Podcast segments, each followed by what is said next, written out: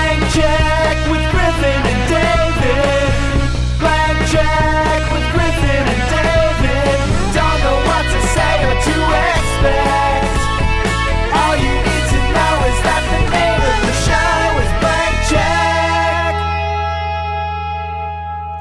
the name of the show is Blackjack. Gentlemen, welcome to podcast. First rule of podcast is you do not talk about podcast. The second rule of podcast is you do not talk about podcast. Third rule of podcast, someone yells stop, goes limp, taps out, the pod is over. Fourth rule, only two guys to a pod. Fifth rule, one pod at a time, fellas. Sixth rule, no shirts, no shoes. Seventh rule, pods will go on as long as they have to. And the eighth and final rule if this is your first time at podcast, Uh-huh. you have to pod. Uh-huh. now, if I went limp during this podcast, the podcast would not stop. You should admit that. yes. And also, it, we're, this is a four person episode. I should make it clear. We're breaking rule number oh, that's true. four. And also, all our shirts are on Yes. Well, And So also, far. and shoes. so far, has Well- any quote ever been more preordained? oh, your shoes are off. my shoes are off. Wiggle, wiggle, wiggle. Okay, Ooh, a little saucy toe A wiggle. little saucy toe wiggle. Um, that's the only kind of Uh, question- energy at Fight Club, right? People talk about No, saucy the- toe The wiggles. only question was, Yeah. did were you going to hold podcast off for the end? yeah, where were If you this going to is your sprinkle first it in time at Fight- throughout? if this is your first time at Fight Club, you have to podcast. I, I didn't know if we'd hear it. no, I want it, I wanted all of it. Yeah. I wanted all of it. I wanted it uh, everywhere. Now, it does put us in a difficult position. Uh, not not the quote I just read, but the actual quote in the movie. We're here ostensibly to talk about this film, but are we not allowed to?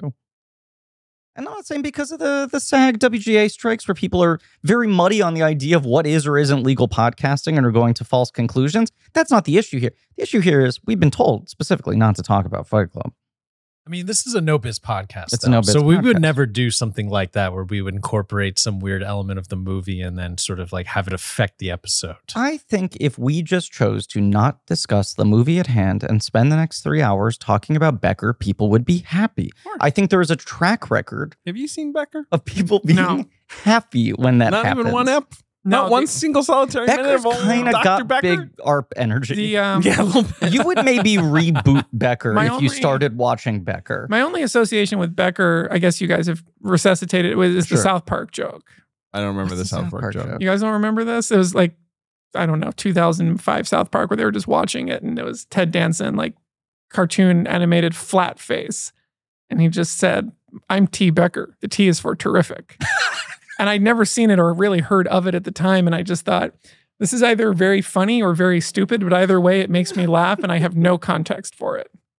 Um, he is uh, uh, John Becker though. Jay. Well, take it up with Matt and Trey.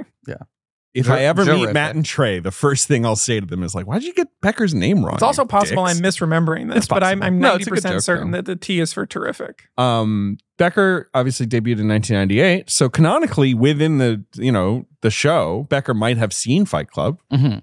He might have been like, "Yeah, I'll go go see a movie summer of '99. Maybe I'll see Fight Club." Fall of 99. I thought it was summer. Why He's did shit out of luck if he's going in the summer. poor guy? You're right. It's the fall. Why did I associate it with the summer? I think I It's just such an October movie in I, my mind. it is, but I, that's why I think in my head I was like they sort of weirdly whiffed and put it out in August or something. But uh, I'm wrong, very wrong, which is silly. Maybe could it have come out that late in Britain? Let's look it up. Hmm. You 'Cause mean back- a year later? Like back in the day, that would happen. Like they would release shit, and I mean, they honestly they still do it sometimes. Nope, came out in November. So What? it wa- Came out in Came out November so- Immediately. uh, Or, you know, yeah, a month. a later. month later. Yeah, Feels like an Empire Magazine movie. the biggest. Yes. Alex, you bringing up things that have lingered with you in terms of being funny that you still think about and laugh on a regular basis. The T is for terrific. T is for terrific. I, I want to pull this up, get it verbatim. Uh, Sunday, April 16th of this year, uh, Okay. apropos of nothing, you text me at 9.40 a.m. You ever think what John Henson is up to? John Henson, the basketball player. I respond from, Incorrect, David. I way respond- off. Way, way off. from Talk Soup, That's right. Oh, the comedian guy, the, the, most wipeout forgotten guy, Talk right? Soup host. And then you say, of course, on any given day, 98 to 2000, in parentheses, pre Kilborn, my answer for funniest person alive. I love them so Oh, in much. 1998, you were like, when I want comedy, I turn to John Henson, the host of Talk City. his his rhythms, his everything about him was like my absolute favorite. And then look, this is look Keeping at in mind, you say 940 as David and I know, I've been up at that point for three hours. I know, I am get it. not Yeah, sure. rolling out I'm of not- bed and texting you. This is like the middle of my day. I'm not saying that. It, I, am just saying. I just for context, and then I I forgot the direct transition here is. I respond no. I never think about what he's up to. Then I say it looks like he hosted Wipeout for seven years, Right. and then in April, I text you. By the way, I think we're doing Fincher after Park Chan Wook. If any picks spring to mind, and you go, oh yeah, hell yeah, anything. Fight Club, of course, the defining movie of my life for four years. That's right. I worry that me on Fight Club has potential to be too obnoxious, but much like Clockwork Orange, may be irresistible. Or pivot back to the old Alex selection method and do Panic Room. Now, this is a big thing. Your your selection method used to be pick the least essential film in any person's Or filmography, just the kind of one that people would say like, oh yeah, I forgot about that. and then your last three picks, including this one, it's a new trilogy of movies that basically are the building blocks of your entire personality. It's Halloween, Clockwork Orange, and now Fight Club. Right. Yeah. You've gone from being like, I pick the things that don't exist or the most marginal to the things that are the most important to you on a cellular level. Yeah. if we- will close the book on the trilogy maybe? But Make I, this I, episode 70 minutes long. Just like true, truly piss everyone no, I mean, I off. have to be somewhere in 90 minutes. Do you? Uh, no. Okay, good. Yes. Uh, A funny That fact. would I, I, actually I be do an issue. ri- right here starting to talk about the movie. right. 90 minutes from now, we will uh, Set the begin the Um, plot. Yes. But yeah, I don't. I mean, it would be fun. Would would would it be Panic Room? I feel like that's kind of the one that just yeah, it's that or button. There's but I think, not really right a Fincher where you can be like, no one remember. Panic Room is right. probably it's the as close as it closest. gets. And I'm sure Yeah. you have a superior guest for that than We I have a would lovely been. guest Been a for great Panic guest. Room. Yeah. Uh, look forward to that next week. Yeah. In fact, Yes. But this is a blank check with Griffin and David. I am Griffin. I'm David. Jumpin' Jack Sims. Call me Whoopi because I am Jumpin' Jack Sims. He is Jumpin' Jack Sims. When I uh, real quick, uh, if you, as long as you're Please. referencing it. Oh, absolutely. So when we were promoting, or no, for some reason after Listen Up, Philip came out, Mhm. Jonathan Price was in New York. And at Metrograph, I was like, well, we got to do something. So we screened Brazil Mm-hmm. Mhm. and I did a Q&A with him. But then Jake Perlin, former programmer of Metrograph, was Yeah. like, as long as Price is in the building, I want to have him introduce Jumping Jack Flash. So it was a sold out screening of Brazil. Yeah. Or I sat next to Jonathan. He watched the movie for the first time in 25 years. What do you Amazing. think? He was so emotional. He was like, It'd be "So funny many- if he was like, this thing's a piece of he shit. was No just wonder like, the studio so many didn't want people it. in this He movie knew. that we've lost. I think Hoskins had maybe just died. okay. He just was like, I cannot believe. Like in the Right. room, the room was going wild. Such a good movie. and then he Yeah, great introduced a 35 millimeter print of Jumping Jack Flash for seven people. and he was just like, I don't know why I'm doing this. I don't Yeah. think I'm actually Also- in this movie. I think I Yeah, just do the gonna say, voiceover. he has like a small role in that film. I think right? he's just in the final scene. apparently. And, it's not and, like he's the villain or something. and Jake, Incredible move from to- Berlin. to, yeah. the, to this day is just like, man, remember that? That was one of my all time wins. Yes, no, at that's Metrograph. incredible. Yes. But anyway, Uh, jumping Jack Sims. We were just talking price the other day because we're doing the Brosnan Bonds Oh, over great. on Oh, uh, my God. Patreon. So we're talking his his Murdoch esque turn. Yeah, I will Yes. say that- He's the villain of Tomorrow Never So when Dies. we were at the Locarno Film Festival Mm-hmm. Mhm. or Listen Up Philip. Getting to like walk around a European film festival Sure, with, with a him. Bond Oh, uh, villain, yeah, character right, yeah. was really interesting because Yeah. to me, even one of the lesser Bond Yeah, villains. it's No just like- offense to uh, um, No, it's whatever his name is, Elliot People- Carver. Yeah. forget that he's. Yes. I, I had forgotten he's in that movie Yes. and he's good in it, but like the the He's mania doing of, exactly what it wants of Yes, European Mm-hmm. yes. fans coming up to a Bond villain was outrageous. Right. And someone at Handing some them point out, yeah. handed him like a James Bond, um, like a cookie, like the A fro- James Bond cookie? like the frosting was arranged to say 007 or something. And they were Wow. like, Can you take a picture with this? I take pictures of every Bond girl or Bond villain that I encounter with a cookie. Like it was That's it was wild. He's wild. the cookie guy. people really love interacting with a Bond character in Yeah. Europe. Um, I love Jonathan Price, but he We- is we not do- in we Fight do Club. love him. No. But we may cover Jumpin' Jack Flash one day. Uh, because it's a penny. Yeah, I mean, I think we got to do her someday. It's her first film. That'll be a fun app. If we ever decide to to give a penny for our thoughts Exactly. or our thoughts on penny, Right. um, this is a podcast about Take a penny, filmographies. leave a penny. Take a penny, leave a penny. That's what it'll be called. It's the first miniseries where we only cover every other film in her filmography. We take one penny, we leave one out of the schedule. Um, but Jumping Jack Flash is essential. Listen, it's a podcast about filmography. It's also a gas, gas, gas. It's a what? It's Rolling Stones song. It's a gas, gas, gas. Jumping Jack. Oh, oh, Flash. sure, sure, sure. Um, directors who have massive success early on in their careers and are given a series of blank checks to make whatever crazy passion projects they want. And sometimes those checks clear and sometimes they fight baby. It's a mini series on the films of David Fincher. It is called The Curious Pod of Benjamin Buttcast. Maybe our best title ever. It's the best one. I'm It's the glad. I, best I'm glad I learned that. Yeah. Uh, On on, my air- on Yeah. air. Got it. We got a, a genuine chuckle out of you. Yep. Uh, our guest today, returning to the show, uh, completing his uh, M- "My DNA Makeup" trilogy. Uh, Alex Ross Perry. and I can't be obnoxious. I didn't because I'm underprepared. I I, I have no Wow. real Oh, you're not coming in with like Oh, a no, I have, folder like a few or pages here in my notebook. Not Uh, even printed out. You know. no, I just I went ba- I went back to basics in that regard. That all I Okay. have is what I wrote down while Strip down. watching the movie. I think that's fine. We have a Yeah. big fat dossier as always, I of kinda want course. we're not get allowed to talk a about lot this of movie. dossier. Right, that's an Yeah. issue. I kind of want to get some dossier on this because I found the Wikipedia page for this movie to be insufferable. Yes, and also, unsurprisingly, It's quite fat. It's a I big was- old page. But I it's was a going Wikipedia through- page that some people have uploaded their dissertations to, which I Right, don't right, like. right. Sometimes is yes. a problem. I also right. was like reading stuff on the Wikipedia page as I was watching the movie with commentary on, and in real time hearing Fincher negate what was reported on the Wikipedia page. right. which is weird because it's usually a like bulletproof source for information. I've never read one wrong thing on Wikipedia Look, up until this moment. people shit on Wikipedia, but a good Wikipedia page, Yeah. well maintained, Yeah. you know, is is is a lovely thing. And then, yep, sometimes, like you say, people are just be dropping paragraphs. It you is know. amazing that it exists, Yeah, it is, and it it's is an- better it's a, to it's have a good it resource as an Right. imperfect resource. Right, right, right, right. Yes, I mean, it's really good for like, I want to learn about elementary physics. It's less good for like, I need gossip from behind the scenes of my favorite movie or whatever. yes. Right? Um, but uh, yes, Fight Club. Fight Club. 1999's Fight Club. Uh, David Fincher's, I want to say, fourth film. that's Uh, right. Correct. Um, wow, wow, that was impressive, David. You did that math in real time. I counted one, two, three, four. We're doing these Um, out of order.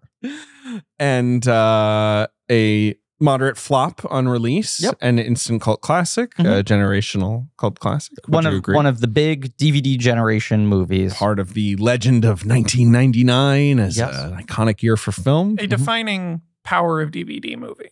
Very much so. in, in every sense, in like The DVD, sales, looked like a little box, Right. The the DVD itself as an object, the using the medium of the DVD and the special features and everything, and then also just just immediate reclamation. Immediate cult reappraisal, basically the second this thing hits disc It- and and goes into profit. Oh, Like basically was a flop in theaters and within a year of it being on DVD has gone into profit. One of Anna's questions when we finished watching the movie and I put it back in the DVD that I've had for 23 years. The Put it brown back in paper the- yeah. bag. Yeah. yeah. Why is this a brown paper bag? There's not a single image like that in the movie. Yeah. And she said, is it meant to contain soap? And if so, why did they decide on this design? I I, believe that is exactly the idea. I think that's part of it. And I think the other part of it Bespoke soap. thought it yes. was supposed to look maybe like, you know, like pornography in the mail, brown paper bag. Like what's inside is That makes some Mm. sense. too hot yeah. Oh, to handle. Uh, now I'm trying to find where I read this quote, and I'm embarrassed if it is from the Wikipedia. But uh, I think their their whole thought was uh, knowing that he prepared this whole holistic thing for it. They were like, we wanted to make a package that spoke to the um, anti-consumerist message of the movie. That So makes to make the sense movie too, look sure. as sort of nondescript as possible, and it's just like here's the plainest packaging. Like it's almost their version of the Repo Man labels, right?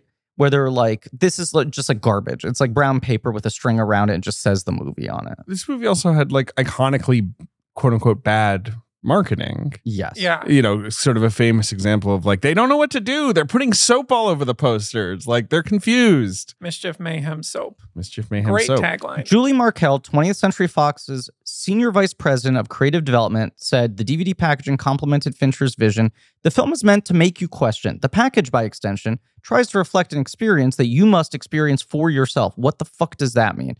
The more you look at it, the more you'll get it. I don't know what the fuck that means. what are some other DVDs in the running for most iconic DVDs of this time. Well, I would say 1999 has has Fight Club and The Matrix, Yeah, which but the are Matrix two. DVD was a snap case. Like, it was a snap. a You're- big- oh, you're yeah. saying the look. A exactly. huge Okay, 'cause I'm DVD, just but trying to that's think of, not, like- DVDs that had things on. in no, them. no, no, like that, the Matrix was obviously, I think, the first million selling DVD, but like it was not a beautiful object. Like No. this was like a DVD that you had to own. It Yeah. was the law. Here's the better quote. I'm sorry. We want the package to be simple on the outside so that there would be a dichotomy between the simplicity of brown paper wrapping, the intensity and chaos of what's inside.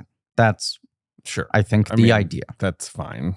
Uh, Yeah. Griff, come on, answer his question. This is, I Well- feel like it's a real Griff, que- a What- real Griff Yes. Oh, question. No, what I'm looking through right The now. other ones were like the Boogie Nights, Magnolia, kind of twofer. The way this and the See, seven the thing- twofer. The reason I have to tap out of this is I- I grew up in Britain different packages. and the packages are different. And usually, honestly, I feel like God, they're always God bad. bless the United Kingdom, but Bad. they're usually. I feel like worse. they do not Yeah. have a good history of like a beautiful package. We Britain lacks the snapcase cardboard that never existed. It was always the plastic Hmm, case. interesting. um, but then obviously also you have to have your What was it Your- like when you first saw a snap case? um. And what was your hmm, first snap?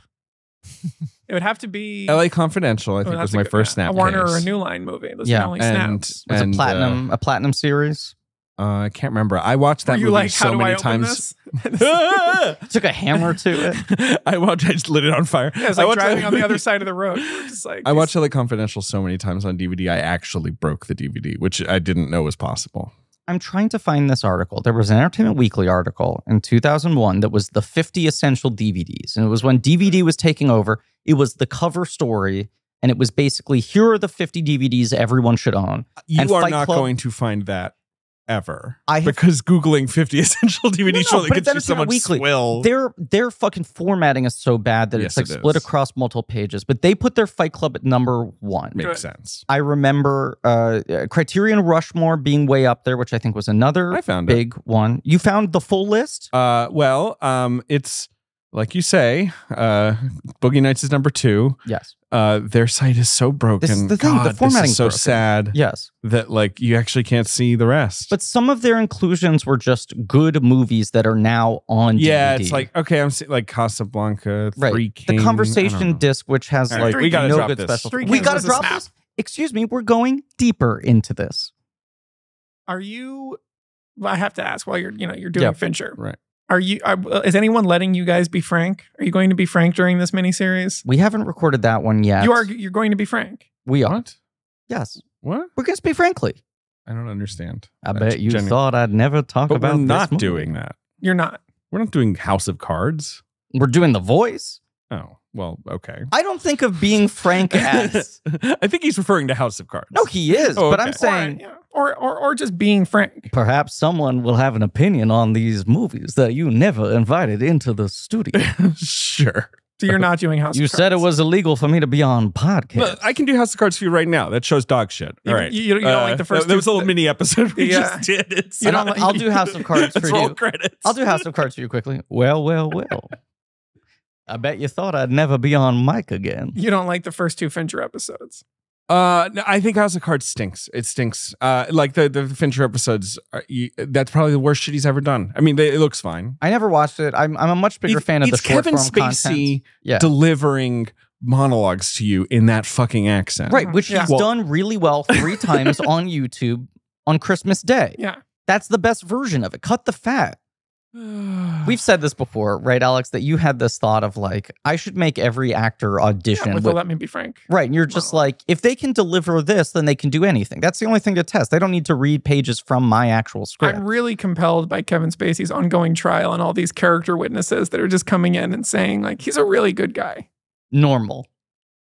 Let's drop that. Let's drop the DVD thing. Let's talk about Fight Club. When did you first see it, Alex? Not permitted to be frank, apparently. Apparently. Uh, opening Yeah. night, like October whatever fifteenth. Uh, October 15th, Well, clubs 1999. that right? run amok. You're not even allowed to be frank anymore. I mean, literally, yes. like, what do you like? Yes. Don't Woke talk culture- about Frank. Woke culture has like made it difficult It's for weird. Kevin Spacey to participate in polite society because of the crimes he's accused of. You're almost making it sound like it's illegal to be frank. Like if Like, you were it's frank, you'd just currently funny. be on trial. It's funny to do like a joke version of like, oh, I can't even like eat an M&M anymore without the woke police. It's like, wow, I can't even talk about Kevin Spacey without there being some sort of woke discussion Apparently, I'm not even allowed to Grimes. be Kevin Spacey without people getting upset. You laugh, Wow. David. Can you bring him up and impersonate him saying various things You without laugh, people David. having a problem with that? Yes. But you know, Schrader would agree. He would say, "I can't simply tell producers of a film that this movie would only work with Kevin in the lead role Right. without someone telling me I can't." and cast that is Kevin why Spacey it is literally in, his 2020." contracts that he has to log off Facebook when his movies. Well, well, well. Entertainment Weekly says Matrix is the fifth best DVD of all time in a snapper case. Not to quote something of my own, but in the documentary I made about Schrader, where he says, "You know, this script is just a fastball coming right down the plate, and Kevin's just there ready to hit it." Uh, I, I I I have thought of that quote, and I also think about that thing where Ridley Scott cut him out of all the money in the Yeah. world, and they're like, "Was he good in the movie?" though? And Ridley Scott's like, "Yeah, he's great, but you know, just I wanted to put my fucking movie out, Yeah. like so he's got to go." Like I just, I just imagine uh, Kevin Spacey standing at an actual uh, Yeah. home plate. Kevin at the plate. Kevin at the I like an old-timey baseball, like we're a probably saggy gonna cut loose all fitting. this out, right? Yep. Yeah, Mm-hmm. Mhm. I think so. You know what's one of my favorite parts of that Ridley Scott press tour? uh, for all the money in the world, It was around then when one someone of his was worst like, films. Yeah. It's not Um, that bad. It was like around the time that like he was reshooting that, or Lord Miller got fired, and people Mm-hmm. Mhm. were just like, "So, what do you think of like young directors running amok?" right. Do you remember this? I feel No. like this is one of the most underrated Ridley I, quotes. I think that anytime Ridley Scott gives an interview, This you're is going one to of the get best at ones. least I one swear, nice slab of you this know is juicy nearly- ham. Yes, nearly verbatim, Uh-huh. where he's like, "Well, look, you hire someone who has experience. You know what you're getting. So, like, when you pay me my fee, which is considerable." yes, I remember that. I Yes, do remember that's, that. which is considerable. That is Right. what I always think of is Yeah. him just saying, like, look, I'm not going to lie. I need a lot of money. Yeah. But what you're getting is someone who's going to get in and get out and not give you any trouble. I just feel like he had that thing about the accents in Last Duel where he was like, "Shut the fuck up, stop worrying about it." That I appreciate. Like that's been going around a lot. He's just got so many good quotes. You're not really cutting out the House of Cards talk. This is We're gonna Fincher adjacent. cut- We're gonna cut some of it. Gonna It's keep it in, Fincher. it's, double it's it. Fincher Mm, adjacent. I saw Fight Club opening night. I also saw it again Saturday night. You saw it With two nights different in a people, row. yeah. W- Was that the plan, No. or after you saw it, you oh, were it just was. like, it "I gotta beca- go right it back." became the plan by the end of the movie. when? Where? Where did you see it? At the AMC Marple 10 Wow. uh, a big multiplex in Marple Newton, Pennsylvania, Newtown, Pennsylvania, Griffin. near a circuit city in a big parking lot. you would have been nay 10 years old Correct. when fight club came out I did not see this i movie. can't in imagine you theaters. saw it in that No, I think uh, th- like the following spring or summer. Okay. Uh, would have been friend out on dvd by boys that point sleepover party. boys having a sleepover Mhm. and they watched fight club I think it was not even uh, Kidding me. DVD. My memory is that it was perhaps VHS. hey man His mom rented a couple R-rated movies. He was uh, one of the kids whose parents let him watch R-rated movies, and they put Fight Club on, and I was pretty into it. uh-huh And everyone was just going like, "When do we see tits?" Wh- when do we see tits and blood and it's like no this movie's kind of more about like sort of how like gen x guys feel like they don't have any balls Like, You- it's like yeah. a bunch of 13 year olds You got to the the weird bullet time sex sequence sure where everyone started like pausing and trying to like, like- right like discern Frame by nudity. frame it. uh-huh and then pretty shortly after that, they were like, "Let's watch something else," and then we Oh, probably wow. flipped you to didn't I- even finish fight who club knows what. Uh, 2000, maybe we, we put on How the Grinch Stole Christmas. Well, wait, was there another R-rated movie? Did maybe someone find out yeah, I'm trying to Oh, who think. what someone did last summer, perhaps? Right. Or like something about Mary. Or, I'm guessing we went Yeah. to a comedy. Sure. Right. But I remember one other person at the party being like, that was kind of good, right? Yeah, I was kind of digging right. the. So then I rented it after that. I somehow talked my parents into letting me rent it or I saw it on cable or whatever it was. I saw it shortly after that. FX used to have a thing, getting back to the important subject, called DVD on TV. vaguely remember, I remember this. this. I think this was where maybe they would the like first way give you some special they features. put the special Yes. features in the broadcast. I remember that. Yeah. So no commercial breaks, but they sort of take the uncensored version of the film where the commercial breaks would be. But imagine being that person. It's like, hey, did you buy that on DVD? I'm waiting for FX DV on TV. I watch DVD on TV. I don't. I don't need to put a thing into another thing You to don't know. experience This these is how special the big features. companies trick you. They make you think you got to buy the DVD. They put the DVDs on TV for free. Ben, did you see Fight Club in theaters? No. No, you Well, also would have been I was- a little young. Yeah. now, were you too busy fight Aren't clubbing? we the same age, Ben? No, I think I'm 38. Yeah, I Yeah. think you're two years older than Ben. Oh, I turned 39 last week, so I was. Happy birthday. If we'd record this early, I would be 38. Okay. How are you too We young? fucked it up. Perfect age for a guy like you to want to join Project Yeah. Mayhem. suppose that's true. Did you- when- would've when been you- like 14. Yeah. I mean, it's Yeah. just like you can't automatically sneak into an R-rated movie when you're 14. I mean, I did. Yeah, he But, did. like, but it was like, back then. I feel like it probably was a little more like, all right, we gotta. Well, this was still We gotta during plan the, to the sneak post in, the right, post Columbine crackdown on R-rated movies, where Ah, was that theaters were happening? encouraged Yeah. to be very, very hard Right, on. we can't let the kids watch movies that would make them go back. Most of '99, it was really like theaters would ask to see an ID. in my an my R-rated big movie. thing was I had a a Visa Bucks card, which Mm. was the credit card made for children, basically. That was Uh-huh. like a debit card that sure, your parents could put a little money, like a on it for hundred dollars a emergencies month or whatever, Yes. right?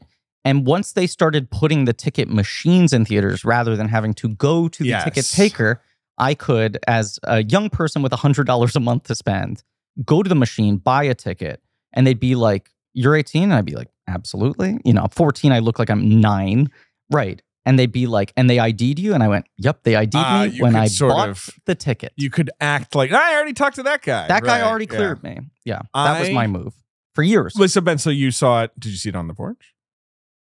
Um, for sure. I've Yeah. watched this movie hundreds. I, of times. I mean, I, I have no doubt you've seen Fight Club many, many I, times. I right, will say right. uh, the way that I was able to get my hands on the DVD is me and my friends shoplifted. Oh, Well- just like steal this well, movie. you this know? movie Well. is so pivotal to me. This is like me taking acid for the first time. Like this Hmm. is my introduction to what it's like to be a misanthrope adult. This is your brain. This is your brain on Fight Club. yes, Yeah. absolutely, hundred percent. Right. I'm not surprised to hear this. This is like around the time of me like starting to take drugs and reading Bukowski, and the Fight Club is somewhere right in there. Yeah. a lot of you know, like you, you're you're a millennial, but you the Gen X, you know, uh, disconnected, like fuck, you know, Fuck the consumer man. capitalism, fuck the man Yeah. mindset is is very appealing to you. Did you Absolutely. want to fight?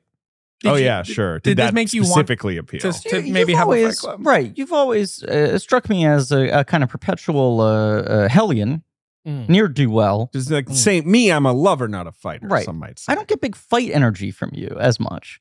Yeah, my friends and I did not start a Fight Club Right. after watching this Good. movie. Because even when the most mad I've ever seen you get, you kind of just like stomp around.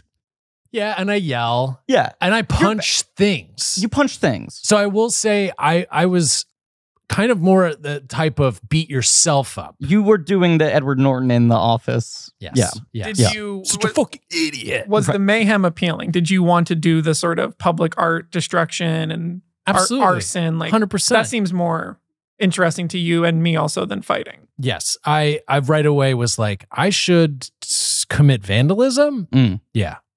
Um, did you and get went really on into- to uh, get into graffiti. Of course. What was your uh, what was Uh-oh. your tag? I'm not gonna say. Okay. Well, he won't Is say it it. still- this has come up before. It's come up before. It still stands in some places. Well, I think so. Okay. Who I'm knows? sure it does. Banksy. Um, Um, Ben, uh, what was the thing I was going to say? Did you get into soap? soap making, No. fat no. rendering. No. Okay. I did not see this in theaters, Mhm. for it was rated 18 in the Mm. United Kingdom. Illegal. Can't sneak into an 18. I could sneak into a 15. So you're 12. I'm when this 13. comes out. 13. I'm 13. All right. And I snuck into The Matrix, which was rated 15. Yeah. But I did not sneak into Saw Fight that at Club. the at the Marple Newton Yeah. Theater as well. You entered the Matrix. So that that was that was the theater for '99. Three Kings there as well. Three Kings. Saw, ev- saw everything there. Three Kings, I believe, number 47 on Entertainment Weekly's 50 Best DVDs. Yeah, well, Confusingly, I owned it. yes. I owned it. Wait, can I just give a DVD tangent of this era after Yeah. after David finishes his story? Uh, I don't But- have a story. I don't remember when I first saw this movie. It was on Video. video. Yes. Like probably the year after. Um, do you guys remember the website real.com? Of course, R E E L, yes. which was Yes. the DVD selling website. Yes. Do you remember this was like 99 2000 their daily trivia question Hmm. where if you got it right you got either a quarter or 50 cents of credit Wow. and you played every day Mhm. Wow. and it would just be like a multiple choice trivia question. Okay. And it wasn't one winner. It was anyone who got Anyone it right who got would it get right, I think it Uh, was a quarter would get a quarter. Okay. of credit for D, for real.com. yeah. And I in a in a very Ben prankster way, I had set up a second email address Sure. so that on one I got it right Which every was harder to do back then. You Yes. couldn't just set up No. an email just for free easily. No, there's no Gmail. It, Yes. it required like a little bit. I think I just used my dad's email address Yeah, or sure. something. And so I would play it on mine, hmm get it right some of the time, Mhm. then go to the other account, get it right every single day because now I knew the answer. Sure. And then like every, you know, 2 months I had enough money to buy like a 14.99 Snapcase DVD. Yeah. And that was how I got Three Kings. That's snap. It's just, I, I can Snap like a hot dog. Right, because every other company was like some variation on plastic, like Yeah, keep A, case. a, a clamshell of Right. sorts. and then yes. Warner Brothers and New Line were just like, what if it's 90% cardboard? Right. 1% What if if you snap. le- if you left it out in the rain once? Yes. ruined. Which is also like it would bend and fold. yes. I'm just looking here at this cover story. I remember most of these not even being on the list. The images they have for the DVD cover are Aaron Brockovich, The X Files, Gladiator, Silence of the Lambs. I think the Criterion version. Gladiator was a big one. That was one of Yeah, the it was first a big- movies that that, was a big came one. out concurrently on DVD and video. Yes, and I think was a two discer. Sixth Sense, which I assume would have been the V- Vista version edition. Toy Story, which they had the Ultimate Toy Box box set. Wizard of Oz, Saving Private Ryan, and then the i- i- it's you've got the player. Now here's our guide to the essential Yeah. disc. The only other thing on the cover is the banner on top is a picture of Eminem, and it says, "Will Grammy reward Eminem's hate rhymes?" ah, Thoughts on that, David? let them let him be Frank. Yeah, Eminem does want to be. Let him be Marshall. Sorry, I think I'm. The, I think the Gladiator thing isn't that it came out at the same time because that was like 2000. I think it was that Gladiator and X Men came out the same day, I could see that. and that That's- was I- like I a just- blockbuster I remember the day Gladiator- for DVDs. I remember the Gladiator DVD being very heavy on special features, Yes. and the whole story with that movie, of course, was like they, they recreated Rome as it as it stood Yes. That was when I three thousand years ago. I was that was like Black Friday was when I was working at Suncoast Video at the mall when those two Yeah. DVDs came out, and I had to wear like a Gladiator button and an X Men button. and people would come up and they would hit you on the chest for which, Which movie one, they yes. wanted. Right, And then I uh, whipped one from behind. right. I, I remember having to buy or, or Both wanting ways, to buy actually.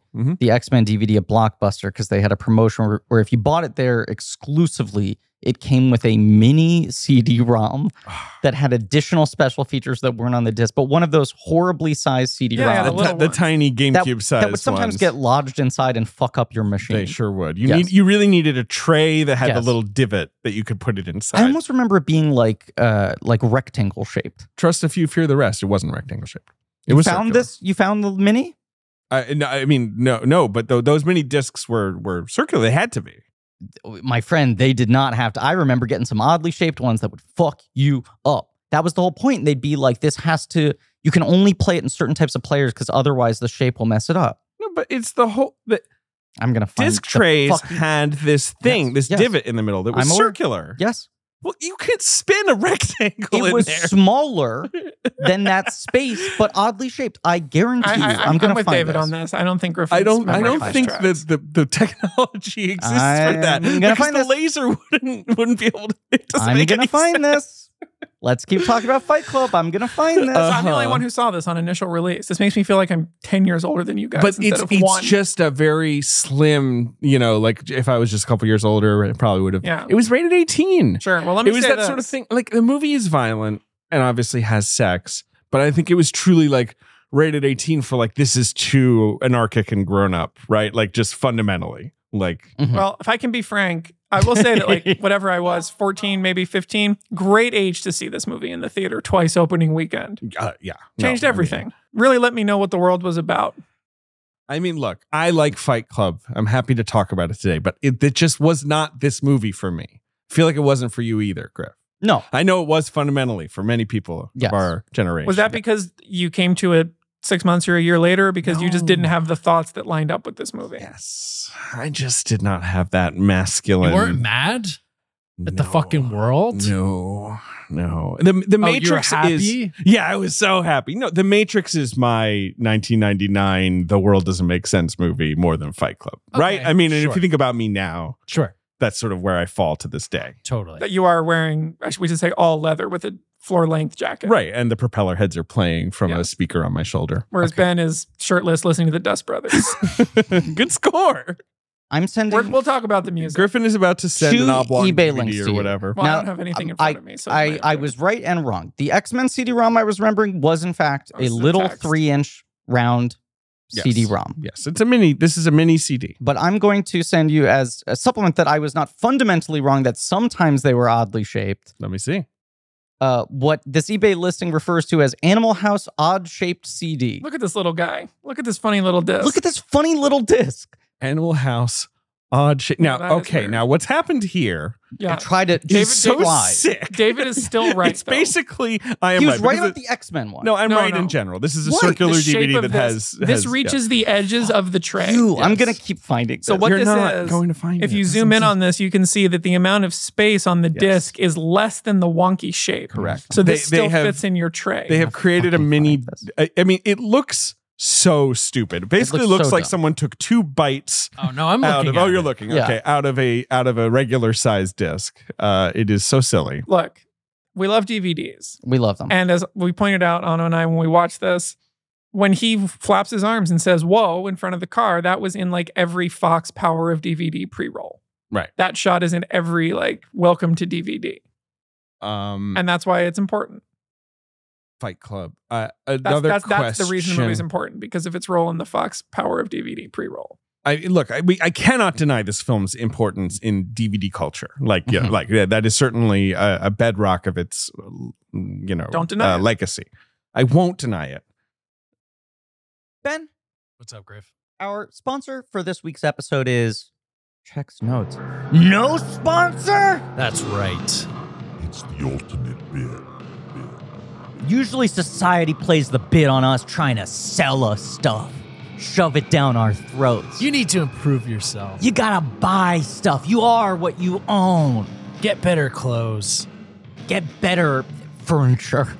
Get a friggin' mattress. Buy a bunch of action figures. Society is constantly telling all of us to buy action figures all the time.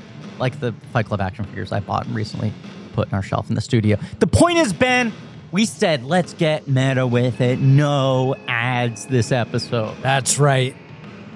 This is our anti-establishment stance It's for a this big- one episode. It's a bit that costs us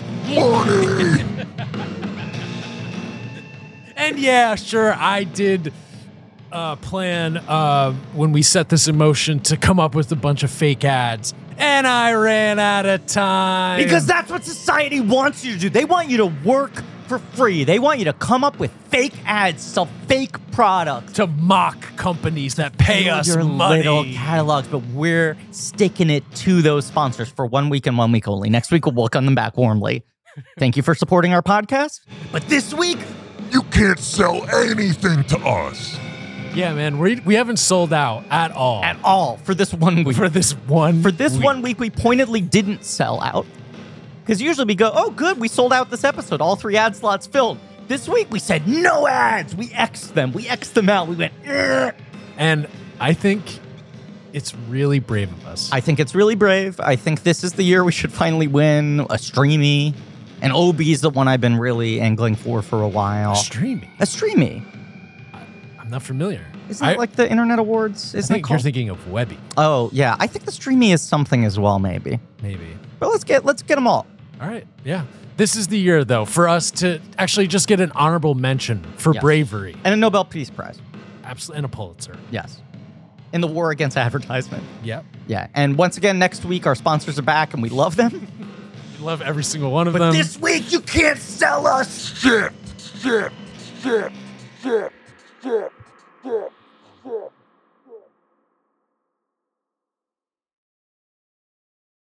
Have any of you read the book? Oh, yeah. That's my other question. Oh, I assume you have, immediately. and I assume Absolutely. right. Did you read it after I seeing the read film? it after. Yep, me too. But Me then I became a real like diehard Paul and Nick. I was definitely reader. with Polinick for a couple of years as well. I was looking at his bibliography He's trying to actually figure written out a lot of where I, fucking well, for a books. while he was like one a year. Yeah. He's one of those guys. He's not unlike a Kevin Smith where it's just like he has his fan base. Yes. He will pack a bookstore once a year with the Right. same people. He will sell the same number of books. You can't go broke and you'll never get rich. But like there's just that fan base there. Yeah, yeah. I And was with they're not him for a gonna while. Teach, they're not going to teach him in literature classes. Do you know what I mean? He's like a little bit. Well, they have. Ben. Well, Well, Ben. well, I well. read this book in college. What? as part of my post American to post war American literature class. It was the last book Interesting. we studied. And this Wow. guy was like, this is a totemic work of like, you I know, want to kind point of out Ben this is pun- Ben is generation. punching the wall right now. He is. He's, He's so, so mad. mad. Oh, God damn it. I read the Uh, book. I and- read it in college. when Yeah. this book and American Psycho were like the first two books I ever read in my life for fun after I was a child. Like there was a There was like a nine it's just year. funny if you think. Like, There's like a nine year gap where I didn't read a book uh, why not? because reading was lame. I was a kid. I had video games to play and like fires to start. Well, reading's great. I'm hooked on phonics. Well, right, but I've also heard that reading is fundamental. when reading became homework, you don't Is want that to do a it. poster Yeah. as well? You don't remember that one? I get it's Britain, man. I was probably told that reading was like a big cup of tea or whatever they were telling me over there, whatever their fucking propaganda campaign was. I mean, to be clear, I loved reading, but you okay? When did I you love drop reading now. reading? Like, Like age when it 10? became homework. All right, Griffin's sending another. God, let's When see it what this became one homework. is. Uh, look, It seems to be a square. it is a Yeah, fucking that's cool. rectangle. I remember these. business card, blank CD that is no longer available for Right. sale, but was sold in packs of 100 from B&H This Photo. is Do the they still sell stupidest them? Thing I've ever And seen. can the blank check business cards be on these? Yep, I found another link. We could uh, order them from. Uh, this is okay. It Band says CDs. no longer available. Sure, yeah, yeah, yeah. BandCDs.co.uk. We are currently having issues sourcing stock of the business card CDs, so unfortunately, we will not be able to deliver any new orders. I'm trying to see if Can you anyone's still imagine printing the them. joy of slapping one of those in someone's palm and saying like, "Go home and Feel that weight, buddy. go home and pop it and don't scratch it. Don't put it in your pocket." yeah, you better not let that thing touch any other metal objects. Um, Do you like the book, David?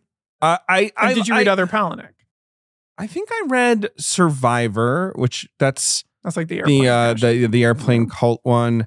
I read Choke.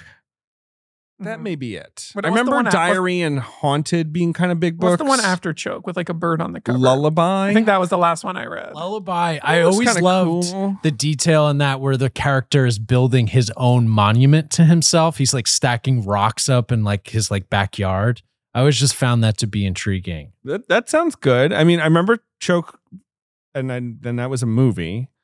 Did someone make a diary movie? I think no, or maybe someone it's wanted just Choke. Choke was was Clark Gregg made it. Correct. Right? He's Yeah. one of those like yeah, like one of those writers that just he either was I going just- to have like a Grisham esque run of everything becomes a movie or nothing Right. does because it's all just like or even like Dennis Lehane. or yeah, it's whatever. just too Right. weird, too esoteric. Like I just feel like there was like it used to be every year his new book, whether or not it got good reviews. Yeah, would you'd get see op- posters, you'd Sure. see, you know, it would be at the front of the you know fucking borders, Yeah. right? You know, like and then around 2008 2009 it's sort of like you forget about him he you know whatever but he's and still then just one day making a you're book a in the year store and you see his shelf and you're like, Right. wow, he has like nine new It sounds- books. Yeah, no, those are the only two that were made into films. I did read, I didn't read the book. I read Fight Club 2, oh you read which the was it's a his graphic comic novel sequel, and I didn't realize there was also a Fight Club 3. a recent-ish fight club 3 um But most of Fight Club 2 is about Tyler Durden sort of trapped inside the narrator's brain. And it was drawn by David Mack, right? Looks looks cool. Oh, the Yes, covers. Are The covers are David Mack. Cameron Stewart did the art. Fair enough. Yeah. Um, I like the book. Yeah. Uh, you know, it's you know, I am Jack's blah, or you know, you know, I am John's bile. I am John. You know, it's all that. Mhm. Remember that? I Yeah. haven't read it since 2000. This would be 2006. Yeah, no, I read it like exactly at the When time I- that the movie. ca- You know, I got the movie tie-in edition. Um, it felt like, you know, it felt like a lot of these these like the you know uh, Bukowski or whatever. Where I'm like, there's a point of view here. It's it's this you know starkly written thing. I sort of admire it, but I never was like, this guy's talking to me. If that Oh, makes sense, I was like, right? I right. was like, he's going there. Right. right, he's right, saying right. shit that I think that no one is saying. Now, how do you feel about Fight Club now? I immediately was radicalized. Having Again? watched I, Again? am trying to say you watch it now and you are kind of like, I mean, points I, were I made. like I've written down here life is bullshit and meaningless. sure. Right there on the top of Ben's yellow legal pad. I will say we are now the age of the characters in Fight Club. Yeah, which sucks. Um, Almost older, maybe. I mean, at least I- possibly. I, older. think yeah, at they're least I probably am, early but 30s. Yeah, right. It's yeah, they still seem older than me. um, Uh, I just watching oh, it. sure. Well, they're like uh, adults. Um, I Is uh, Ben Tyler Durden in the series artworwork, or do we not know yet? we don't know We yet. don't know yet. I just kind of feel like that's right there. That- probably what I mean, happens. put him that's in a a Hawaiian fastball shirt coming right for down sure. the plate, and Ben's just standing there Right. ready to hit it. I imagine that I'm uh, seven, but I look a lot older, Benjamin Button. I have to imagine that's where I'll end I up. mean, that's there for you. Specifically, that version. And David is probably, I don't know, the girl with the dragon tattoo. Hey, fuck. Yeah. You know, go off. That Yeah. sounds good. Um, uh, wait, what was the thing I was going to say? Oh, Ben and I were specifically uh, yesterday Mm. Hmm. uh, after we recorded David and you uh, rushed off. Ben and I were cooked in it for talking my about our, daughter. our shared insomnia and how bad it's been recently. And then I put this movie on and forgot how much that's a part of it. And it, well, and it the just book immediately even more so, right? Like hit it's about having insomnia. way too hard. Mm. hmm. Way too hard. Mm. Yeah, I'm going a little crazy. We're, I we're both not sleeping well. unfortunately woke up today at um five in the morning. Well, Yeah. I have fun news for you guys. I'm also sleeping very poorly Yeah. lately because of stress. yeah, well, there's that. And also, And my- I fell asleep at 10:15 last night watching Secret Invasion by myself. Well, Secret Invasion, of course, is prescribed this Right. year by all doctors. more effective for than quick and deep melatonin. sleep. Yeah, I yes, crawled into exactly. bed and was Yeah. knocked out by 10:30. I mean, the thing about Secret Invasion is the episode says it's 50 minutes long. It's actually four minutes long. After Sure. that's a black screen. No one actually makes it that far. my problem is my my sleep issue yeah, is stress and whatever all the all the usual stuff but also my roommate keeps on fucking bringing helen bottom carter back and having the world's loudest sex with her and i don't even remember having a roommate Mm. Who is the who who's the Tyler Durden of the dynamic here? of our group Yeah. ben Ben is like the potentially fictitious figure who is spawned from your inner Well, and your he's inner the one thoughts. who like we wouldn't be doing this if not for ben it's a Okay. little suspicious that what suddenly if it's he just the was- two of you? if it's just the two of us Yeah. i think Ben i'm is Ben i'm, is meatloaf. Now who's Griffin is I'm the david Tyler- tyler Durden, no question Yeah, Griffin's because- Tyler Durden. right. He's Yes. the sort of more you know chaotic. sort of Agent of yeah, chaos. encouraged to do bad things. Yes. Okay. I'm sleepy. l'enfant Yeah. terrible But you sleep well sometimes. when yeah Um, This I mean, I movie wake up changed early. this movie changed everything for young guys. And Polinick kind of with it. Well, Uh, it's also it's it's uh, crystallizing a thing. This movie has the thesis. th- See, here's my thing with Fight Club. Uh, I like this movie. I feel like this is a movie that's reputation is constantly being damaged by the world's most annoying people liking it for the wrong from reasons. the beginning of its. As with a lot of films, right? And a lot of the most sort of popular quote unquote cult films, as much as that's a thing anymore, right? Uh, rewatching it, I was like, right, this is so much better than I have remembered it being because of the annoying people, you know? Yeah. Like the actual act of watching this, I, I really kind of uh, loved. I do find like the expression of what this movie is sort of getting at for me reaches its peak form in Jackass. Another very- great in- very- very Griffin instruction thought. manual for Right. hu- hurting yourself and, Jackass. and and breaking things. and, and not just the fighting part of it but it's the same thing of like it's like this is a generation of men who have no outlet who have been made like irrelevant right there's like some weird animalistic urge that like it no longer has a place the big I mean, of course there's the crossover of Brad Pitt being on Jackass. Yes. And one of the best Jackass moments. yeah Jack is yes. I mean th- that's that's a fair point. The sort Right. of like what what else can we do I mean, but Pitt in damage this our movie- bodies for glee? And Knoxville are aesthetically very similar. They are. Yeah. He looks a lot. He has like a real early Knoxville look. With But Jackass but- is similar as like that was another thing when I was in high school. Yes. every all, all the fucking boys would talk about it all the time, and I'd be like, "Can we talk about anything else?" the, was it called Fucking Jack Jackass. Arse? Were you? They were- they would they they would call it that. Yes, they would they would. Yes, it wasn't spelled that way, but yes, they couldn't help themselves. Really? Jack Arse. Yeah, of course. they would correct it to Yeah, they jackass fucking can't. They don't. They Yeah. can't conceive of certain words. no jackass if is they obviously- said ass, you could feel them having to shift their bodies into Yes. being able to say it. Jack ass. Like they would like have to like sort of stand up straight for a second. J- Jack Arse is obviously Jack Arse. the less nihilistic the movies are expression called of there? the same They're instincts. just spelled jackass and people just say it. All right, g- finish your thought, Griff. No, I, I just think it, it's uh wait, the Fincher. There was a Fincher quote. I don't know if it's in the dossier. Crack the dossier open now. Here's a good transition point. Yeah, let's Yeah. get But into- there was there's- some there's, quote- A, there's a lot in this movie that should be Yeah. talked about. there's a quote I found that was basically like the problem is that like men are genetically like designed to be hunters, and we're in a society where there's nothing for them to hunt anymore. So you become like consumers, and there's like some pent up energy that has Right. no outlet anymore. And as a teen boy, I felt. Thank God I don't have to hunt and gather. Same. I'd much rather I think sit you here and and I read my book. Are Yes. the same in that Right, sense, where those are not the things that make me feel out of touch with society. Is that Right. I can't hunt, Right. Uh, and Jackass is like the more productive of expression of that same frustration Hmm. Mhm. because it's like, oh, there's a genuine camaraderie found there. Not that I don't relate to the nihilism of this movie, but I feel like my nihilism uh, manifests in a very different way. Um, let me. I'll give you some dossier here. I think that's Yeah. a good call. Um, so uh, Chuck Palahniuk, Ch- Palahniuk, Po- I Pa- looked up Polnick, the pronunciation as I as always- Polinick. Yeah, I Palahniuk, think it's Polinick. Polnick, uh, write, writes a book called Invisible Monsters that he cannot get published. Um, which I have you. Uh, you know, Yeah, I'm trying to remember what that one's about. It's like about a disfigured the- model, I think. yeah, that's okay. Yes, it was seen like, as too disturbing. She like, you know, feels invisible now that she's not beautiful or something, and it's sort of hey man, Uh, Can I, can I read this exact Something like quote that. just because I found it?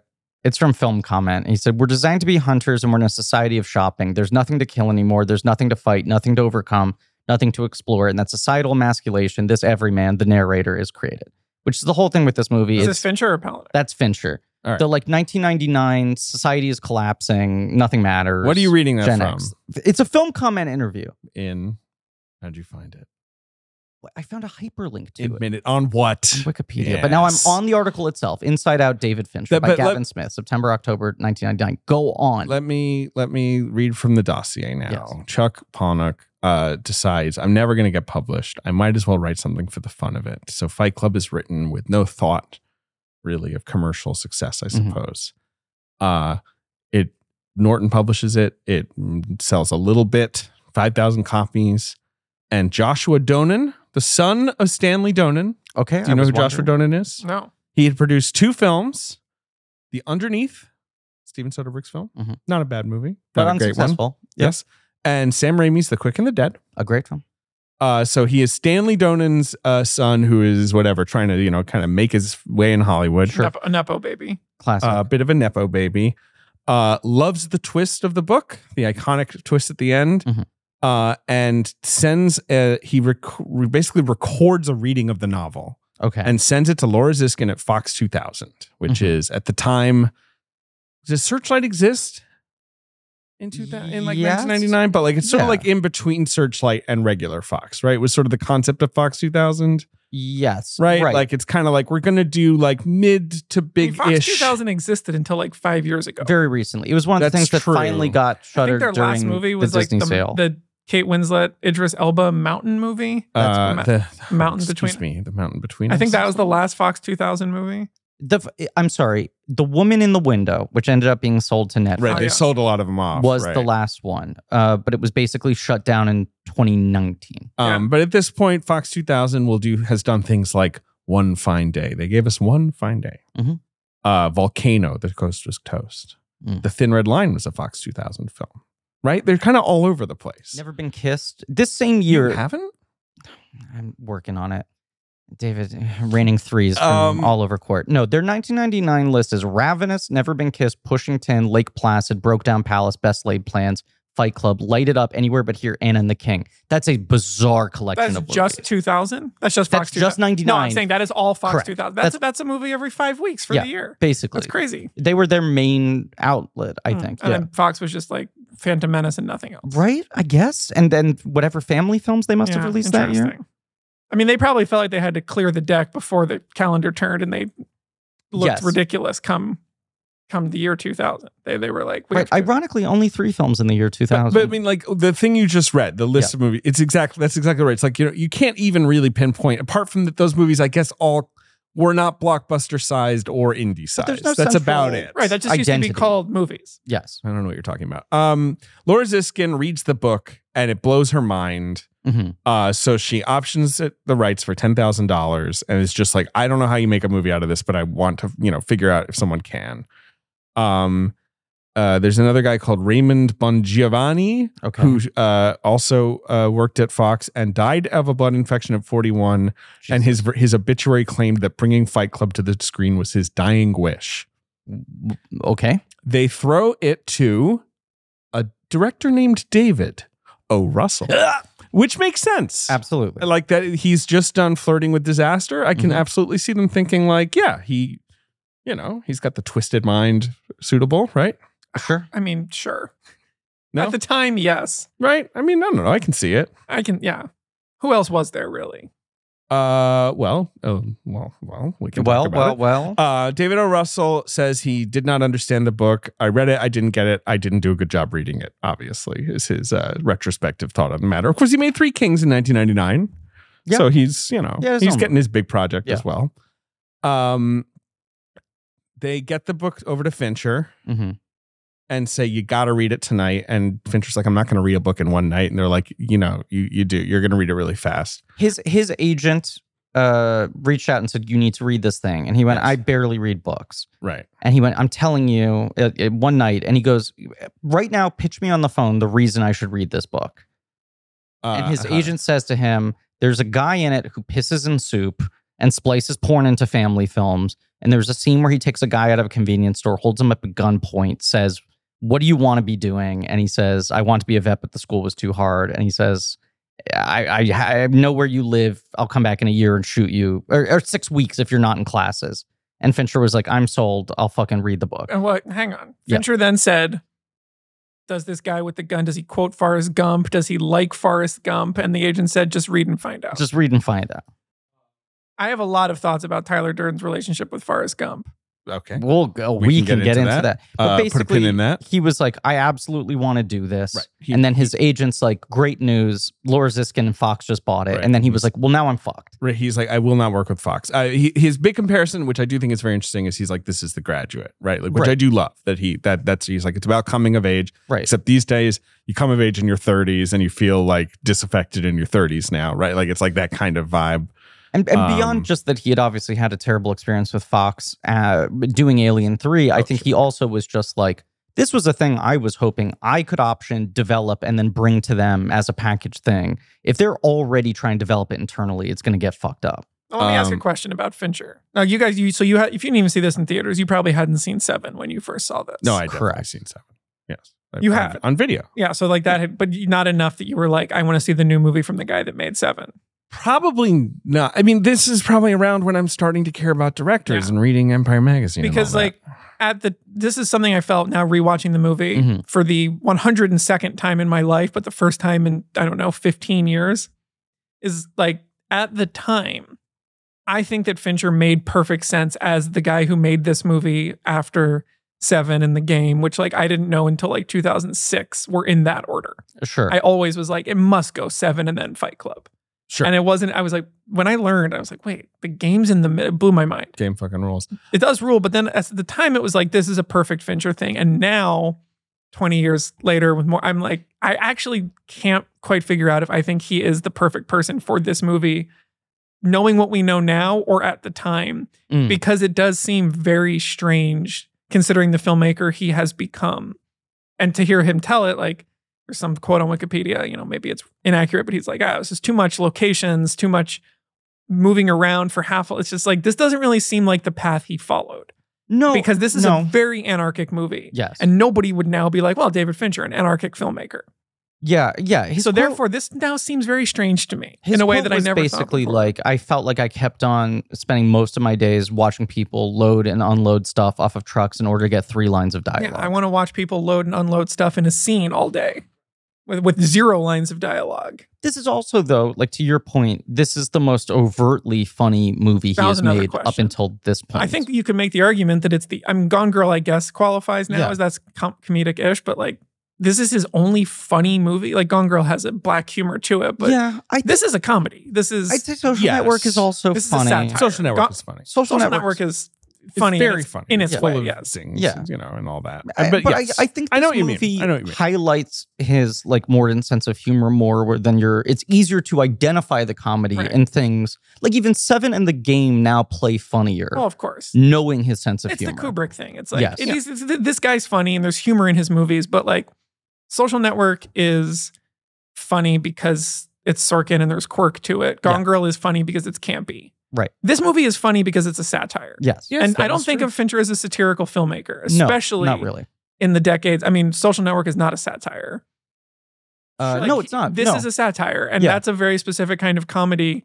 But weirdly, like the fucked upness of this in '99 was connected to his work in a way that I don't think it's connected at all anymore. I think a lot of it truly on a stupid like studio surface level thing was like, well, Seven was fucked up, and it's fucked up in a way that's entirely different from this movie. This guy loves drippy wet houses. Right, and I think they were just like, we need someone who's fucked up. We need something that's like intense. He was you the know? fucked up guy. Right. That was like He's that a was little what we bit the loved. fucked up about him. guy. Um, He's such a Gen X guy too. that's Yeah, that's also why like true. uh, a Gen X. You'd think a Gen X guy would just not be the guy to make a movie about the golden age of Hollywood because that's just not his thing.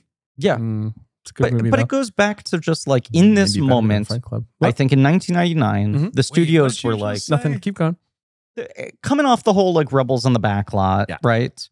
Um, uh, 90s indie revolution, those guys working their way into the studio system. You guys I- haven't covered any of those guys. This is kind of this the, is the first? like of the big. because Soderbergh has so many movies and Tarantino is so over discussed, and I'm trying to think Right. who else we got. You David know, O. in that. Russell's the greatest filmmaker of all Well, time. We obviously can't even David O. touch Russell. him. I talk about him so much in my regular life. I just, you know, I get I need a exhausted. break. PTA. Like you, you guys haven't really done No, like the no. 90s Gen X. because they are the most Revolutionary. discussed filmmakers of our That's the thing. generation. I think Yeah. it's felt a little uh, overchewed for us. for sure. to a certain degree but um there there was that feeling of like in, in the late 60s in the early 70s i think largely spurred by graduate and easy rider suddenly these movies became really fucking profitable Mm. and it was the studios reacting to an audience they hadn't thought to make movies for in a style they hadn't understood before and then 1999 feels like i think it's the reason it produces so many films that are now like feel like this last gasp is i think the studios were like it's time for another reckoning right it's time for another disruptive force in cinema.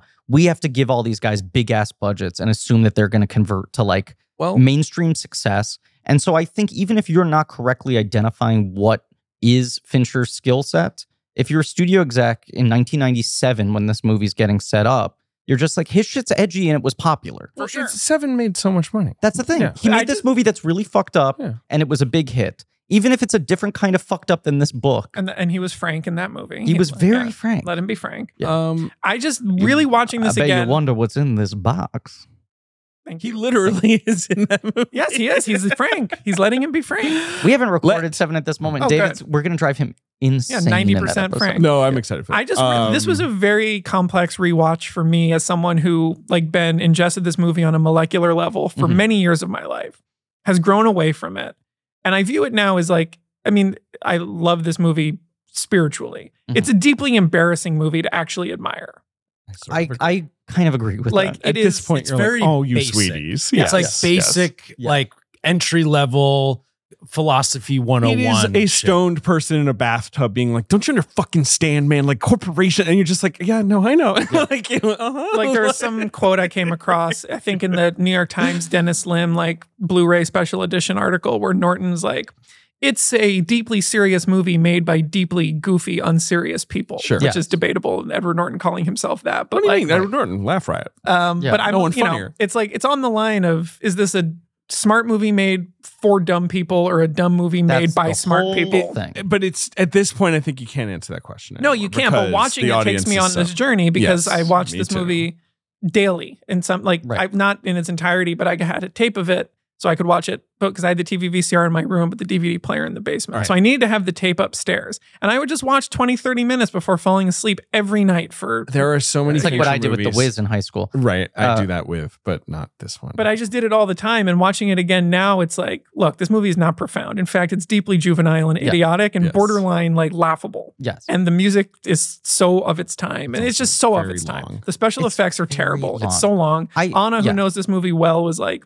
i don't remember the last hour of this movie yeah, because you fucking get exhausted with you this. get movie. exhausted. it's Oh. just it's so flawed and it is so inherently like stupid in the way Yeah. that gen x angst is stupid any generational angst becomes stupid Yes. i can't not love it for what it has meant to me but watching it again i was just thinking man this is What? like what does this mean to a 23 year old now Let- and i said to anna and this was my final thought These are for now important points. Don't cut him off. My man's I, cooking. I just said this is like kids watching this now. I think would be like when I watched Easy Rider, and she said, Uh-huh. "I knew you were going to say Easy Rider," Sure. where you watch it in Easy Rider. No, 1998. you're right. You're watching And you're Easy just- Rider, and all you think 30 years is later and you're like, sure i mm. guess like i can Right. see what this was i can see what this meant it doesn't work for me at all Yeah. i don't connect with it Yeah. i don't understand what they're talking about Yeah. i don't care what they're talking about and i don't like these aesthetics Yeah, because they're too busy posting on Instagram and like, like Go it's up, like go the up, bullshit go up, line those bullshit zoomers up. of like Ridley Scott is modern here now. times has gotten worse, the, millenni- right? the millenniums yeah. like the shit that Um, the he's millennials. complaining about, the consumerism, right? Sure. All of that Yes. like It's- messaging it- now it's has just gotten everywhere. so Yes. worse and Right. terrible. i mean that's the thing they lost like what what right Tyler now, Durden- we're just sort of like, yeah, what are you gonna do? People Right, you know. are self-aware and accepted. It's not like we're oblivious. we're right? all fucking brands now. Well, Right. and we it's just also walk just around like as if fucking brands. That's your entire currency as a human being in Wait, this world. what episode we talked about selling out with the Doughboys the last? Oh, uh, they live. Oh, sure. Right, like the thing where you now it's like well, you're selling out. People are just like, well, you 'cause you, you got money, Get you that know? back. Right. right? Gotta get you know, gotta rise and grind, motherfucker. Right. You know, um, all right. They pay you to sell out. Ben, What's up? hey, it's uh, it's me. It's Griffin. You're Ben. Yeah, hey. Uh, sorry to interrupt the episode again. I know we did the ad break where we then revealed it was not an ad break and we didn't have sponsors for this episode. Yes, right. uh, which is sort of this meta idea in line with the sort of sentiments of Fight Club to to not do advertisements in the episode. Right. I have to admit that was a that was a bit. We uh we decided to forego one of our ad slots. We usually have 3 Mhm. We kept one open to make an anti-advertising sentiment. But it, but to be fair, you know, truly, I mean, these ads they help pay for the salaries, our editors, you know, uh, researcher, our rent here in the studio. So we do we need to do ads. So it was we took a little bit of a financial hit on the first one, but we're going to do two other ads. So here's uh today's episode sponsored by Just kidding, we still don't have advertising. Got you. we cut your ass so bad. You didn't even see it coming. You didn't man. see it coming. And to be clear, we love those companies. Thank Yeah. them for their years of support. We will reinstate our relationships with them next week. But this week, I don't fucking give a care. All you fucking listeners, you're sitting there with your napkins tucked into your collar, fork and knife, going, please feed me more ads. I'm a pig. Fuck you. Here's your ad. Get a life. Yeah. Yeah. Why don't you go to your damn library? Yeah, read a fucking book. Or even better, How about punch somebody? Well, we can't condone violence. Okay, you're right. We can't condone violence, but uh, well, this was Oh, or you Oh, know what? But what? d- defend someone. yeah. Or read a book about punching somebody, There you go. like Fight Club, the book. But this is not an ad for the book. no. It's not an ad for anything. It's an ad for nothing. That's right. We don't believe in ads. This one Just week, this just this one week. Okay, back to the episode.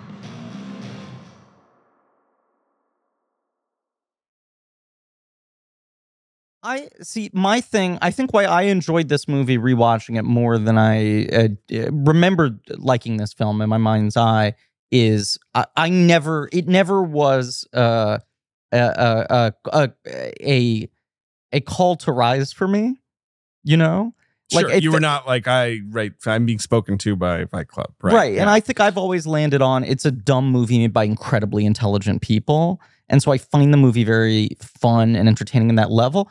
I also love Easy Rider. It is a movie that I do not relate to any of, but I find it so I, I like the film itself, but also it's got that You were thing born to of uh, be- like born to be wild. I Fuck. well, I was born to be wild. Um, but I watch it and I'm just like, it's kind of funny watching a movie that is this primal scream from a failed countercultural movement, right? Yeah. Where you're like, at this point, it's just a closed loop time capsule of a thing being presented with the promise of like, are we about to shake fucking everything up? Although that movie, of course, ends with like their deaths being They get meaningless, shot. right? So I, I, I, I think now with like more distance from this film and the less it actually speaks to our current moment or the attitudes, at least that most people apply to our current moment, I like it more as a time capsule of this is what people were yelling.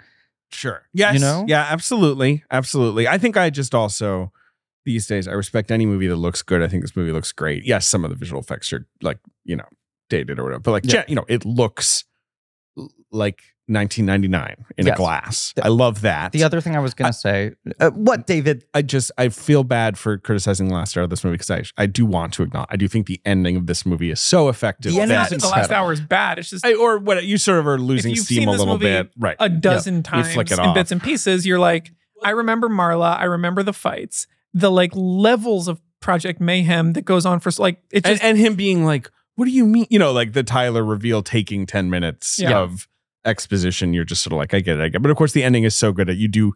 You always finish on a high note Yeah. at Fight Club. Fincher in the commentary said that he really didn't want the movie to be that long, right? Sure, And he was it's like, two hours twenty. Yes. Yeah, and he two- was like, Fox was 225. supportive of it, but they were like, obviously, if you could cut it down and make it user friendly, sure, we understand what we signed up for. We wanted fucking countercultural revolution. we're going movie. to talk about this specifically. Yes, Uh, but like w- if you can do it and he was like i really worked hard and i kept on trying to pare out anything i could and i got to a point where i said i don't think i condense the story down anymore i really tried to squeeze it as much as i can And he's recording this commentary maybe a year later. Yeah. And he's like, now I absolutely think I could cut it down. I needed distance. Right. There's a part of me that wishes I could just go off the grid for six months, go into the woods, completely rethink it, and I could absolutely get this down under two hours. But I could was if you so wanted to. deep in it and I was so committed to like all the different story beats I wanted, uh, using as much of the actual text from the book, all these different gags that I just thought all of this was I indispensable. mean, at the, this the point. Raymond K. Hessel human sacrifice scene's a perfect example. Like that is a deleted scene. It, Yes. it has it's never set up. Yeah. You see the driver's licenses on the door later, but the human sacrifice element of Project Mayhem is not part of it. Yeah. It's like a scene that could I mean you could just lift it out. I it- just I find it so fascinating where you But you compare- need it in there for the Gump reference Right. because you have to know that He loves gum. Tyler He's a loves gumper. Gump. I, Uh, my question is, is the fact that Tyler can quote Gump proof that the narrator has such lame taste Yes. that he himself can quote Gump? Of course. because he watches the it. And he's, narrator like, is so lame. Yeah. he's so lame that he loves Gump. Tyler doesn't love Gump, Well, Tyler isn't real. right? But at that moment, before you know that, are you supposed to think he pro- he Oh. projected Gum's Gump? one of the guys he who put- thinks that Pulp Fiction should have won Best Picture. I can't He's conceive mockingly of- quoting Gump. I mean, uh, sure, sure. Whereas the narrator loves Gump. I can't conceive of Tyler as a real person. I don't remember not, you know, I don't remember knowing about this movie before the, tw- you know, I, I think I did Sure. watch it not knowing the twist, but I just don't remember. I that. will Yeah. say to Ben's aggression point of this movie connecting, I for a, a- an English class project where I made like a movie of like a whatever the pro- my you had to do something for a project Mm. and I made a movie like a thirty minute thing. I put a frame of pornography in it before we watched it for the class on iMovie because this was when my school switched from VCR to VCR editing to iMovie and I was like, I can put one frame of porn in And this. did people notice? No, One frame is very brilliant, short. brilliant. Yeah. Yeah. unlike the I mean, Now- what they show in the movie is like two cents. Almost I know like it's not one frame. No. But Uh, I, to I, I return did take to, I took that order literally. uh, from, page two of this uh, 26 Absolutely. page dossier. it's funny. JJ sent this to us and then just said, like, I imagine you're not going to get through any of this. And he's being proven right in real time. He is told the movie is set up at Fox. He does not want to work at Fox because, of course, that's where he made Alien 3 and had Yes. such a bad time. And he is told, well, Joe Roth isn't there anymore. Tom Jacobson isn't there anymore. Mm-hmm. Good thing about these multinational corporations is the people you loathe are gone so quickly, it doesn't really matter. You know, it's like, it's not like Fox, the big statue with lights, doesn't like you. It's just all those fucking guys you fought with The who are lights gone. actually liked him. yeah, they, they thought he did a good job. Yeah. I'll see what Deadpool has to say about that. Oh my God. That, if Deadpool Wait a watched Fight Club- second. Uh, wait, you think Deadpool's watched Fight Club? This is one of those movies where when Deadpool 2 was coming out, Fox re released like their 20 top selling DVDs with covers where Deadpool was now on the movie. And there's an edition of Fight Club you can buy that is Deadpool holding up the soap. Uh, That's fucking disgusting. I think I hate that's that. good and definitely the kind of thing that, you know, Tyler Durden would approve of. Yes. Um so okay, so, you know, he goes into this meeting with Fox and he says, "Look, I want to make this movie. Like, I'm not going to water this down. Mhm. I want to make a balls out version where planes explode and buildings explode and it's for real. I don't want to do this for $3 million. You know, I want to do it for lots of money. Uh, Fox CEO Bill Mechanic, who I feel like has come up on this podcast before uh, during absolutely. Selleck, right? Yes. And uh, yes. uh, all that is sort of like, okay, give us a real outline, you know, like prove it, prove that you can do this. Mhm. Uh, so Fincher goes off. Uh, he amazingly approached Buck Henry yes.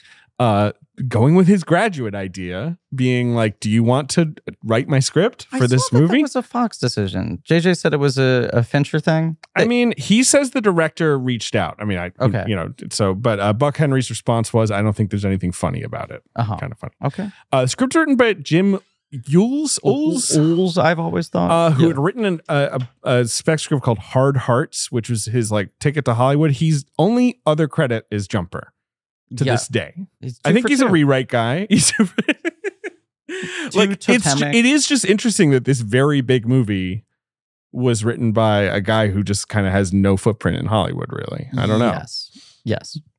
right? I mean, yeah. Yeah. I mean, obviously the the movie is the book is very he's cribbing right from the book, like, but still, Which was Fincher's big thing. it's a apparently- complex work of adaptation. It's Right. hard to put that book on the What's her name? screen. Laura Laura Ziskin, who Yeah. was in charge, when he had to go pitch it to her, he was just like, I think the thing to do is to really look at the book. I have no radical idea of how to Right. adapt this. I think Right. it's there. There was sort of a fear about using voiceover So because it that's- was seen as such a hacky cliche. And he was like, You gotta. Uh, a lot of the development speak at the time, according to Fincher, was he can't do voiceover. Voiceover is a crutch. The first draft has no voiceover, according to Fincher. Mhm. And he's like, and there he's like, where's the voiceover? And they're like, oh, you know, that's a crutch. And he says, it's not funny if there's no voiceover. It's just sad and pathetic.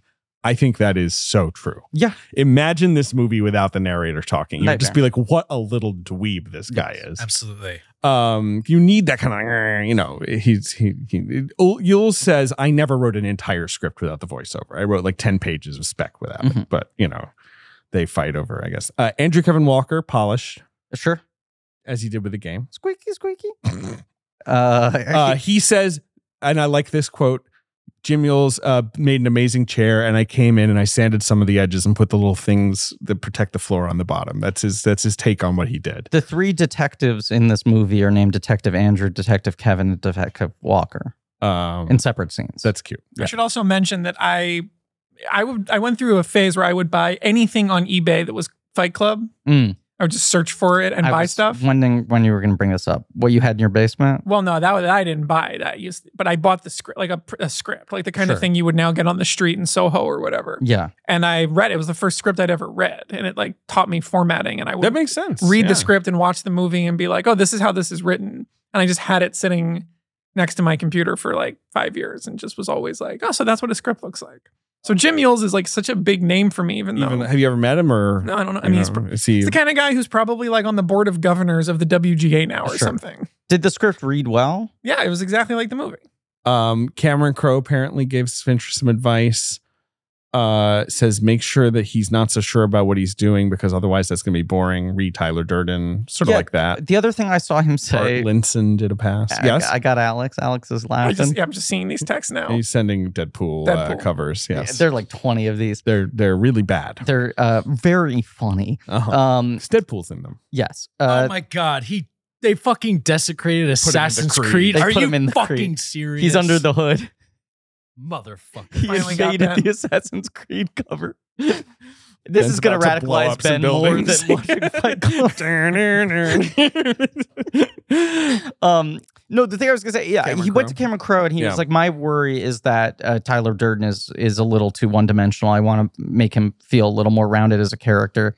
And uh, Crowe basically gave him the opposite advice, which was like, make him more inscrutable, make him more unknowable. Good he doesn't advice. need to be a real person. He's you have to not go one. lean harder into. Yes. Absolutely. Um, Fincher goes back to Fox and with this giant package he's written up. where He's gonna he's like, it's gonna cost sixty million dollars. Mm-hmm. It's gonna have Brad Pitt and Edward Norton. We're gonna start inside Edward's brain and pull out. Right. We're gonna blow up a plane. All this shit. You have is seventy two hours. Yes or no? That was and basically Fox said yes. yeah. When he went to Laura Ziskin, his pitch was, "I don't want to go through the notes. Let me just go off, work on this for six months. I'll come back. I'll give you that Right, sell." right. And he went in with like a book that was fucking humongous of every single thing storyboarded, the two stars, and yeah. Uh, Pitt got seventeen point five. He did. Norton got two and a half. Well, you know what? Yeah. Primal Fear is only three years before No, this. absolutely. But by the time this comes out, Norton is Right. absolutely He's hot shit. This is the year Well- that Vandy Fair does the off mentioned.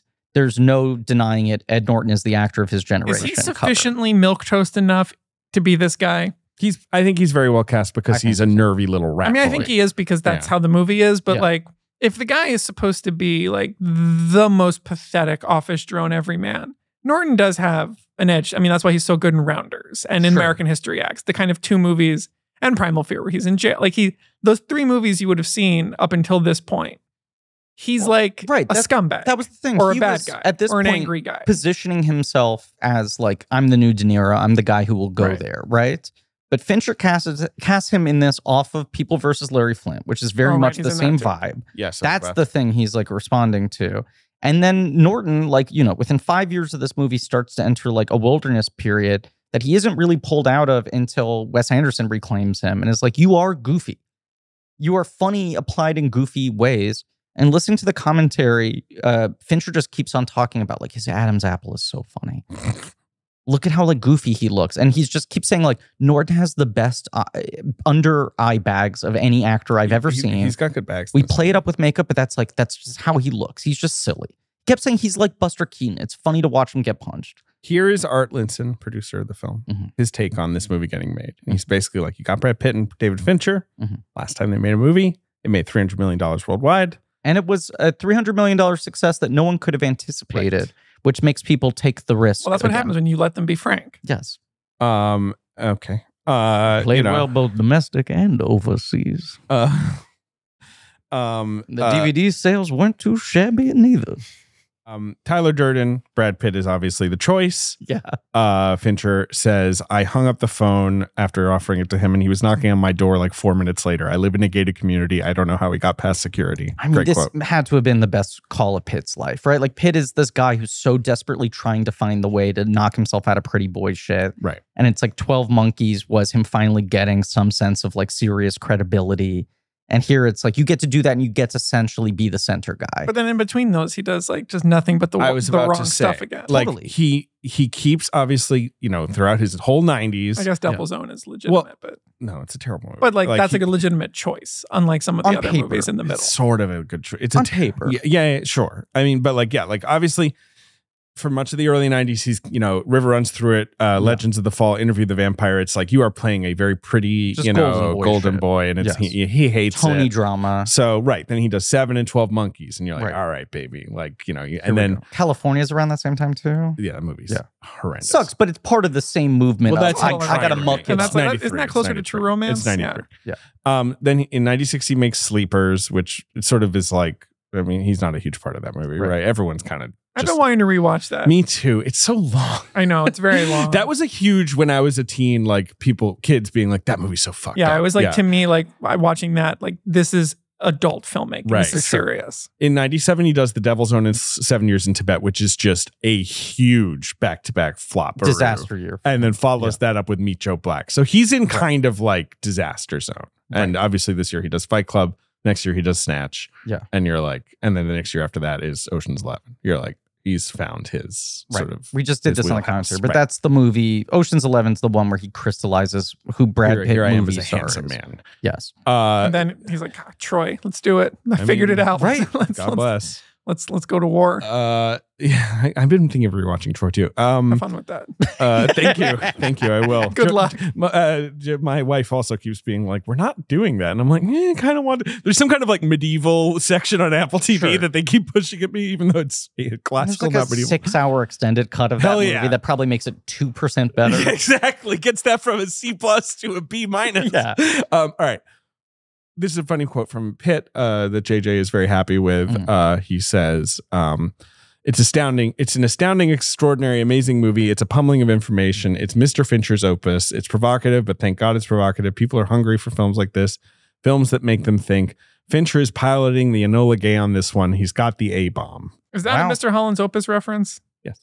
P- Pitt's referencing Holland's Opus. Yes. That's no weirder than Tyler Durden referencing Forrest Gump. Well, Picture Pitt getting his his VHS of Mr. Holland's Opus and being like, "Man, when they played that Opus at the He end, couldn't rip the shrink Um, wrap off fast enough. now Sean Penn wanted to play the narrator. Yes, which doesn't really make any sense at all. No, but it He's just a worked little with too old Fincher. for it, but he'd worked with Fincher. And the studio I think wanted Penn. He's still a huge name. right. Norton's a little Um, more untested. He's rising.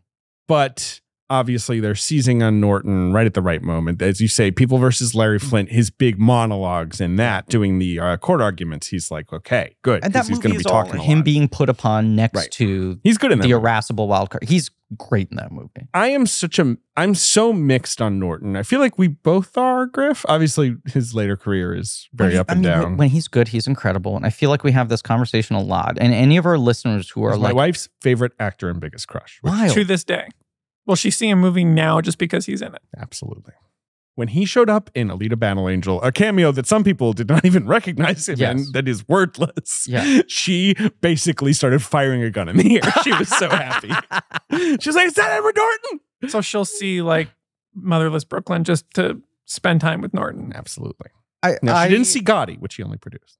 Sure, he produced. He sure Gotti? did. That's so fucking Wanted weird. to bring Gotti to the world. This is probably a five timers club, but just that, like that that fucking Vandy Fair cover, right? That moment where he's positioned as the guy. yes. Uh, my my sister Romley, who was nine years younger than me, saw Motherless Brooklyn and went, "Why the fuck did they let This the is a seventh Timers Club. most important guy in the Wes Anderson movies make that movie. And I went, you don't understand. That's like, this has all been, in theory, a weird sidestep from what he was supposed to be doing all along, how this guy was framed to us in the late 90s of like, undeniably, This is the dramatic heavyweight actor of his generation, will be owning the screens for the next 30 years.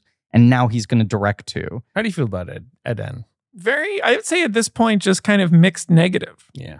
He, because at this point, at the point of Fight Club Contemporary, he was the guy. I mean, I loved him. Yeah. I loved American History X. I had it on Snap DVD, Snap Case. You snap Mm-hmm. that one. I loved Larry Flint. These are and, I, and this movie was seminal and i just thought he was the guy and then now it's like i don't even really like him now like i don't lo- look back on these and be like man i just love watching i don't it- you know like some actors you just think i just love watching him in anything how i feel about brad pitt I'm Yes. just, I'm uh, i looking- just don't i don't love watching him in anything and when i see him in stuff now i'm just befuddled i hated him in glass onion see. Okay, I, liked love him in him. Glass I love Onion. him. in I thought he was Glass well Onion. cast. I think he's great in Asteroid City. he is. And then I'm like, he's looking, actually awesome in Asteroid. I City. think he's awesome in Yes. Asteroid Yeah, yeah, City. I think that's his best of the West performances. Although I think he's pretty He's good very in good all in- of them. Moonrise, And he's and he's uh, very good in um uh, Budapest. uh yes. yeah. Uh but Yeah, it's he's like always good. right, the last three are Asteroid City, Glass Onion, French Dispatch. Then you go back to Motherless Brooklyn, Disaster, I think that Alita, what is performance this? is um not good. and and just the whole movie is Personally. like on him. And then you're going back further and you're like, Collateral Beauty, what the fuck are you doing? Why is that your follow-up to Birdman? Birdman, he is Birdman? awesome. in. He's great in a movie we don't like, but I don't he's really like great that in. movie, but I think he's really good. But once again, you're just like this last decade. Basically, he is only successful when he's making fun of his own reputation as like precious, self serious, you know. And then you're just like Born Legacy, you know, outside of the Wes Anderson movies, Leaves of Grass Stone. I'm like, what's the last time I liked him in the sort of like original hot run? And it's like it basically stops in 2002. It's it's 25th hour.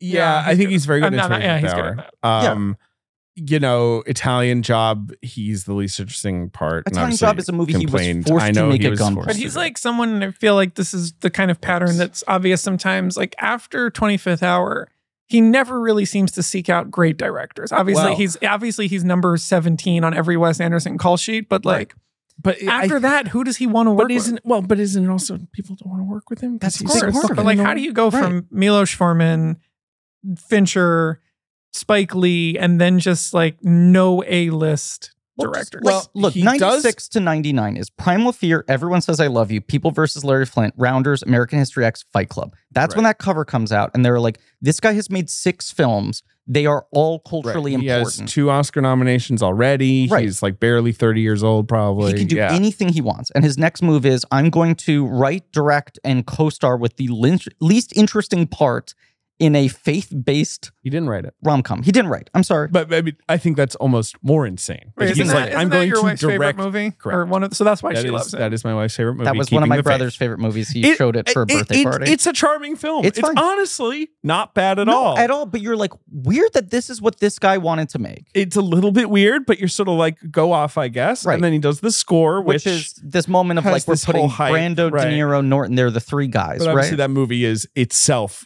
unmemorable. and then O2 is Death the Smoochie, Frida, Red Dragon, 25th Hour. He's, He's good in Death to Smoochie. great in Death the Smoochie. He's good. Uh, he's great in 25th Hour. Red Dragon, he's fine. oh yeah he's pretty sure. fun in that Yeah, he's, you know, doing what he's Frida. asked. He's dating Salma Hayek. He was Yes. very involved in rewriting that Yeah, and he film plays or Nelson producing, it. Rockefeller. right? but you're like, that's a year where he's still in the Yeah, yeah, conversation. 100%. 100%. And then 2003 Italian Job. You're like, he hates that he's in this Right. movie. 2004, uh, you have him uh, playing himself in After the Sunset. Yeah, what the fuck is because that? he's Ratner's boy. right. And Kingdom in of 2000 Heaven. People he's- like that performance, but he's wearing a mask the whole time. Right. He's really good in Kingdom of Heaven, but it's this kind of like, oh, you know, good for you. You, you did a movie where no one saw your face. Down in the Like, Valley is a movie I actually love that I think he's great in, but doesn't exist. Uh, never seen. Yeah. Never seen. And then like Illusionist, he's not great. And Painted Veil, what is this? You know, Uh, like no, well, that- no, wait, wait a sec. Excuse me. I'm pumping the brakes. What? I actually don't mind the movie The Illusionist, but I can't. I can't really remember what what he's like in it. I just he's kinda fine, reminds me- right? it's like I wearing think a that movie- cravat and yeah. doing And magic he's like, ah, I'm a I think that movie magician." is fun. It's fun. Yeah. Painted Veil. It just got its it just got its lunch eaten by the prestige. Absolutely. Uh, Painted At the Veil time and now. is a very good movie. Really. uh, that I think he's good in, but obviously the global appetite for that movie was zero. Ben, do you Right. like the painted veil? I've never fucking heard of it. yeah, of course I painted that veil every week. What are you talking about? Porch classic. We all had veils. But then basically, is After literally that, it's doing over. The Joseph Cotton and Citizen Kane gif of like he's literally folding paper in half and tearing it up while you run through Edward Norton's disastrous after that, it's 2000s. that's the thing. you know, he and basically Pride and Glory, off of which that- he's all right in, I right. think. You but know, it's like, and why is this guy doing kind of like third over. tier movies? Because he sucks. when he announces that he's doing Hulk, it's like, oh, Norton clearly gets it. He's ready to play ball. He wants Right. to make good. And then he makes that experience so difficult for everyone Right. for a movie that just does not work, where they're like, you know what? You're fucking not part of these. when he's in Glass Onion, you are almost kind of like, I can't believe Ryan Johnson with this expensive, you know, sequel with a lot of expectations took the risk of putting Edward Norton in the second biggest role. Sure. Like in a way, like because like I feel like his reputation becomes he's gonna try and take over your movie. But it feels Like, like, don't weirdly. you know, don't don't even bother. But that's like a Warren Beatty thing. But Norton is coasting on this like off of what? Everything Well, no, he's I'm not authored- saying he's everything gonna take it he's over and authored make has- it good. I'm no, just but saying like how can anybody even take that as a serious threat in 2021 well, or I like there's- assume that's there's a Ryan that. Johnson thought. There's right, that, you and I know. think there's the other part of it, which is like it seems like maybe he's less controlling when he's in a comedy. sure. None of the nightmare stories come from comedies, and his only good work in the last 15 years have been in comedies, usually not as the center guy, never as the center guy. to to to quote Fincher at you answering your question, and I'm not sure I agree with him. He says Fincher re Fight Club. I wouldn't believe Matt Damon in this role. I don't believe Affleck in this role. I don't be, believe Giovanni Ribisi in I this think role. the studio really wanted Damon. Makes sense. He's He- the guy. that He's one. the ever, also Yeah. like he's he is an everyman Right. type. right, and the similar kind of corn fed, slightly Right. dorky, but but still Yeah. handsome What are, you enough to be talking thing about? is, loved. what are you talking about, Brad? You know, I mean, like Yeah. fucking they do that in Ocean's Eleven two years Right. later. But he says Edward makes a great blank slate. His opacity is part of the thing that makes him a terrific everyman. I don't feel that way about Edward Norton. But I do think he's well cast in I this think movie. in this it totally works. because like I certainly Damon don't think he's an everyman. though. Norton he's No. not at all. Norton seems like a miserable guy. yes, And this character needs to be miserable from minute 100%. one. Damon does not seem miserable. no, no, Damon's a you know kind of This is the rounders A happy dichotomy. boy. Damon Yeah, can be like- frustrated, but you he just doesn't have to- seem miserable. You just have to see this guy in the first five minutes and think, God, this guy's just so fucking unpleasant. Right. Just he's unhappy. He's su- like and, and he's got he- nothing. He is the mirror image of Keanu in The Matrix the same year. The you know the cubicle guy with the fucking you know ill-fitting white shirt. Yeah. And Norton looks like he wants to kill himself, and Keanu looks like he's like asleep. Right, he's just like in a daze. Like those are the Right. two. I mean, this movie and Matrix. this generation really feared the cubicle. Uh, well, I, to be fair, I get it. Um, I understand there's a different evil to the the open workspace, but the cubicle thing is just I think one of the most depressing environments in the world. Uh, The, the felt cubicle under Yes. fluorescent lighting is certainly not the most pleasant seeming vibe. Uh, Uh, yes, but they have this sort of And the- the- you guys should build cubicles in here. yeah, we need separate Hmm. cubicles where we can't see each other. peek over. Norton and Pitt made this sort of handshake deal where Office, Pitt office was Space like, 99 too. "Oh yeah, Yes. yeah," and you would not believe what Deadpool did to the cover of that one. I'm telling you, blow your fucking mind. It's so disrespectful. Is he covered in post-its? No, he's poking behind the guy covered in post-its. He wouldn't even do it. He wouldn't even do the difficult part. Ben is punching the wall again. Furious. Ben? Hey, Griff. Hey, this is our third uh, ad read slot. Right. Um, but this, this time is different. time's this time's different. Let's be reasonable. We're we're adults here, and to sacrifice two ad slots on a big episode, Yeah. Fight Club, one of the bigger movies we've ever covered Absolutely. culturally, Yeah. would just it would not be prudent. And once again, it got to keep the lights on. We have salaries to pay, Totally. so we're gonna do one ad. We're doing one actual ad, and we're sorry if it feels like Real we're kind of ad. a sellout bailing on the bit. and I feel like the brand that we're about to promote. I, I think actually when you hear who the sponsor is, it'll Yeah. make sense. but just again, It like won't that, feel like a betrayal. that we've like had two ads, Yes. sort of essentially mocking ads. Of course. I feel like the brand may not love that. But but even give them credit for choosing to stay on as a sponsor in this week, even if it feels like we're kind of selling out because it was pretty cool of them. Because even Audio Boom had to say like, "Hey, just so you know, they're doing this bit Yeah. without ads." So that's and- okay, Brands usually are not really into or bits. totally. But this is eh, very tolerant, very cool of them. We're sorry if this feels like uh, eh, once again like we're bailing out. on the bit and our integrity. Uh, and if you want to skip ahead, now's the time to do it. It'll just be like a minute or two. We're just going to get through the ad Yeah. copy as quickly as we can. Our sponsor for this week's episode is Fuck you! No ads! We did it! Three! Yes, We're three. we And you did. fucking fell for it. Even Oh, though my last time God. we played the same fucking trick on you, and in fact, we maybe oversold the setup on this third beat.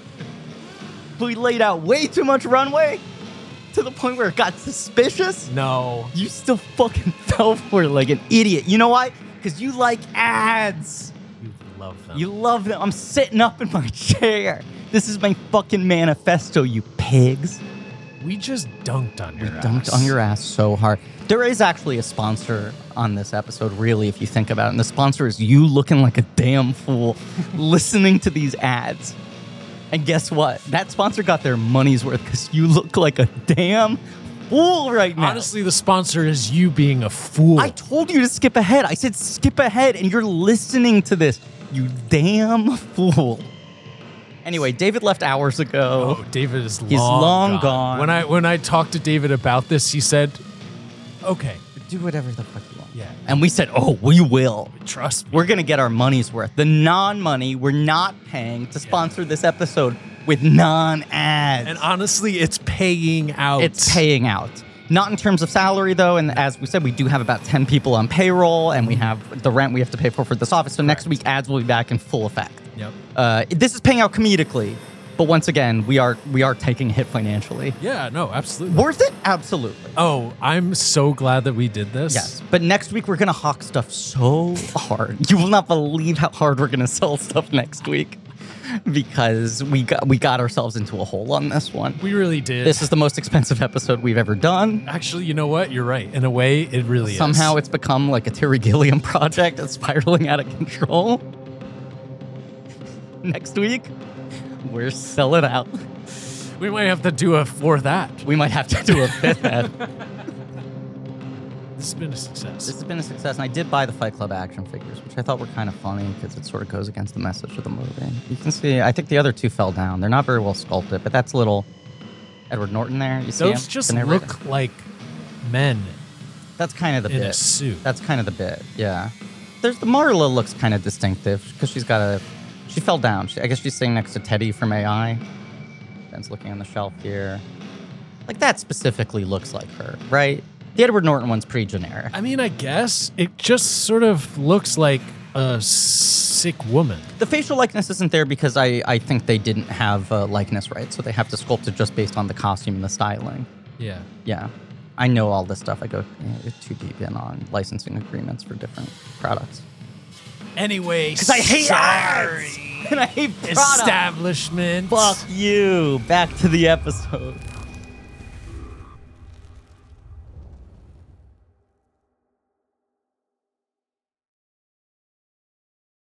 Pitt and Norton shook hands and were basically like, uh, uh, Norton, I'm going to lose as much weight as I can. Pitt, I'm going to bulk up more than I ever have. Sure. Right. right, right, And right. start doing it now and then continue doing it over the course of the I, movie. that, it's, it's a great it's a great call. So Pitt was Oh, physically. basically like I I uh, I- I was just lifting constantly, Yeah. and Norton was like I basically was on a diet of vitamins for six months, which makes Um, him look goofier. uh, he looks all withdrawn. Yeah. Um, I will say also, I want to just to to, to complete the Norton thought. Um, they want him for talented Mr. Ripley. Obviously, that ends up going to Damon. They want him for Man on the Moon. Obviously, that ends up Doesn't going to he Jim want Carrey it for man on? Isn't Yeah. he Yes, wants that because more he's than they worked do? with Foreman. Yeah. Uh, they also want him for the biggest of these three movies, Runaway Jury. They're desperate to get Norton he in was Runaway Jury. signed. He was supposed to do that. It just didn't get Correct. off the ground. Uh, and it's also this is all part of the Paramount Pictures, uh, you know, handcuff that he has. Uh, you know, uh, I a- think a it was two signed picture- from the primal fear fear moment. It's what they end up using against him to make him do Italian Yes. job. He, they- he gives Yeah. he gets permission to appear in this movie with Italian Job as the price, which Yes. is why he then complains about the Italian Job for the whole press tour while journalists are like, you know, have you seen the movie? It's actually like perfectly fun. Right, and he's like, I Norton's like refuse this to piece of accept shit. Um, that. Yeah, it's it's it's very similar to the Emily Blunt Gulliver's Travels thing. well with that one you do feel for her a little bit. Although she was also spared being in the MCU. I Maybe think it it's good was- for her. I think in it a worked out way. well for everybody. Um, yes. They're making this movie. Uh, Norton says to Fincher as they're starting, he's like, This is a comedy, right? And Fincher's like, Yeah, that's the whole point. So, you know, they are aligned, as you're saying, like, this is a satirical film. Mhm. Um, and uh, then people watched it and they were like, "Do they believe what they're saying in this? Is that we this should blow things up?" irresponsible because Columbine had happened earlier this year. Yeah. The movie was pushed back from summer to fall. People thought it was because they wanted more distance for Columbine. In fact, Fincher was like, it was the one time in my life, basically, where uh, I- I'd made the movie. I'd been told I was out of time and had to lock. And Ziskin and Arna Melshon came to me and they said, like, are you happy with it? And he was like, I'm happy enough. Right. And they said, if we could give you six more weeks, would you take it? And would you be able to make it better? And he said yes. They gave him like seven hundred fifty thousand dollars, another six weeks to uh, Right. refine it, and and pushed it back because of that. Um, I'm sure they also probably thought I think they wanted some distance. some Sure. distance, and it Yeah. played better in the fall. Right. The Matrix has gotten tagged so much with the Columbine shit because the, they were The so trench close coats, together. Yes. Yeah. Um, Janine Garofalo supposedly was the first choice for Marlo Singer. This is one of those legendary. Right. This era of she was the first choice for Jerry Maguire, and then the studio balked. She was the first choice for Fight Club. She was at this threshold point of yeah. Um, she claims Edward Norton felt she didn't quote unquote have the chops. Uh-huh. She's always blamed him. Uh, she said in an interview years later that Brad Pitt came up to her and said, I'm really sorry about how that all went down. And she was like, had nothing to do with you. It wasn't your fault.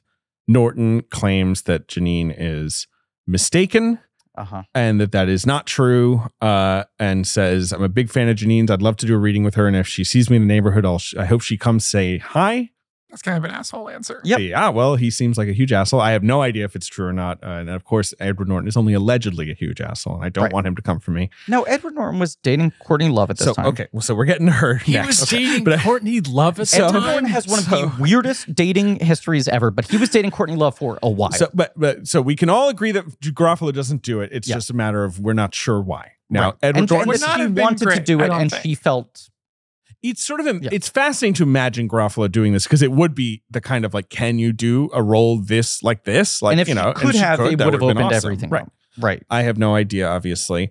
Supposedly Edward Norton wanted Courtney Love to do it, and Brad Pitt was like, absolutely fucking not. Yes. Like she is too insane to like she will fuck this movie. But conjecture, you could see And Norton. obviously they had been in People versus Larry Flint together. It's Courtney Love's Right. best performance. yes, you could see Norton n- icing uh, uh, Garofalo out because he wanted to create the opening for Love. Conjecture. And then everyone else just went, Love is not getting this. You created an opening for no reason. absolutely Yes. plausible. Uh, obviously, Fincher casts um, uh, Helena Bonham Carter. Now you can read Courtney Love's long exegesis on her getting. Pretty focused and coherent. It's not reached. It was on Marin that she said. She was it. It on wasn't, there, uh, and she also had, I believe, a Twitter or Instagram thread, Right, sure. maybe, where she expanded on it.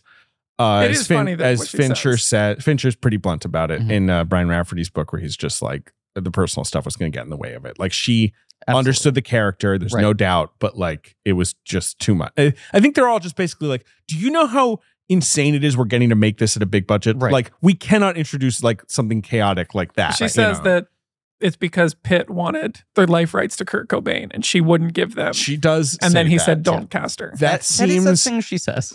like a thing that Courtney Love has said. Absolutely. Classic Courtney Whether Love it's true or said not, this it's a, it's a stuff. good it's a good story. Yeah. It's just I if you're want to going believe it. Occam's razor, you can definitely see just the stakeholders of this movie being like Courtney Love seems like a, a chaotic person. Yes. Right, in Fox 1990. really wanted Reese Witherspoon and kept on pushing her on him, which is kind of interesting because she hadn't really popped yet, but I guess she was one of those people where they Cruel said, like, Intentions is 98, Yeah, right? Like and I it's guess a- that's a an Fox election is movie. 99 obviously. Like obviously again that's a zag for her. He like just she's said been in like too Pleasantville. young. Yeah. That was yeah. his whole thing. and then of I- I course have no he fucks her out of disrespect for Gone Girl as well. He's Right. always he's always fucking Dikembe Mutombo But and Helena, Reese Witherspoon. Helena's an interesting choice at this point because she's almost exclusively She's a costume prestige drama period. girl. Whereas this was piece. my introduction to her. right. I and had this, no sense of her. this in- reveals in room with the who View or I now anything. feel like the Goth- public goth perception queen, Helena of Bonham Helena Carter. Bonham Carter primarily is. She's very good in the film in my opinion. She is. I agree with that. is this a but thi- is this a non-character? She's she disappears for I would say almost an hour of the Does movie. any character in Fight Club have any dimensionality at all? Bob, Yeah, you know what? I think he's the most well-rounded in a couple Wait of a ways. second.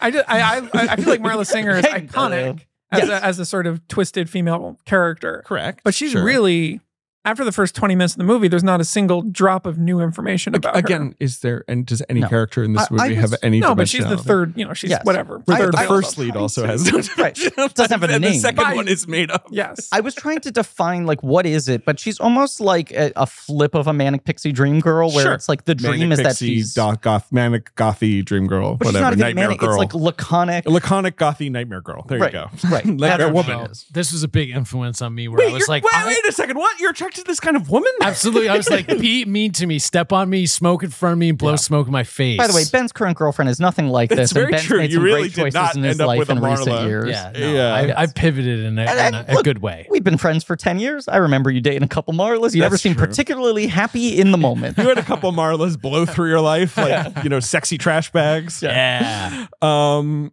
he if Bonham Carter says I wanted I wanted to meet Fincher to ascertain that he wasn't a complete misogynist because I think you're reading the script and you're like, you know, to what extent am I supposed to be taking all of this seriously? sure. Uh, and she says, like, I could tell he's not an all out testosterone package. Okay. He's got a healthy feminist streak. Mm. Um, and uh, she's yeah, she's awesome. She's uh, she's she's she's very crucial to this movie. I think I uh, agree. making sense. yes. She looks sick.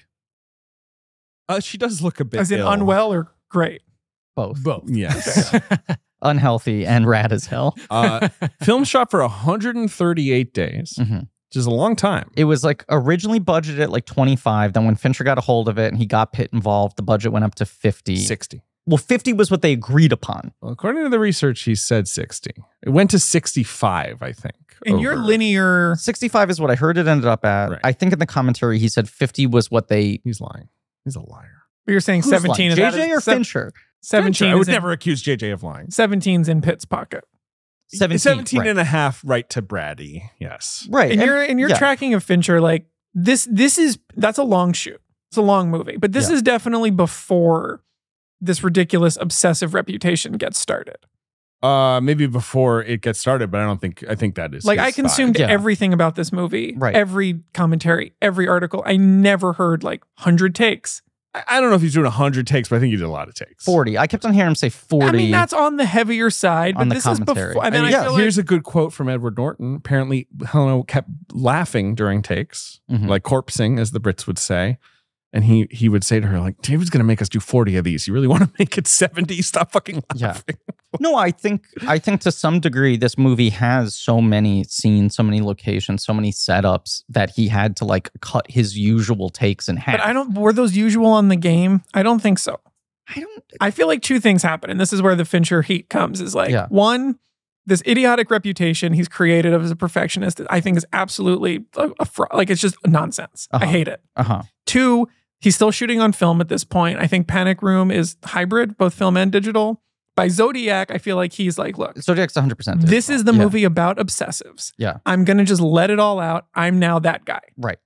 It- I'm Jake Gyllenhaal's gonna say I did 100 takes and I watched David delete the first 99. Yes. I'm gonna like th- it's time for me to fully put it on the table. I feel like at this point that reputation is not there. Yeah. Okay, he works people, long shoots, big budgets, but it's not like Jesus, that's a marathon. And I think this is for the better. I feel like he went out of his way to create this reputation. We I kind of on the Kubrick episode Yeah. you know, we had fun saying like this reputation I think is kind of complex. I don't really think it's the way people perceive it. Sure. The perfectionism, it's not so much that. Fincher, I think, is the opposite. He kind of like created this for himself. Yes. He was, I, I think, as someone who loves him and is also deeply cynical of his public persona, he seems to have been like, I want to be perceived as a perfectionist so that my work is perceived as perfect. And I think this is charlatanism. And it's nonsense. Like the hundred takes, like, oh, he stitches these frames together so that everything is perfect. And it's just like, to what end? Who cares about this? This is like so not in the context of the work. And then he makes four movies in five years. And it's like, you can't, like, h- his work does not keep up with this n- legend he spins about himself. See, I almost think it is like it's a green M and M's thing, okay. right? Where it's He like has the heels. Conservatives don't like him. Hachi Machi! Look at this green M&M! Wait, I need my charger. You guys keep talking. Let me tell you, I've always been more of a brown M&M person myself. Uh, Frank's got opinions. They melt in my hand and in my mouth. Quick, David's getting something. Do Frank Underwood. I see you need an AC charger for that laptop, David. Uh, David's gonna go take a shit. Well, Frank, when the David's away, the Frank will play. No, you know the David's a defender of this Fincher narrative, so now that he's in the bathroom, we can really debunk it. yeah. Uh, the, the Green M and M's thing in the Rider. Which which band was it? Was it Motley Oh, Crue? Van Halen, I Van Halen. Yes. Uh, you know this thing, right? That like for years and years and years, th- it was cited as this like they are the greatest divas. One of the things in their riders in their concerts for their shows is that they demand that uh, in the at the backstage, the green room, there are no green M and M's. I thought this was Ozzy. Sure. Well, other people start doing it, right? Oh, but they're the they're the originators of this. Well, I'm, I think it's Van Halen. I believe it was Van. I would love to be Halen. proven wrong, but and it it was sort of this thing that for years they would sort of like not rebut it but also never really claim it and it was like are they that neurotic do they think they taste different is it like truly just a power control thing and then it came out decades later that like we had a very complicated tech setup and our writer had like the full breakdown of how things need to be set up uh, because we understood like the amount of energy uh, actual like e-, electrical danger was at play right and there was one time they did the show and the equipment was poorly set up and someone got injured. And they were like, we're going to put the green M&M thing in like halfway through the rider. So if we get backstage and we see that there are no green M&Ms in the bowl, we understand that they actually read every word we put in there. And it was this test, but in order to keep the famous test going, strategic geniuses Van Halen. Right. In order to keep that test going, they could never publicly own up to why they were doing that. And I do feel like there's a similar kind of thing with Fincher where it's like, I get people on set knowing that they would be willing to do this for me, not that I'm going to ask them to do it as much, you know? Like, eh, I remember some Timberlake interview where he was just like, and was it tough, like the 100 takes thing? And he was like, no, he was just like, he'd do five takes and he'd be like, do you not like, we can be done if you want, we can move on. I've never heard someone who works with Fincher say that, and I certainly ask anyone I meet who's worked with him, like, so what's the deal? And what did they say? They say you work, you do a lot, you do a f- t- ton of fucking takes. When I interviewed everyone, they just all were basically like, anyone who doesn't like that is a big baby. But of course, that was his, It's not his an actor's- loyal crew. It's not like He that doesn't actors do do the not you take. know, I've, and actors say Sure. like, I would love to work with, you know, I would love to do that. That sounds like a fun process. But like, I just think he created this this myth of himself rather than it being kind of created despite himself. Mm-hmm. And I think it has led to a perception of his work that I find very irritating and at odds with my occasional love and occasional complete disconnect from his more recent movies Interesting. it's just myth making and it- this movie doesn't have that and this movie david as you say looks great i feel like he really i mean he really i th- zodiac kind of the exception but like his proselytizing of digital i think is a huge mistake and it's Uh-huh. like borderline embarrassing at this point Hmm. especially when you look at kind of like Go off. i mean you guys seriously, you're go off. doing like you're covering all of house of cards so you'll talk about this later but like one episode at a time. like the way he Well, excuse me, say that in a different accent, if you will. Uh, we wouldn't want to rush. would we? Gotta you're doing them all take as, some you're time doing to them all as savor each commentaries episode. they're having commentaries Yeah. with Slow Frank and Underwood. steady wins the podcast. I just and feel you like- won't believe who's the one doing the commentary. you miss me you thought it was fast, fascinating when I turned to camera and talked to you. uh, he the way he kind of flattened the aesthetic of television with that show and kind of made all TV look like that.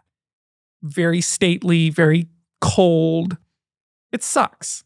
And I also, feel like just he's- ground zero for all the problems of I- prestige and streaming TV that we now live. I'm with. just right. I talking don't about know his if tech- I, his if I technical throw that at relation's Fincher's feet, I throw that more at Netflix's Well, feet. for I mean, sure, I but have no TV, idea. you know, even But I think even Fincher- prestige shows, HBO prestige shows up to 2012 did not look the way House of Cards looked, and now I feel like a lot of shows look that way because he's so influential. He's so Uh, He's aesthetically and influential. visually I just- influential. And Netflix I like the also way his likes movies look. things basically being produced in his style because it gives them more ability to manipulate it and post further. Well, for sure. I just feel like, and this is like broader that again, this movie does not live within, nor does Seven, nor you know, Panic Room a little bit, Zodiac to a good extent, but like his coldness and his digitalness Mhm.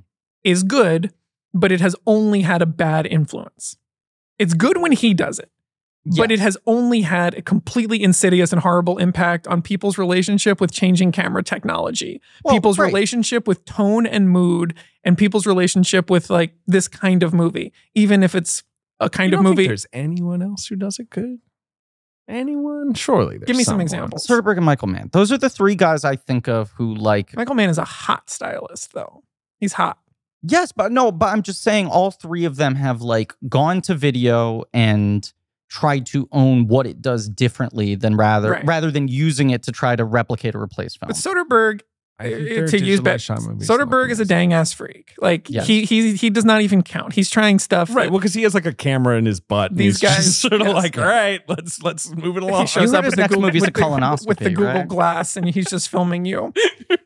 He- but like, I remember Soderbergh had some quote about Fincher where he was like, "See if you can find this." Where it's like, he was like, "Yeah, we did color correct." I, I've And we, quoted we've this talked like three about it times. And- on and I an ju- and episode I of just this Alpha thought, like, Admin series. Imagine seeing the whole world that way, and it's Right. like, where he's like 25% darker in And this it's just like, quadrant. yes. get the fuck out of here! Like, come on, Well, this is silly. So then, what's your take on him?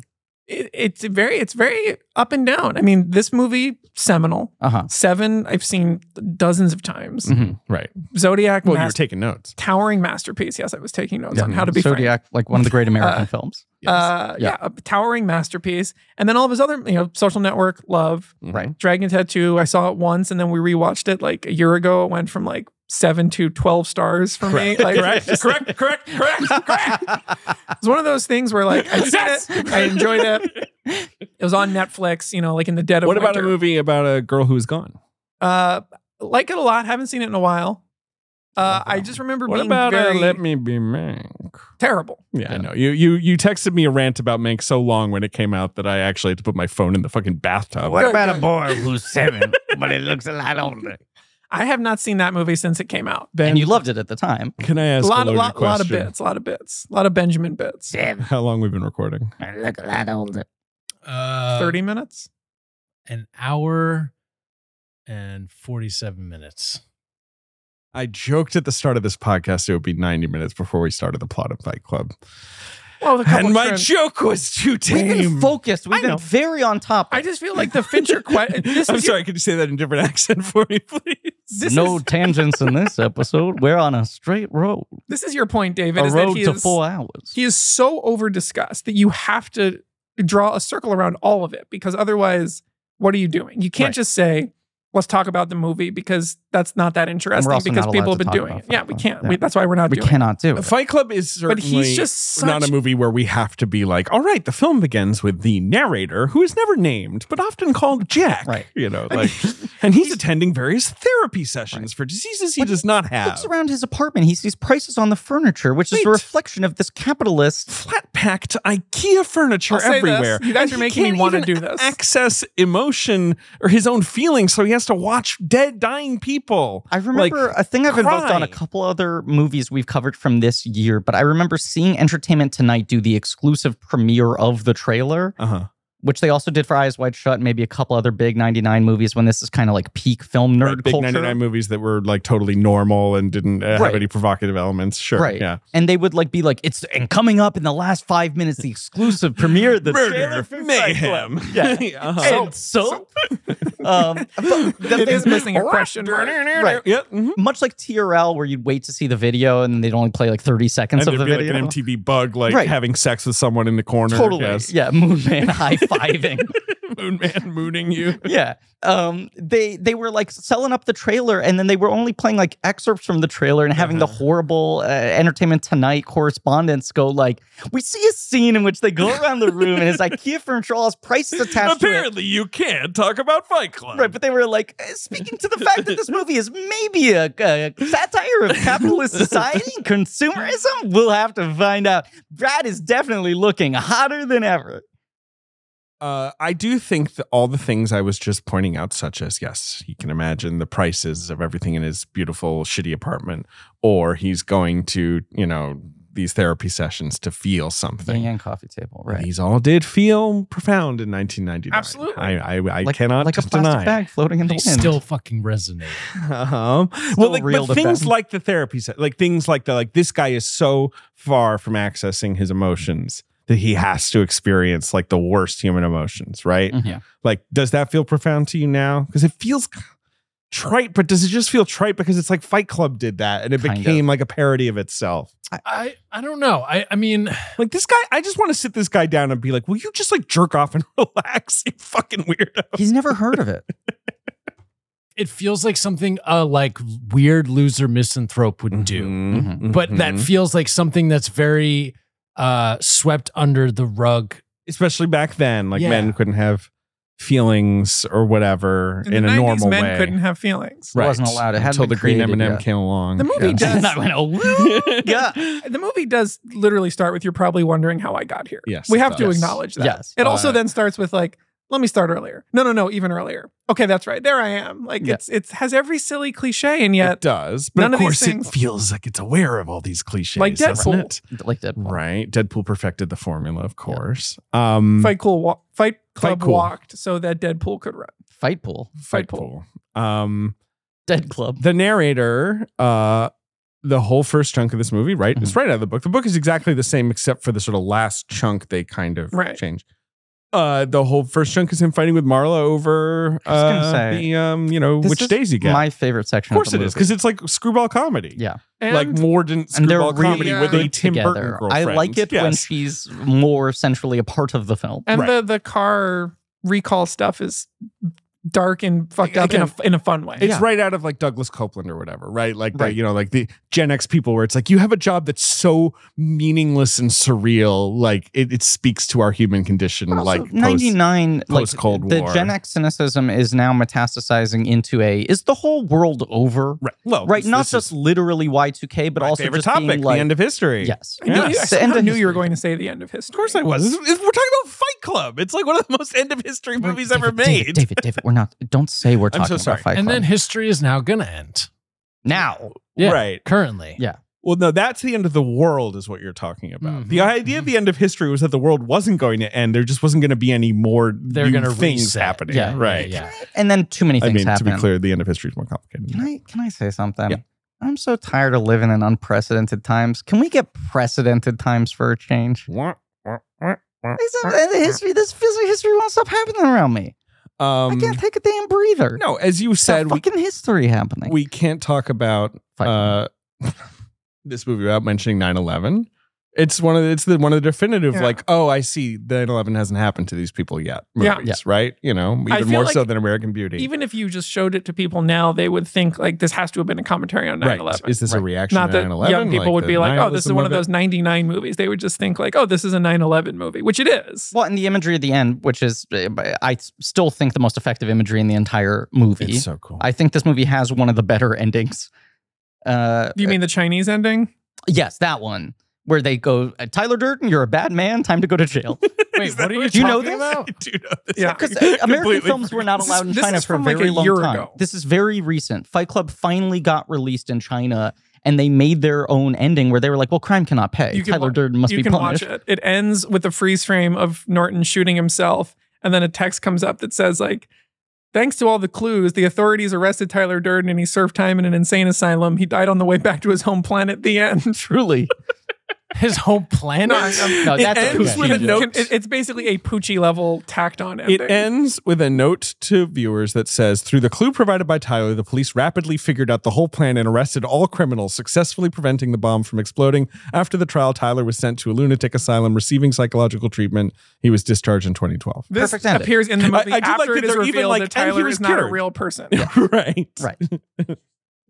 um, no, but uh, y- the ending But of they, this they- movie. they had to like wrap for the day. Like it was almost five o'clock. They were Yeah. like, fuck, we forgot to do the Fight Club ending. Uh, they all went to jail. yeah. Also, they were writing this postscript on Twitter. They only had so many characters they could. do. Tyler was rehabilitated by society. basically a quote tweet on the movie. Um, no, but I I- The ending, the, buildings blowing ending up. Mm-hmm. feels like literally what you're saying of Being at a like strange time in my life. yes, and then like two buildings collapse or, what it's one building No, that it's many collapses. waves, many, many Five or Right. six. You're watching a bunch of buildings collapse out your high-rise Well, they're being window. exploded. yes, and then you're sort of just like, I guess this kind of puts things in perspective. Yeah. How Um, Um, do you feel rewatching it? The because David, as you said, we can't watch this movie and not know that. I mean, this That blew, Tyler blew is my mind fake. opening night, of course. It, it's. I think it's a good twist. Mm-hmm. Obviously, Does it work when you rewatch the movie? I had this thought rewatching it just now. Like, is this a it's almost just as rewarding now that you know. No, it doesn't make any sense. It's it's it's more frustrating almost. Yes. Go on. Well, I just feel like because you're always like, as Anna was saying, like, so how is he like walking around while Tyler's having sex with her? Like, what is the POV that we're in? Very often you're like, is he actually doing this or is he imagined Tyler doing this? Yeah. And it's unclear, and the movie kind of plays Is fast this and loose, happening I would at argue. all, or No, is it's he happening. upstairs with Marla, I think it tr- depends. imagining that he's also downstairs trying to not listen to it? like when he's talking to Marla in the kitchen Right. post That's coitus. the most devastating moment Yeah. where he's like, What are you doing here? And she looks at him like very hurt because she's like, We've just been upstairs this whole time. Like, like I actually, she plays that moment quite well. She's very good. Mm-hmm. in and it's very good to me like representation of like as much as he's like no one understands me i am you know the gen x narrator i am Mm-hmm. Mhm. jack's bile duct or whatever it's like no you're just like an asshole who's not nice to Right. the people around Yeah. you like and you're writing this off as like well my insane alter ego best friend tyler durden is causing all this trouble and tyler durden is just his evil you know male id right Uh huh. um, Uh-huh. it's just that and like the you know when it's you not see him the later. kind- it's not like a sixth sense twist where you're like No. good god they like s- you know like it was perfect. they It's dodged airtight. every It was there you all know, along. right Yes. you know like no it's it's metaphorical It's very right Yes. metaphorical. Yes. um it is obviously i mean this was my professor james Annelsey, post-war american lit uh shout out james uh Humble his brag. big his whole thing was like watch the movie like Ty, you know brad pitt looking like the sexiest man who ever lived dressed perfectly with Uh-huh. washboard abs Yeah. is like looking at a Calvin Klein ad on the bus and being like, "Psh, men are fed such, you know, lies that they have to aspire to. And he's like, this is like the funniest shit in the world. Like Uh-huh. that you have Brad Pitt saying this. Like Brad Pitt is the, most, most impossible unrealistic- ideal. yes. And he's styled in the way that is like insane that Yeah. any man would like be like, well, I could never dress like this. Ben, This- what, ben, what's the read on Tyler Durden's fashion? He is dressed in cheap clothes that you would get at vintage, a vintage stores. store. It's all thrift store, Right. like, you know, genius. Hawaiian shirts. He at one point is Slippers. wearing like a, a tuxedo pants. He's got right? the uh, But the with, like- bathrobe with like the ice creams on it, Yes. you know, all this shit where you're like, no one could ever pull this off. And he's like, and he has a, a, a chin goatee. Like he should look like the biggest idiot in the world. And you're like, he's so cool. Spiky fucking He's like got Mark frosted McGrath tips, hair. basically. Yeah. Uh, in- unless amazing. I'm mis- misunderstanding this, I think Fincher said in the commentary that these sunglasses were what Brad Pitt's assistant was wearing on set, and Uh-huh, he was and just they like, were like- "You should put those on." Uh huh. That's cool. Yeah. Uh, but Ben, do you like his look? Absolutely. It was so deeply influential. I feel like uh, around this time, I definitely, me and all my friends started wearing uh, Dave's Auto Body Sure, t shirt. absolutely, You know, with right. like, Anything with Dickies a patch pants. on it. Yep. Yep. Like, oh, yeah, like absolutely. gas station attendant shirt, Like, something like that. Just like shitty bowling jackets. slogan I t mean, shirt. that's the Knox, Right. that's Knoxville as well. That's Yes. the other Absolutely. that's the I mean, convergence they of can't. these. Totally. I- well, Knoxville Right. is like fucking Titans of Z-list Brad masculinity. Pitt. Like he's like, I've been trying to be Brad Pitt in Hollywood, and no one will take my phone calls. But it's what it's if I sort throw of myself against chaotic a, good you know- versus chaotic But yeah, evil? he's Yeah, also right. like literally Tyler Durden, where like his friends are walking down the hallway and Yeah. he's like, I'm just gonna like push you into a giant hole right. and watch you get out of it. Yeah, the funniest man who ever. But he's also kind of the hottest man who ever lived. Yeah, he's so fucking he's hot. so sexy. Yeah. but only once he has become this like jackass loser. Like, I- and then I- yes. anytime he shows up in a scripted movie, you're like, yeah, you're all right. You know, I just remember girls in my school when there was the poster of him shirtless, like Yeah. I with know the exactly what you're sunglasses talking on, and they were just like, "He's the hottest guy alive," and I was like, "Really? He is?" Why were you confused? Because I didn't get it. you didn't get it. But you get it now. I was asleep. He thought men had My to eyes look were like not Johnny open. Bravo. I did. Do Women want one thing, and it's fucking disgusting. the monkey with me. Yeah, tiny legs. Tiny like triangular torso. yeah, that's like bigger than the rest of the body. twenty-five combined. inch tall hair. When will we get our Johnny Bravo movie? Why don't you make a Johnny Bravo movie? fucking The Rock I'm- was I'm- attached to I'm this. in aware. I'm, I'm 2000. uh, scabbing writing one right now. Thank God. Alex's new bit is that he's scabbing. He keeps My new bit is saying not that I this. have done literally nothing for three months. Not that you're it's going I'm- insane, not able to do anything. I'm definitely not going insane, but rather than doing nothing for three months, is that I'm constantly working for studios under the radar as a scab. But which let me to be ask clear, you- I'm not. Is it scabbing if you've already gotten a Johnny Bravo waiver, which they've made very That's clear true. in The, the, outlines of WGA. the This strike? is very unknown, but the WGA granted Johnny Right. Bravo. You went waivers. to the WGA and said, Can I write a Johnny Bravo movie? And they said, No, we're on strike. Absolutely not. And you said, Do the monkey with me. Anyway, I had to Google literally what is Johnny Bravo because this is after my time and what is something of his I could say. Mama. Whoa, mama. Yeah, I was he's- seeing Fight Club in theaters twice opening weekend while you guys were watching Johnny Bravo. I We just want to were- we be had a great I time. wanna- Not true. And I I want to was be like, frank. you know, this is pretty profound, Johnny Bravo. Yeah. He's got a lot to say about And I was like- masculinity. and I was making phone calls Saturday morning, being like, "You gotta come see this movie with me. I'm not going to tell you anything about it. I saw it last night. We're all I'm rounding up a posse. and We're going tonight." Right. Meanwhile, I was yelling at my brother down the hall, James, you gotta get in here. Johnny Bravo's doing the monkey. This is gonna change your fucking mind. How did you feel about the twist at the time? It blew your Blew my mind, mind. the first That's why I time you was there the saw it. next day. Right. Yeah. But I mean, like, this is a time. You know, this is two months after The Sixth Sense. I know twists are hot, You're right. Especially the guy doesn't exist as a twist. It's just crazy. They fooled us twice in two months. Yeah. It's the same thing. Well, it's not. I mean, it's not literally, but it is like, wait a minute, that guy's not real. Right. No one else can see that guy. Um. That's the same twist twice, ten Sure. weeks apart. I mean, no. I mean, you're you're right that it's two big twisty movies at the same. You're you're totally right. Um, Technically, the monkey is kind of a twist. do the monkey with me. Yeah.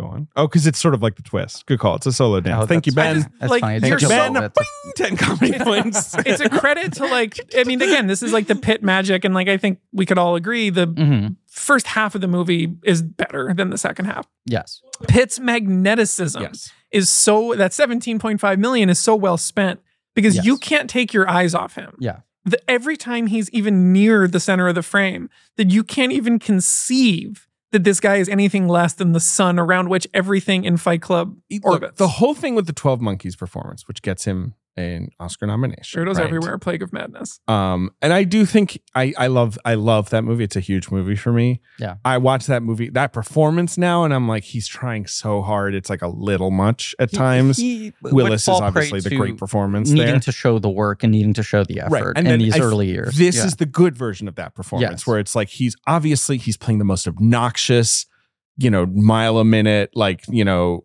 ultra charismatic guy, but he now feels effortless. Like it does no I don't longer know if I feels like think he feels effortless. I think it feels. Uh, Fucking effortless to me. I I think. Wouldn't uh, take much effort to get me in a move, you know what I'm saying? Well, I know. I, I actually do know what you were saying. I think he gets better at letting this roll off of him more casually, but But like he one of is- those jackets where the water doesn't touch him. yeah, I just think he he gets to better versions of this, but this is the first moment where it's like what you're saying. He's just undeniable. You're like this is like the center of the universe. and you're watching him so closely. Yes. It's impossible to imagine that. You, and then later you're like, oh no, no one else really talks to him, and Yeah. like Right. it's very like you don't even think about that. You don't. Uh, partly Literally, when because he's of not on Marla. screen, you are asking where's, Where's Tyler? Tyler? Uh, and then anytime Tyler is talking, everything he's saying is absolute. I'm sorry, nonsense. Like, like when he's putting the soap on his hand, Uh-huh. the big soap scene, Anna Oh, was burning his laughing, hand, just laughing. and he's just like saying all this stuff, like you have to like hit rock bottom, and you know, like It's I'm the just most like, beautiful moment of your life, and you're what off are you somewhere. missing- talking about this is all fucking nonsense. but not everything because i also on. think he has that thing that feels very of its time where it's like i i know all of this like weird information that i dug up at the library that people You- you don't know, Here's how you about. make dynamite. Yeah. all that stuff. that Anarchist stuff's cool cookbook, because he yes. says it Exactly. disinformation. He's the one that's like, Totally. they're lying to you, man. You don't understand. I mean, he's such an armchair philosopher right. of the stoner he's a Gen jack shepherd X. if you will Uh, He absolutely. is absolutely. Uh, Well he is- said. he is- not quite is- as yoked. He is but- without a paddle, indeed. He is indeed. He is paddleless. Let me be frank. Um, He's just such an obnoxious Gen X armchair right, philosopher. who keeps talking about how like men are slaves, waiting tables, pumping gas, you know, all this You're stuff. not like, a snowflake. Generation of men w- raised by middle women. children of This- history. I wonder if you another know. woman is what we need. This like, is the it's- book that coined snowflake. It like it all Yeah. stems out of this it- usage. It's Yeah. uh, it's just like so s- silly the stuff Yes. he's saying, and You yet are too, not your job. You're not your khakis. You're not how much money you have. And all why that do we know stuff. what a duvet is? And yet here we, we can quote everything he says because it is so simple, and he delivers it so well. I agree with you. Everything he says on the in this movie, I think, is sort of like quasi horseshit. Viagra, And yet, Rogaine, Olestra. this guy wanted to be my friend, probably even today, I'm i all would probably kind of be like, yeah, let's hang out. You Yeah, know, you know, while he's going on about duvets, I'm like, you're so right. let's go fucking thrifting You would love to hang out like with this hit, guy. let's hit fucking cars with bats right now okay, But but, the, go ahead. the other gen, I mean, in Gen X terms, like this guy, he's he is Tarantino. He's combining this like thrift store aesthetic with this Mm-hmm. Mhm. like I gotta take man. Like let me tell you what it's all about. I see the world this way. This this period of history, so, and you're just like in the- in the '90s, people just took this very seriously. yes. Um, but do any of you? I know the Mhm. answer to Griffin is from Griffin will be no.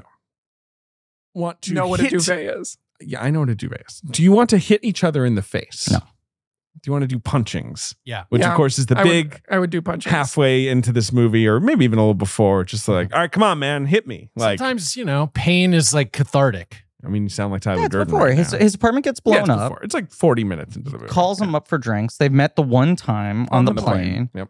Uh, I think in the book they meet on a nude beach. Is that They, correct? uh, they do. That's right. And- that's where he first sees him. Then Right. they- yeah, yeah, yeah. and Fincher was basically like, I know that's a non-starter conversation. Why even start the fight over? They're never going to let me shoot that the way I want to. Right. Uh, so It I need also- to come up with feel like it something doesn't- else. It actually doesn't make sense that the narrator that we know on screen would go to a nude beach. He seems It too doesn't. sort of pathetic. Doesn't to make even- sense. He would go to a beach. Exactly to do anything fun. Like Right. he, all he does is go to his dumb job, and Zach Grenier was mean to him. right. He's like the idea of And two he travels. people. You any wake up two in Des people. Moines. You do- wake up in. Right. Blah, I was saying right, this- Yeah. To on a like having seen this movie a hundred times, Mhm. Hmm. every line reading of every like small character is first of all perfect, and second of all burned in my brain. Mm. Hmm. You guys like show this over here to my, show this to my man here. You liked it. Like that guy is great in the Sure. conference room. The like you know a dildo case in point. The dil- like that guy is great. The amyl nitrate lady at the support like all these li- everyone I've who seen has this movie five or six times, but I don't have that kind of. everyone who familiarity has with it. these Yeah. lines, you know, like Anymore. I'm f- I'm fucking Lou. Who the fuck are you? Like Yeah, that guy's every player Yeah. who comes in for a small moment is great. Yeah. The all you know the uh, what you know well, now we know it's Holt McElhaney. At the time, it's just like that big guy. Yes. Like these guys are all you know build a house. Like all, every line reading like that in this movie hits so hard, and it's so funny. Even like the guy at the you know like, there's hope in the inner cities. Like that guy at the like every line in this movie pops, and it's so cynical and cartoonish in this Gen X way of like everyone in the world is so grotesque. Yeah. you know, uh, fat burned into his polyester shirt, almost modern art. Like with all of this stuff, it just this. Which car company do you work for? Like every one of these lines uh, from all Yeah. all these like people that are in one scene are so good. Um, I agree with that. I yes, uh, yeah. And The- Meatloaf is incredible. We haven't. ta- I mean, We haven't really talked Gotta about talk Meatloaf. loaf. He's credited got a great as face. Meatloaf a day, which That's I right. love. He keeps because there was a period His where last name, he of course, is a day. Or Right. was. He's no longer with us. this was when he was really trying to like start a second act as like a pure character actor and not as like kind of a gimmicky cameo guy. Right. And what his real name was Marvin Lee a day. Right. Then he was Meatloaf. Michael Lee. Sorry, Michael Lee. Sorry. Oh, he was born Oh, Marvin Lee. look Born at Marvin Lee and that. went to Michael. I don't know. Um, I think he went through, Marvin to Michael to meet. he went through a period where he was like, I don't want to fucking be credited as Meatloaf, and this is sort of like the halfway point where he's like, I'm gonna add a real last name onto it. Yeah, Meatloaf, The Rock, a day. right, right.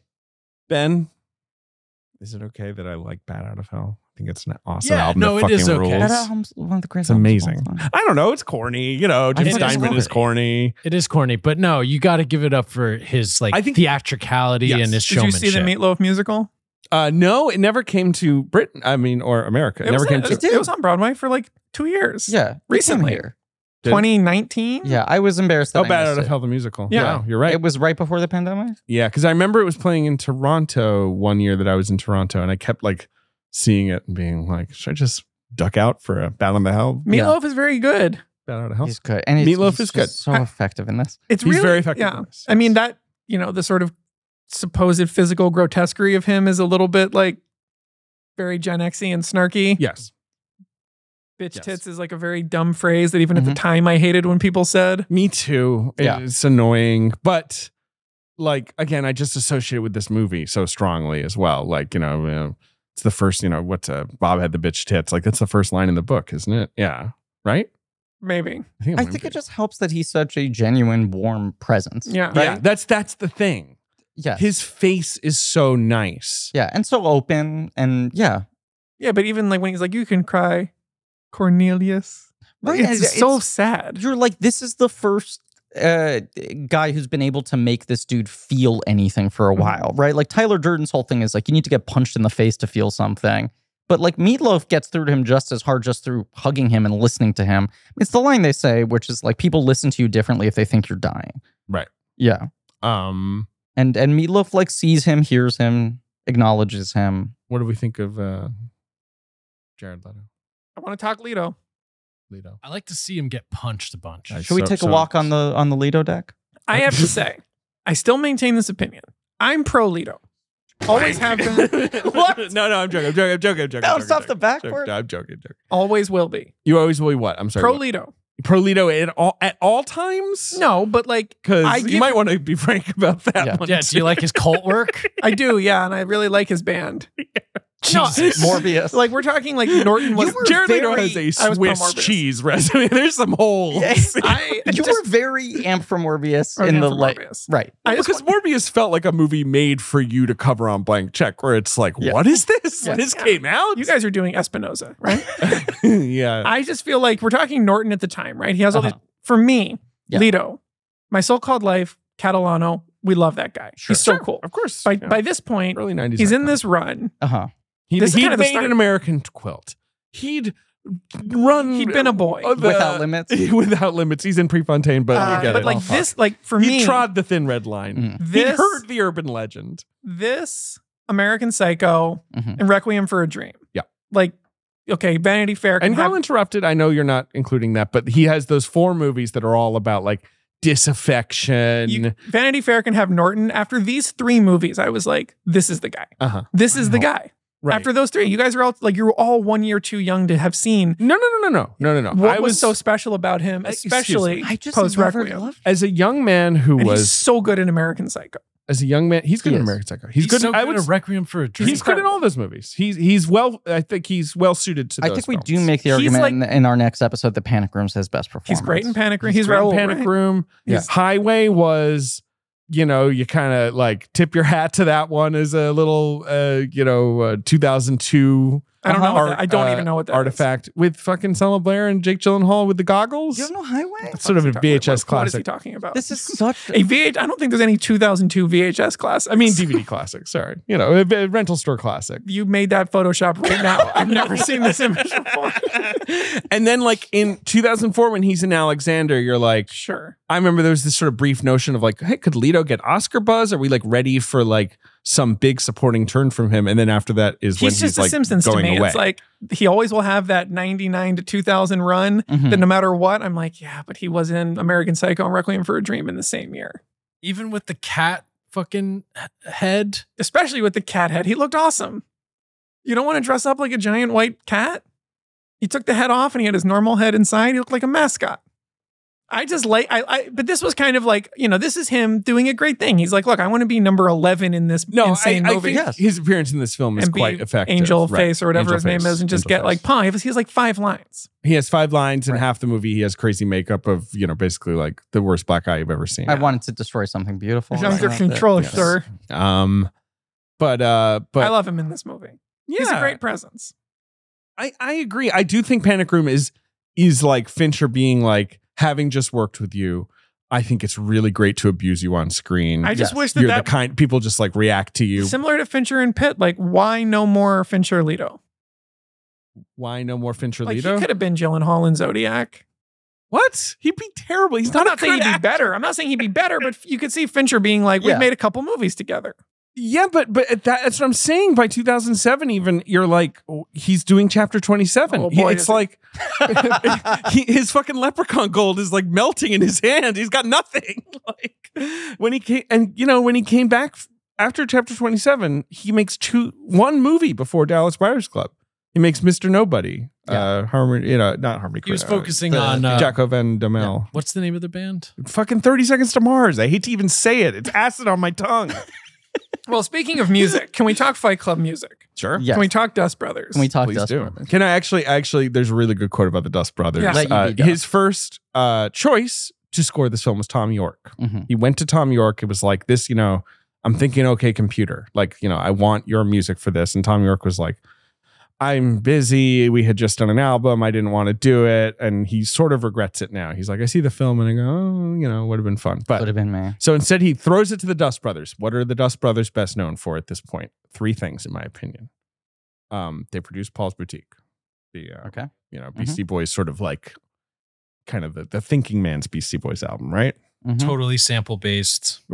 Produced Odelay, the Beck breakthrough album that I Sure. feel like is sort of a huge deal in the sort of all late 90s. Uh-huh. Produced Mbop. One of the one of the definitive did pop not see songs that of the twist 90s. coming. And Yeah, I Noon didn't Bop, see that you're coming gone. either. And Bob, you're not there. what was the Very name true. of the, the band? Hanson, Yes. middle of course. nowhere. Here's my advice to you if you're ever driving your car on a highway, put on Mbop. You will look at the speedometer and be like, I'm going 140 miles an hour. And this then- song is liquid cocaine. and then let go of I'm the steering wheel and crash into a car and let that then slide down a hill. If you actually and put, then Bob, you if crash. you time Mbop with that scene in Fight Club, it works out perfectly. Um, the funny thing about Dust Brothers, uh, according to one of the brothers, uh, uh, Michael Simpson and Don John King, not Don King. Um, Simpson says uh, David said he wanted music that sounded like it was from white guys who thought they were funky but really weren't. I said thanks a lot, but that's that's that's the vibe. I feel like that's your genre at this time, David. You're, Me? That's, that's your like Brit techno.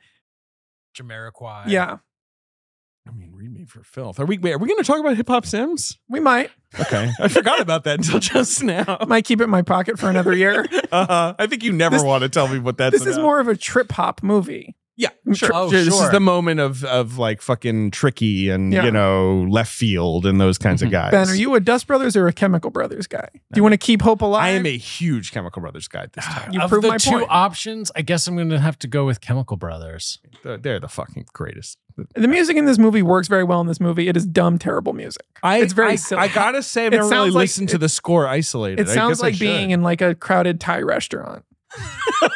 Wow. But is it an authentic, like sort of like Thai a restaurant death on blow. Roosevelt Avenue, you know, or No, is it no. like sort of a shitty No, Manhattan it's like a Thai restaurant that has purple lights and like a like a bunch of aquariums.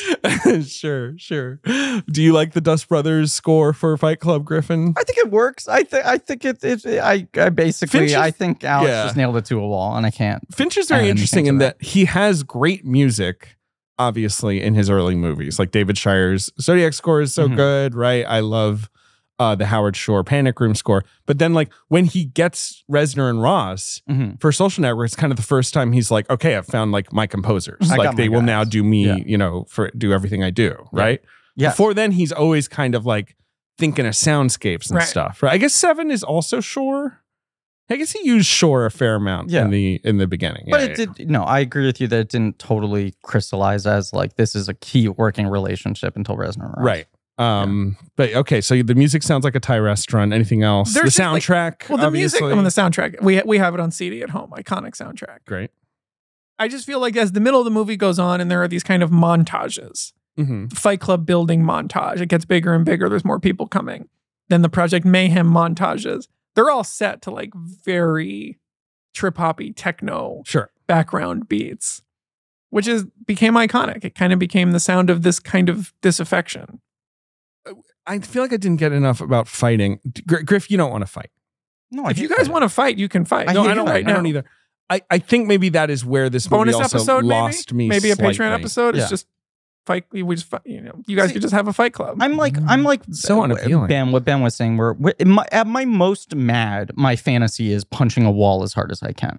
I like it never manifests even in my mind in a hypothetical way as attacking another person because I don't like uh, fighting. Now, I Right. will say I have Yeah. gotten my ass kicked. Uh-huh. I've been in fights, but not in the way where I'm like, yeah, and then I Same. fucking took that guy Same. down. No, I got punched in the face. So what are you thinking I have also during been the, punched in the face. The Yeah. movie's And I kind didn't of like, like, that. No, I hated it. It hurt, and then you know what? It kept hurting it keeps hurting. Mm, for like a couple days after. Let me ask lingers. this: Who Mhm. punched you? Uh, a person punched me on the face in uh, the On? street.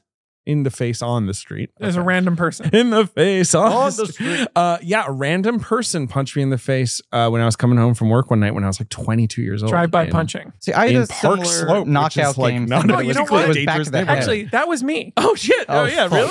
really? can I we forgot say that the I new- used to walk around Park Slope punching people. Can we say the new bit you started doing, Alex? I don't. You, you could be referring to any number I of know things it's right too now. it's a fucking thick soup. What are you getting out of that ladle? You and David live fairly close to each other. yes, that's you will see David like a Oh, block yes, yes, away this and is take a a great picture of him from behind, like a creep shot, and just text it to him an hour later. You'll see me like on a bike. Yeah, and that- be like, and will not there you were. reveal in the moment No. that you see him. We'll it's just send funnier the to text. me to see you on a city bike from a block away and take a picture rather than yelling.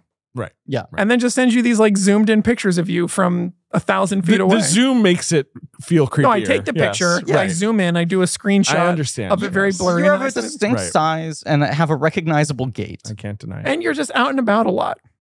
I do love to be Man out and about town. I am a man about pushing town. a stroller, riding a bike, These are things I do. ar- arguing, Go ahead. arguing with people doing construction loudly. Was I arguing with someone? No. Okay. It's like the idea of you just me going being out- like, "Hey, keep it Yeah, down." just going I don't, I out don't and think I've being ever done the that. worst kind of the worst kind of pest. New you Yorker. call and complain about it. You've done that when we had our construction. Well, thing. sure. When the construction was so powerful, I didn't call and complain. I called and asked, "What are you doing next door?" You that basically is shaking the foundation broke down of a crying skyscraper. and I do- said, I do like "Please." my It's a David doc, my right? David sneak attack photo. Bit. It's it's, a, good really one. good, bit. Yeah. I'll Um, keep doing it. Fight Club. Fight Club. Uh, What- they're punching basically each one- other. I feel like once the Fight Club is going well, the movie is flying. It's fun. Sure. You have early on in the Fight Club the scene you reference where the mobster is like, get out of my basement. And Brad just sort of lets him. I feel like Beat 'em that's up. mid. I feel like at that Yeah. point, Project Mayhem is close. Like I the- guess so. The Fight Club itself, I feel like, is not lasting for. I guess it's a fair because they amount of move time. in together. That stuff is all fun. Yeah. He's not going to the groups. He's What do you feeling think of good. The house. I love the You've been house. Working on that for twenty. Working on what? Alex, Send a check your text text. message. Oh. Um, uh, there's the you have to get in a We're fight. not with- even gonna say what I did. Alex. You just How did you make this? I did work fast. Uh, Griffin has taken the DVD cover to Highway with Jared Leto, Griffin has Someone- taken- Selma Blair, and Jake First of all, we Gyllenhaal. should say a photo Yeah, of the DVD snap case cover for Highway. yeah, Not like a with a flash, not yes, like a uh, JPEG reflected in the of screen. the yeah, cover. yeah, yeah, yeah. Bro, because for this to work, it has to be a physical. It can't be a poster. It has to be a DVD copy. And he has put Deadpool on all three cast members. David, can you just narrate the poster for Highway? You know I love when you narrate a poster. Uh, do you want me to narrate the actual poster? No, or the no, no. poster The- you the provided? Deadpool poster.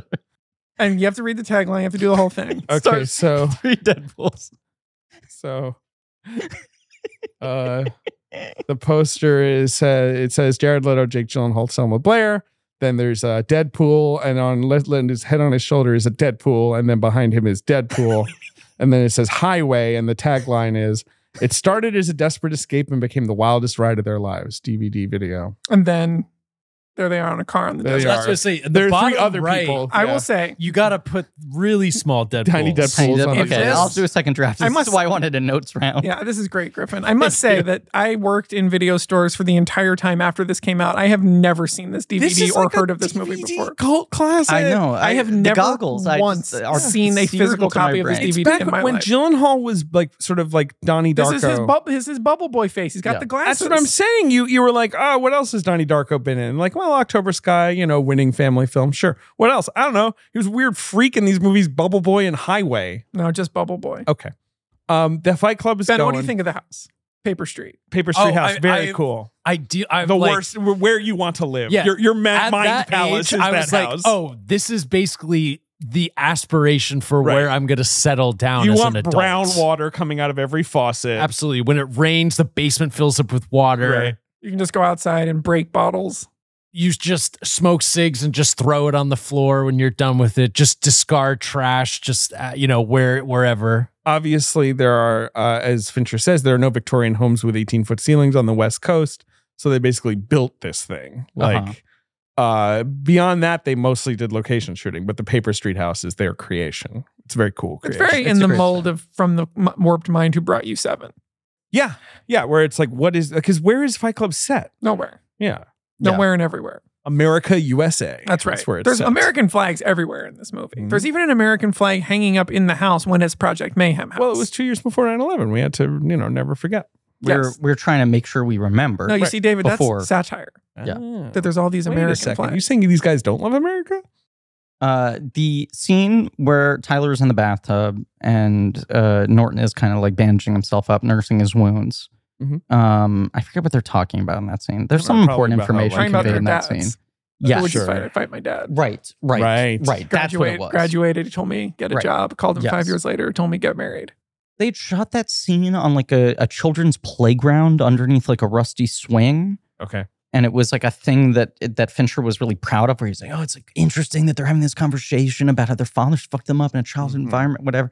And he watched the scene, he was like, "This sucks. Right. This sucks." Too and I think this obvious. is important dialogue. And I thought it was so clever. And I was patting myself on the back. And they were about to tear the house down, uh-huh, uh-huh. and uh, wh- whoever the producer, one of the producers, was like, "Is there anything else you still need in this environment?" right And he was like, That's a good question. Are there any scenes I fucked up that could be plussed up by using the space that's Plop 'em interesting. Back in. And he came up with it and he said it was like a key moment in his career where like the things that bug him the most in the Does movie Pitt have the towel on his head because he'd shaved his head at that point? Not impossibly. Yeah, yeah, yeah. There you Quite go. probably. Yeah, Yeah. yeah, yeah. but he was like I, And, you I know, would Robert Downey Jr. 's plan in the everything out. shawarma. What? No, yeah, go I ahead. plan everything out so perfectly. Yeah. Good joke. Mhm. Uh, and then the things I hate the most in my movies are things where I had convinced myself of them being correct and refused to acknowledge it later when it wasn't working. And he was like, that was really big for me to in that moment recognize like sometimes you just need to shake a scene up. Sometimes you've gotten too settled in your head and you need to just like throw it up in a different way and approach it from a different angle. Should we talk gay text and subtext now that we're on I, this I scene? think it's very important. That was the to, other big uh, thing he note said. how fucking Right. gay this movie right. is. He was like, I needed a scene to show good like way. how devoid of self consciousness and embarrassment Tyler was. Right. He's incredibly. Uh, he feels sort of omnisexual, even though in this movie he's also like an alpha who fucks the narrator's crush. Right. and you just know. like incredibly comfortable in his own skin, yes, which is Uh, pretty good skin. sure. Good skin. All right. Yeah. Stop trying to skin Brad in the Pitt. sort of like obvious Weirdo. attraction that narrator has to Yes. Tyler. Like, is that ultimately just about this? Because this is like, it- okay, so if he's in love with himself, Uh huh. is this an antithesis of the movie? Is this like deep solipsism? I think he's in love with an idea of who he wishes he could be. Yes, I think that's true, but I do also think he rec- he resent you know Tyler does also represent his like latent fear of sexuality, Sure. right? Like in general, Because like, as the yeah. movie goes on, Tyler growing apart from him, including the comfort with that comes with being, Project like, Mayhem is like he's acting Comfortable he's with acting sexuality. spurned. Sure. Yes. Yeah. He's acting very but he's like, why didn't you tell me about this? I thought we who are these other people? I thought I thought it was Right. you and me. right, and he it's feels also the same it's way when all- she's when he thinks that Tyler's fucking Marlo. Marlo, 100%. Right. It's And the it's thing all- he's afraid to. Yeah, do. he's jealous He of won't her, even- not of him. and he won't even admit that he is attracted to her. or to Tyler. Well, It's, It's all also- part of the twist, obviously, but yes, Mhm. I do think it's also right. It's his sort of self hatred and his like you know Yeah. Uh, Well, the other thing that's in, is much like American Psycho, like decades later when the author was like, I, I'm gay. I was gay when I wrote, like, I've been in a relationship since I wrote this book. Mm-hmm. Mm-hmm. Sure.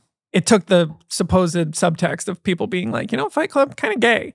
And it's like, well, no, like Fight Club questioning masculinity from all angles, Sure. including the idea of like, well, why do these guys think, you know, why would you go watch, why, why would, you, if, if you're not attracted to men, why do we want to watch these cut, beautiful men box each other? Right. How can you watch that and not be in awe of their body? The movie's I- kind of asking that question. Well- and then most of the other guys who are there are gross. They're just normal. on- once yeah, again, they're just like suits who you know the, you know stuffed shirts who are coming alive, like punching each other. when the first Jackass movie came out and it did well and the young audience rushed out and then it was lingering at the box office and Paramount was like, "What's going on here?" And they were like, "It has been claimed by the gay community. They love that it is a movie about a bunch of dudes who are really comfortable being naked around each other and just like trying shit." Yeah, there's they covered in semen and shoving things into each other's asses. And there's like no judgment in it. um fincher uh this is a funny point just apparently when fox started uh doing lots of ads for fight club during wrestling uh fincher says like i was like this movie is pretty homoerotic Are you sure you guys want to do this but at this point no one's listening to him Right. basically But that's the thing. Like, two things about that. One, so is wrestling. So what does he care? Two, Sure. sh- all, there's i all don't know these if fincher watched a lot But of there's all wrestling. these quotes of him being like, "Oh, you know," and we should talk about the marketing where he's just like, "Oh, you know, you're, that's not how you market." it." And it's like, if he really believes in the message of the movie, shouldn't he be like, "Yeah, market it to people that don't know what's gonna hit them. Get them in the theater to see the bare knuckle boxing but that they fincher think is- they're getting, and then it's a two hour screed against capitalism." Because they were basically like, all right griffin what? you just you said You asked me to do it. i didn't ask you to do I- that Let me see. and I did. Oh, He it looks put- good. Yeah, Thank this is you. great. I did it pretty quickly. It's a quick turnaround. I would like Uh, to see this printed as a poster the next time I'm here. Okay, you guys I'll get have to nothing work on the on that. walls. uh-huh. I'd like to see a printed out version We're of getting stuff framed. Once Upon a Highway, the Deadpool cut. hey, once upon a highway. Can I say, Alex, uh, you came here recently. Ben was helping you do some uh, other work for a different project, Yeah. right? And you uh, casually uh, placed on our shelf a VHS copy of Bad Company. Well, Oh, that wasn't that reason. That was months and months and months ago. You're right. But I I'm did sorry. do that. This was about There's six a I months was, also, I ago. was also here Soldiers. two days ago. you were That's a Ben copy, right? The Small Soldiers.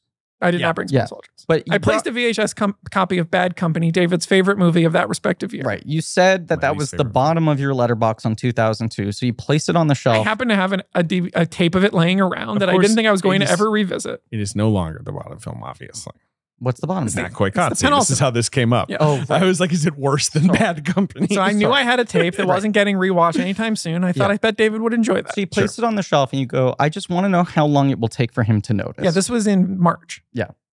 uh, has had never noticed. No. And David will walk in and I- after I'll record, sometimes glance. he'll look at the shelf and go like, "Hey Griffin, what new stuff have you put up?" right, here?" like what's right? this? What's But this? just never noticed it. Yeah. Uh, uh, Max Mangella, mutual uh, friend of the pod, Of Mhm. course. uh, when he was going to visit you, Mhm. uh, he came swung by here, and on the way out, he went like, "Oh, that's funny. You had bad company on VHS." Immediately, Max noticed. Max Good, good. noticed. Well, Max probably owns a bad company shirt because all he wears are like shirts from shitty movies from the 2000s that he buys on eBay. but pinged it immediately, and then David was like, "Why is that here?" Okay, good. Was that on mic? No, Damn.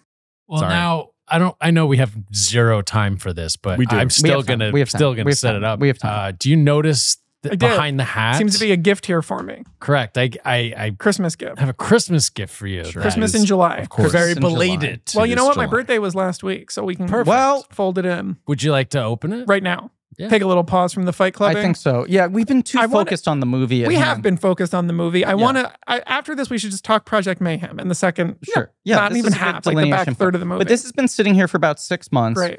And wait, the other times you've come to the studio, you said, uh, I don't want to open it. I want to wait to open That's it right. until I'm on mic. Oh my god.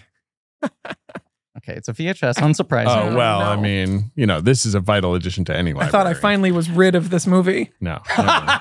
It's a It's a VHS. VHS for of the lucky Razzie numbers. winner. Lucky number. Sealed. Unopened. It's sealed. oh, Yeah. yeah. Sealed. Now- Sealed. Now, I also- now, if you open that, there will be a curse on your family for Yes. seven years. I don't want of course. that. Now, I also, when I brought the Bad Company tape, I brought the Lucky Numbers DVD that Right. I had to buy to Right. get the Nora The Ephron infamous commentary. ripped commentary. So I've Yeah. had like a nice four month break from having a copy of Lucky Numbers in Yeah. my house. Back in your life. Thank you, baby. Ben. You're Yeah. welcome. Where did you get? Did you buy this online or did you find this? Uh, my landlord. Uh, I'm sorry. What? yeah, my I'm landlord had a like garage sale, and he had a Oh. ton of. He had a sealed lucky numbers. Yeah, he had a I ton guess he of never VHS. wanted to break the Beautiful. seal. Beautiful. And I saw that, and I was like, I know just the guy who's gonna need. That's one of this. those movies we covered during the early pandemic where I'm Yeah. like, I know I watched it. I sort of remember things about it, but like, like kind of forgotten about Could it. be time for a That revisit. was like one of Michael our Moore longest jerking it. episodes. well, of course it was because we were just, what the fuck else were we doing? Yeah. Could be time for a revisit. We have two copies of it in in, in the mutual lives of this of this space. I want to say something just to pin this for, for a distant future that may never Thank you, come. Ben. You're welcome. just because the fact that you got this from your landlord is so fascinating. Mhm. Your landlord is a fascinating figure. Oh, there are things God. that happen in your building that people would not believe how on brand they are to the Ben Honsley universe. and we can never talk about them Yeah. because if we did, you'd be able to Google it back and figure out where Ben lives. Absolutely. And if you ever leave, you ever move, yes. we will someday reveal those things, but you will not believe the things that happen right underneath Ben that Ben has no part in. Yeah. It's just happenstance that it, it really aligns with my vibe. Absolutely. And just having a sealed VHS copy of Lucky Numbers fits into that as well. Yes, it Yes. does. It does indeed. Alex is in the bathroom. Alex is in the bathroom. Do you want to say anything David, else? how do about you Fight feel like Club? the episode's going? pretty good, Yeah. honestly. The the Clockwork Orange episode was so like a lot of people texted me with concern after it aired. Oh, because we were ganging up. on it. Right. And and I responded to all those people being like, "Oh, I I think that episode is funny. Like I think, Sure. you know, my frustration is like you know, I'm playing into it a little bit. It's funny. Yeah. But like I got a lot of concerned text messages. Yes, there was a there was a, there were many threads of like, has the show gone too far? Right. And then of course, right, our Reddit and all that. But I'm saying like people who actually know me were in contact. Right. And then my brother remarked, he's like, there's this moment where like David says, like, this is not funny anymore. And Ben says, like, it's not. And he says it unhumorlessly. Like Ben is just like Yeah. saying that. And Charlie's like, I was really proud of him for leaving that in. Like that's kind of a it's kind of an intense moment, like to to just sort of like But that not was cut out of the intent, was show. to go in and break the bed. We, we tried It to was keep- not the intent for us. to break the bit. Yes, I don't think so. Alex and I, I could fucking pull up the text. Pull we up were the like, this is text. we're gonna break the bit. break. I mean, obviously you wanted to go as hard as you could. I know that. Are we talking about Project Mayhem? Well, in a way. In a way. way. no, we're talking about your last appearance Oh, on yeah. this show Oh, on the Clockwork I- I Orange feel episode, like I- Mm-hmm. and we shouldn't be too self-reflective. Universally beloved and Right. not at all scrutinized appearance. Right, right. And then since then, we have made fun of you on the show a few times, and you've texted us angrily, which uh, which is which is fun. Oh, angrily in quotes. Yeah, exactly. I don't know if you did you make fun of me or did you just kind of uh, Well, we kind of like you know, ah, Alex. I can't I can't remember. I just honestly. remember at some point you were like, uh, Griffin was like, yeah, you know, Alex, uh, running a bit into the ground. And you were like, yeah, no shit. Right. Well, yeah. No shit. Yeah, no, it was Um, my stated intention to burn it down. Okay, I fair came, enough. I Fair came into enough, that yeah. episode, and these movies are obviously very unified. This is kind of the Clockwork Orange for a, ge- another Yes, generation. it's the it's the Edge Lord. I came into that- I- Halloween less No, so maybe. no, we'll but find yeah. another Edge Lord one. Right. I came in being like, Jumping jack. yeah, here's my Project Mayhem homework. I want to find a bit and burn. Base It. Edge Lord. I want to find a bit and burn it down. Right. Uh huh. Well, I, I, want to appreciate you destroy doing something that. beautiful. It saved actually- my life. it Thank was you. it was a Yes, quiet good. act of uh of, of Mercy. Yeah. Quietly, it was to put you. It was putting the bit out of its misery. To be fair, you had already said, we're doing Boyle. And I said, huh, it's going to be tough. And you were like, I have told Griffin the bit has to not exist. right. And when they- we do a British filmmaker. I'm not sure about this timeline on whether that You was told me pre on the or drive there. prior. Absolutely. So I knew that it was okay. Absolutely. On our drive to, These guys Ben's are now house. getting a lot of credit for basically being annoying. No. and you were like, and, I- and you said, I Being have, said, I have said, strategic. when we do this filmmaker, I cannot deal with this. Right. And I thought, great. I mean, I Right. certainly was. Yes, I was preparing for the the ultimatum. Alex That's texted for me. sure. He said, I, "I can't find the text now, but it was we have to go harder than we've ever gone before. We I have vaguely to remember break." this. The it was bit." on a text with the two of you. Oh, okay. Ben wait, was, Let me see if I let- can find Let's it. now. mention Ben was in on it. Yeah, Ben was in on it. Uh, yeah, but then Ben wasn't happy. You were No, not happy. I was not. After I the thought episode we- was over, you were like, "That was too much," and like, you know, Well, I feel Ben's- bad for David. Ben has a beating heart. He's a sympathetic figure. Very true. I'm all He's a about sweetie like the you know the the anarchy of it, the content. Right. Burn it You down. Watch the world burn or whatever. What is another Edge Lord movie you could do? What's another Edge Lord classic from this time for Hmm. you? Uh, for, for me, Mhm. I will think about that. Okay. like, a another movie like like, Fight Club, where you were an like, angry "Oh young my- man movie. Yes, like I have to see this over and over again. I mean Like, American Psycho is one. sure. It's funny because I, I Because think that's that also movie's sa- satirical and Yeah. no, I think that movie's from excellent. a, from I- like a, a gay's perspective that is like well, I yeah the people who vastly love prefer that this movie to are Fight Club. wrong about what they love about it. Sure. I mean, obviously, a film. literally with, making- a if film you and take book this with at fa- if- famously insane yes. fans. If you yes. much like Fight Club, if you take this at face value, you are a fool and you are missing the point. um, of uh, a good edge lord movie of that time.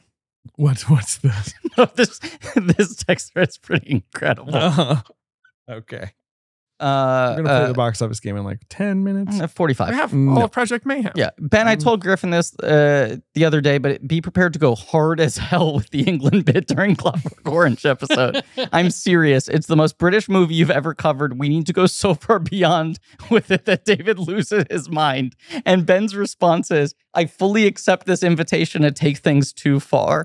Like every 20 Not minutes. hearing break. Not hearing the word. well, break. here's the word break. If only we could have break, away glass, and a pipe to smash as well. Well, that would have been good if you'd done that. That's a reference to something else. You were not trying to break the bit. We were you were trying to just break the trying bit. to make me mad. We were but it trying to was break the it was a it was a, a benefit of running something into the ground. And then, eh, hey, look, Friday, August oh 26th, 5 and 9 p.m. Really don't feel like that could have gone any better vis a vis the bits. Apparently, I was very pleased with how that went. but the funny thing is, like, I feel like some people said, like, to me, like, or you know, you saw, like, people I feel were like, like, I seem very exasperated now, and I'm not. And it was People funny. were, like, nagging like I think me. people really think that I'm like mad. that's about the, this. that's exactly right. right. Is that Right. people And I'm- thought that, I'm not. and then I'm I not. was getting you in on this. People were because I don't have any other form of social media you can at me about other than on Instagram, I hated and the bit, people to be were clear. adding me, being like, "What the fuck, man!" Like, sure, sure. and sure, then sure, you were sure. like, "Hey, come on!" And then uh, there's this notion that's like, "Man, David was just so mad." We got in the car. Yeah. Continued talking about the post Home Alone career of Macaulay Culkin as we had done on the drive. To right, we were Ben's. basically like unpause. You turned, you turned up the prodigy. We Hell talked, yeah. we talked about our daughters and Yes. just laughed and of goofed course, as though this had never happened. of course. It wasn't like, all right, you ready to drive home? And you said, actually, I have to go a different way. Oh You- right, you- I you was like, can get no, out and walk." Alex, I won't be driving you home today. You can get out and walk. right? I just want to be clear. It was all in good fun. Of course, because I, Come like on. Tyler Durden, enjoy the chaos. I Yeah. viewed the bit as like the credit companies. You just have to blow them up Yes. because otherwise we'll never be free because we're a weak generation of men raised by movies. What do you want to say about Project Mayhem? it's just the movies turn from let's. ex- I feel like by the back third of the movie, Mhm. much like the back third of this episode, Mm-hmm. Because with the Fight Club, you're like, w- I understand the I metaphor. at understand work this. here. Yes. Not only do I understand it, but this was set up in emotional, character driven terms that are Right. so clear and so logical, also satirical, Right. but very clear. But this is self expression. And then Project Mayhem has basically nothing new to say. No. The, the movie has no new points to make. Right. It evolves into what it really like Terrorism. like- yes, but also like 60s revolutionary Absolutely. anarchy. Like it's Yes. not that different apart from the, that it's they're- Weather Underground. it's more It's weather- corporately Yes. targeted, Yeah. you know, but like yeah, it's just yeah, we need to start blowing shit up. Like, you know, we, we're going to take this to its log- logical and it's extreme. like, we're going to break the law, Is we're going to the kill logical people. continuation of Sure. let's just get out our aggression. Right. Is the logical continuation let's blow up a Starbucks? I don't think so because I do think that the, the defining thing. I mean, the Fight Club comes out of them being like, I don't, I don't care about anything. I want to care about something, I want to right? feel something. I have to feel something. right, Even if that is a fist in my mouth. right. Whereas Project Mayhem is like very pointed. It's more like, look, I'm we're breaking out of the IKEA apartment. I want to break someone's face. Yeah. Now I want to go to the source of my angst and destroy that as well. And then the speed with which it becomes this national cell Right, of kill people. them all. We're we're we're, Is- a, we're a paramilitary organization. It just feels Yeah. like a thing that's like they adapted the sequel into the book as well. Like it feels Right. like that kind of thing. I It's would just agree. it's I- so yeah. much content of movie. It's fifty minutes. I will say I do feel like though Tyler, all of the stuff he's doing as the cater waiter, where he's pissing Sure. and coming into Yeah. food, like I do think there is something to his character that like it leads to Project Mayhem. Like I definitely do leads. see, Totally. yeah, I see there like being sort of it leading up or escalating to that. It escalates right. nicely, but it's just like the point has been made. Yes, I, when Fincher talks about like, I, I now with distance could go and spend six months and figure out how to cut this movie down. You do feel like this is what he'd cut down. Like the thing he wants to accomplish is Tyler becomes scary to the narrator. spiraling now. out of control. The Right. narrator's not even yeah aware Right, of his other Right. self at this He's point. turning on him, and it's like it doesn't need to be forty-five minutes. It can be But if it was almost the 20 if- proposal. but if it was twenty, it would just be a disaster. It would it just might even feel crazier, right? Yeah. yeah, the the slow build of it is correct narratively, but like Sure. emotionally, the move like as we're saying, you see the beginning, you see a Fight Club. Someone like Ben and I says, you know, I can see the thrill of that. By the time they're in the black suits and they're blowing up the corporate art, I'm like, look, I like setting fires as much as anybody, and I love fireworks, but like, come on, I don't want to do this. Mm. And as Edward Norton says, he's like, You're running around in ski masks. What do you think's going to happen? And I'm like, Yeah, I mean, come on. I want to like fuck shit up, but I don't want to like get shot at by the police. right. Yeah, well, these are the limits of our pussy generation. That's true. But, but that's the point is like, it goes from being, I think, in a satirical, heightened way, fairly relatable. yes, I am angry. I know what it is to feel angry and to feel confused to highly unrelatable, which is like, I don't actually want, like, I'm not actually ready to run off and like join a militia. but I mean, like, I think it's just crucial because we need to understand that Tyler was then found guilty of his crimes and rehabilitated Oh, that's by true. society. Sent to the But then limit. there's like Right. there- there's subtle stuff once the guys start living in the house that I do like a lot. Like early narrators, like after the first month, I didn't miss TV. Right. Then when Project Mayhem's there, they have a TV. Yeah. So it's like even Tyler is selling out these ideals, even now. That's a great call He And because had- it's like, because that's the thing. It's like and the, American flag is in that shot when they're watching the TV report. the- Right. there's there's like a makeshift shitty American flag on the wall. The pure simplicity of Fight Club, where it's like we're punching each other. There is no end to this except we don't want to do it anymore. Right. And that's fucking it. Someone is taps so- out, the fight is over. Right, but that's so like primal and like un- understandable versus like I'm the boss and you're my soul. You know, it's like suddenly it's like fuck. We're we're bringing rules into this again. Yeah. You know, what were you gonna say, Griff?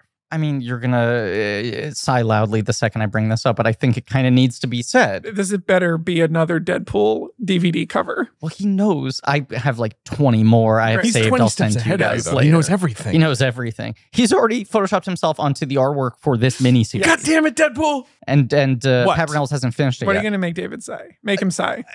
this movie is getting at it anticipated basically like the radicalization of like rando nihilistic who gives a shit humor on the internet leading to like bu- bizarre political righteousness you know it, it is It's like When the you're ta- Matrix in that respect. but when Yeah, you're there's a talking lot of about movies, that of course. shift right of just like fight club is basically just being like we're just like posting edge lord memes to then like 4chan becoming this like place of Here's what I'll say. a, a- a political hotbed. What? these people have always existed.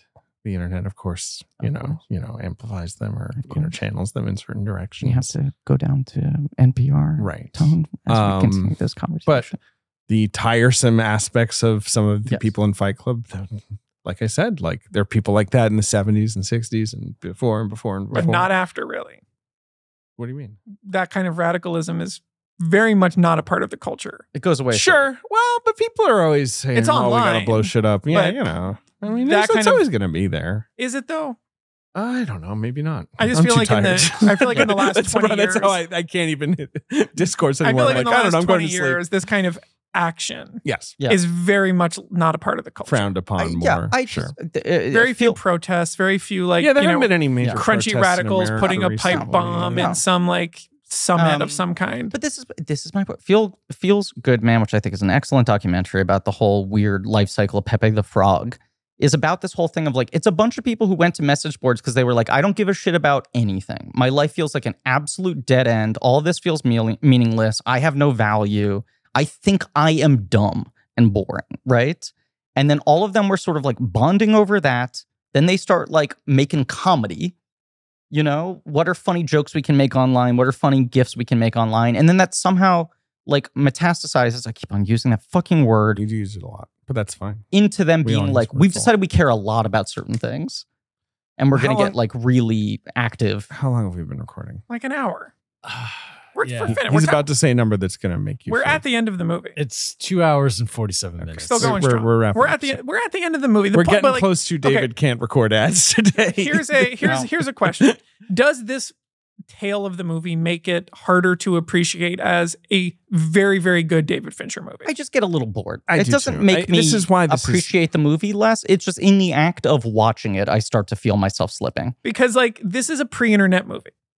It has to be. Y- y- yeah, so the- Literally because it's from yeah. 1999. Well, the There's- internet is just coming. Yes, into but shape. like it Yes. does not reflect the internet as we now know it. Well, no. Mhm. And it does reflect a mentality that is wildly rampant on the internet now.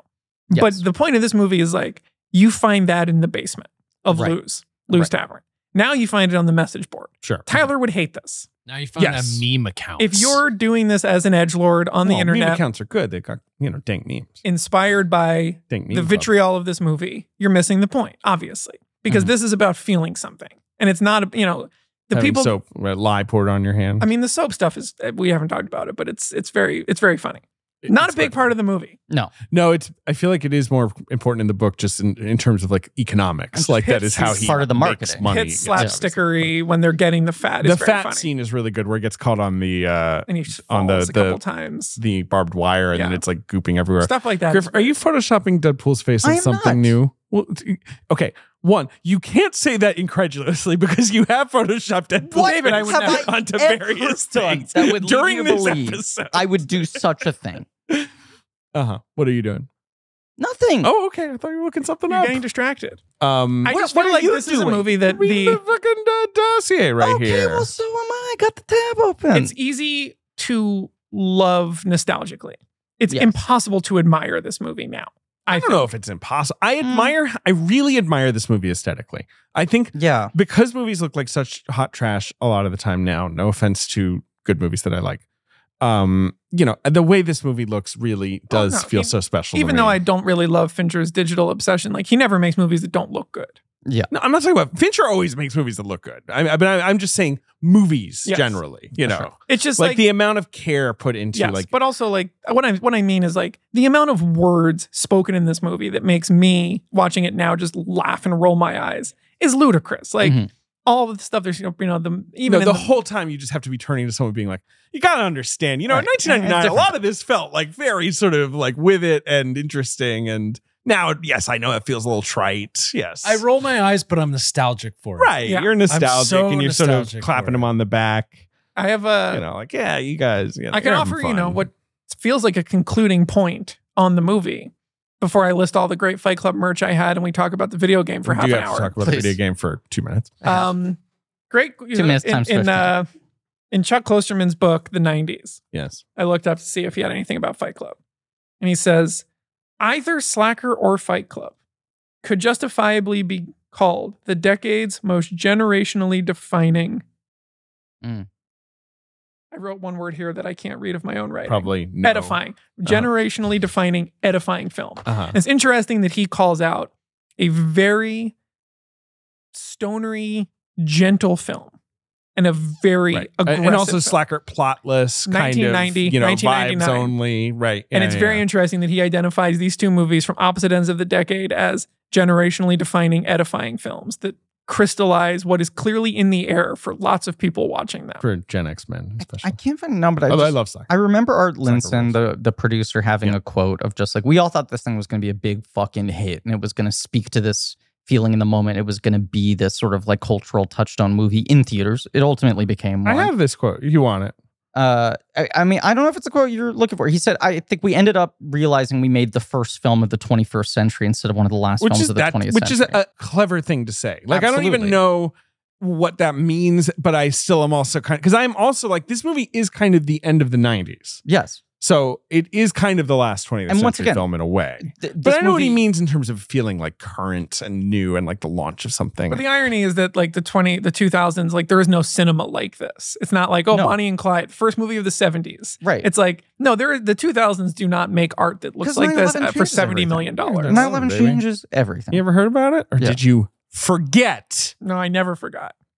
It's just a very you know, like well, you know, it, it it was a movie that was misunderstood like as it was being projected for the first time, Right. which is why it failed because it was confusing to people and they thought they were seeing a movie about hot men making soap. Hotman. Right. That was the Instead, other they were thing. seeing like a two and a half hour long anti-capitalist screed about how pathetic it is to have emotions and feelings. they, they made the soap the center of the marketing, but then Yes. like, and I bought then- on eBay a pink bar of Fight Club promotional soap. what, do you still have it? I don't think so. I don't know He what used happened to it. it. Wash his hands. No, I definitely didn't use it. It sat on my shelf Yeah. and it shrink wrapped for years. I think it disappeared when my parents got rid of the house. But What they didn't want to save your commemorative soap. I mean, it, I, I might have it somewhere. I'll, I, I just I can't speak to it for sure. I also had, as Griffin alluded to earlier, Mhm. two prize pieces in the basement. I got the seven foot tall cardboard display from Blockbuster for Fight Club. Holding up the bar. Right. Brad Pitt's holding up the bar. Yeah. It's 3D, you know, it's several Yeah. platformed. Because I said, What are you going to do when you get rid of this? And they said, Throw it in the trash. And I said, If I print my name on the back of it, will you call me the day you don't want it anymore? And they said, Sure, who cares? If you come get it.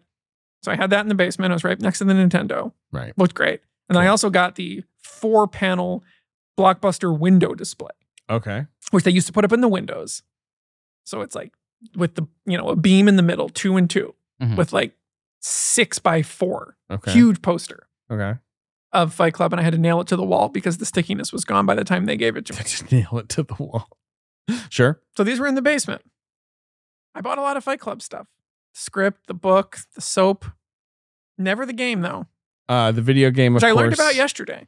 uh, was on the uh, PlayStation and two and the Xbox. Yes. was- Griffin, have you played it? I have not, and it's wild because I was such a, a fan of tie-in games. I was looking for a, a used copy on eBay for a price that didn't feel stupid, and which basically is anything under five I dollars. can see it on the shelf here someday. I, I will get here eventually, but the big thing which you texted It a is, of photo course, a Mortal Kombat style It fighting. is just a game. fighting game. It is Right. not There's a game some- about dismantling capitalism. There's some narrative, I believe, but largely it's like men in jeans uh, punching each other in the rain. And who is one of Yes. those men? well, okay, so it has no likenesses, but it does have the do you characters mean? of Tyler Durden, Angel. this doesn't look Face. like meatloaf to you?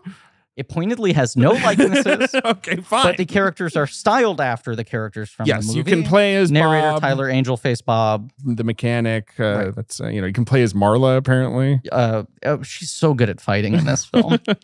um, Someone missed the point on that one. but Sure. if you beat the game, the ultimate unlock, do you know this, Ben? The ultimate unlock character in the game is Fred Durst. Now, Fred Durst, famously uh, close friends with David Fincher. Is that her? Yes, because this was uh, uh, early mid 2000s when Fred Durst is like being pushed as like maybe he's going to be a good filmmaker. Maybe he's going to educate Charlie Banks. And it was like he would shadow Fincher on sets. Fincher says this guy knows what he's talking about. Fincher's boosting Durst. So I was like, is that how we end up in the game? No. They wanted to use a Limp Bizkit song on the soundtrack of the game. And Fred Durst's contract for any video game that wanted to use a Limp Bizkit song was you can use the song as long as I am a playable character. Indeed. And Fight Club said, yes, the game. So he's the Fight only Club said person yes in it to the game. that looks like a real Fight Club. The game said yes. He's, He's, the only also in person that- various wrestling games, I believe. He is. Uh, and uh, this was always the deal, did he ever pop up in a Tony Hawk? He should have. probably. Yeah. Go on. That's the end of the story. So No, he's- but I mean, I've never played it, so I he's don't in this, know if like he's appalling, good. appallingly misguided Fight Club uh, side-scrolling fighter game. Right. I just think it's so funny to Is that be what they're like, called? What are- and you what's the- won't what's the- believe who the not final unlock side-scrolling, is. but what's yeah, the it's like- not like Goro. It's not like some superpowered guy. It's Fred Durst. it's Yes. also not With the like hat, it's with the not hat. Fincher. It's someone who has nothing to do with the movie. with the hat, he's in classic sort of But like, that's like a perfect example Roland of like the, music video the look. wrong Fight Club. correct, Uh, that the wrong lens through which to view Fight Club is like, yeah, man, break stuff. right. right? Break each other. Yeah. And then, but when, when does the game come out? game comes out 02? So it's like, okay, this movie's a hit. There's a huge cult for it now. We Yeah. can sell this to like dumb bros who have a PlayStation correct. and think this is a fun movie about fucking people's faces and like, getting into And fights. this is probably just like a reskinned Yeah, it's just fucking Virtua King Fighter of or Fighters or whatever. whatever. Yes, right? yes. Yeah. Um, I And mean, Dave, I'm when- watching when I some text- gameplay now, and it seems heavy on punches and kicks. Uh-huh. Yes, we watched a little. We I sent the gameplay clip. David responded with some personal stories about his relationship with Limp Bizkit that we can either save for another day or you can reveal. I here. think we need to just quickly throw them out. I have personal stories about my relationship to Limp Bizkit. Well, you said them on a text yesterday. What did I say? I love Limp Bizkit. I always have, and I still do. I'm listening to them right now with my daughter. Pretty sure that's not what I Teaching her said. the classics early. I said, let's see. At first, it's us arguing over whether we're starting at noon. David, were you a biscuit fan? Have to assume Ben wasn't asking would be a waste of time. Ben gave that a thumbs up and said $3 bills go. I said, I downloaded at least two records, probably on Kazaa Uh-huh. or LimeWire or whatever I was using back then. Said, don't think I owned them, but I did do them the honor of burning them onto a disc. So somewhere in the world, in Hot a tra- dog flavored water is one of them. in a and trash land, in someone a trash. before I that, significant other. think you have the order wrong. Yeah, I know. I'm Yeah. saying before. Yeah, significant you- other and you- hot dog, uh, But chocolate. uh, You guys would know better than me. Yeah. You burn them onto a uh, business card shaped CD, right? of course. I mean, A it's- biscuit. a and I biscuit handed them story. to all my teachers. you had a wallet full of biscuit. and I said, "Why don't you take a listen to that?" Uh, Jesus, significant other, seventy minutes long. Fucking shut up, Fred. Isn't that Wow. like seven times platinum too? yeah. Uh, yeah, and Chocolate Starfish is 75. I remember at one point listening to Chocolate Starfish with a friend of mine, and like three songs, and we were like, "What is like what what is the matter with us? Some kind of spell broker? It's like we have to stop listening to this music immediately, forever." You know the one that song that's just like we live in a fucked up land with a fucked up place. You know, like he just says that over and over again. No, I don't. But Yeah. I like Don't I, remember I that like at this all. rendition. None of us going It's hard so at biscuit bad. as you do. You're clearly If the they biggest. had a video, I biggest probably biscuit saw head. it. it's called Hot Dog, I believe, and it sucks. The song sucks. I just Oh, remember. it sucks. I remember yeah. That's the bad Limp Bizkit song. yeah, that's what I'm saying. the Roland single Of course. off of the album Keep rolling. is so bad. Uh, what? Come on. rolling, rolling, rolling. Yeah. It's the other thing also is like I, all I did all day was watch MTV, so I had to watch Limp Bizkit. They, they were. they were just fucking cramming that stuff Unavoidable. down our throats. It, it is a bad time. But this it's a bad is, time. This for is the teenagers. crisis of Yeah. post Fight Club, post 2000, post September 11th, like identity, masculinity, aggression, anger. Yes. Is It just became this. It became Fred Durst. It's- right, accidentally, it's Fred Durst corporatized being in the and- Oh, Fight Club game makes a lot of sense. A hundred percent. The other thing, of course, is that Fight Club is about thirty-something Gen X men, but then a bunch of thirteen-year-old future millennials are watching it, being like, "This has a lot to say." Right. And it's like it's not like Fight Club has nothing to say. no, it's li- it's literally the Rage Against the Machine of movies, where it's Right. like socialism, anti-capitalism, and then these angry kids are just like, "Yeah, man, fuck you." well, hang on. I'm gonna set you on fire. Hang on a second. Hang on a second. There's a lot more going. The artists who are using a corporation's It's money. like, kid, you don't have a credit card. You're not even, you don't have these things to be mad about yet. It's like, yeah, I do. the artists burning a corporation's money have a kind of a, a point that they're Trojan horsing in, and the kids are just like, fuck you, mom. it really is like an equivalent thing. I want chocolate milk. and if you're, you know, me, you, you're like, oh, th- I get into this because it's angry and I appreciate it later because I see what it's doing. And if Uh-huh. you're most people, you're just like, fucking snowflakes, man, bulls on parade, break stuff. I guess so. I, I, I, I got no beef with Fight Club in a way. Like, you know, I'm like, I, I you know, right? It's sort of I like, think I, you because know, it was less uh, formative in my personality, I look on it with less embarrassment now. Where there are tons of movies that I will not name that I do feel that way about. All right, give us one.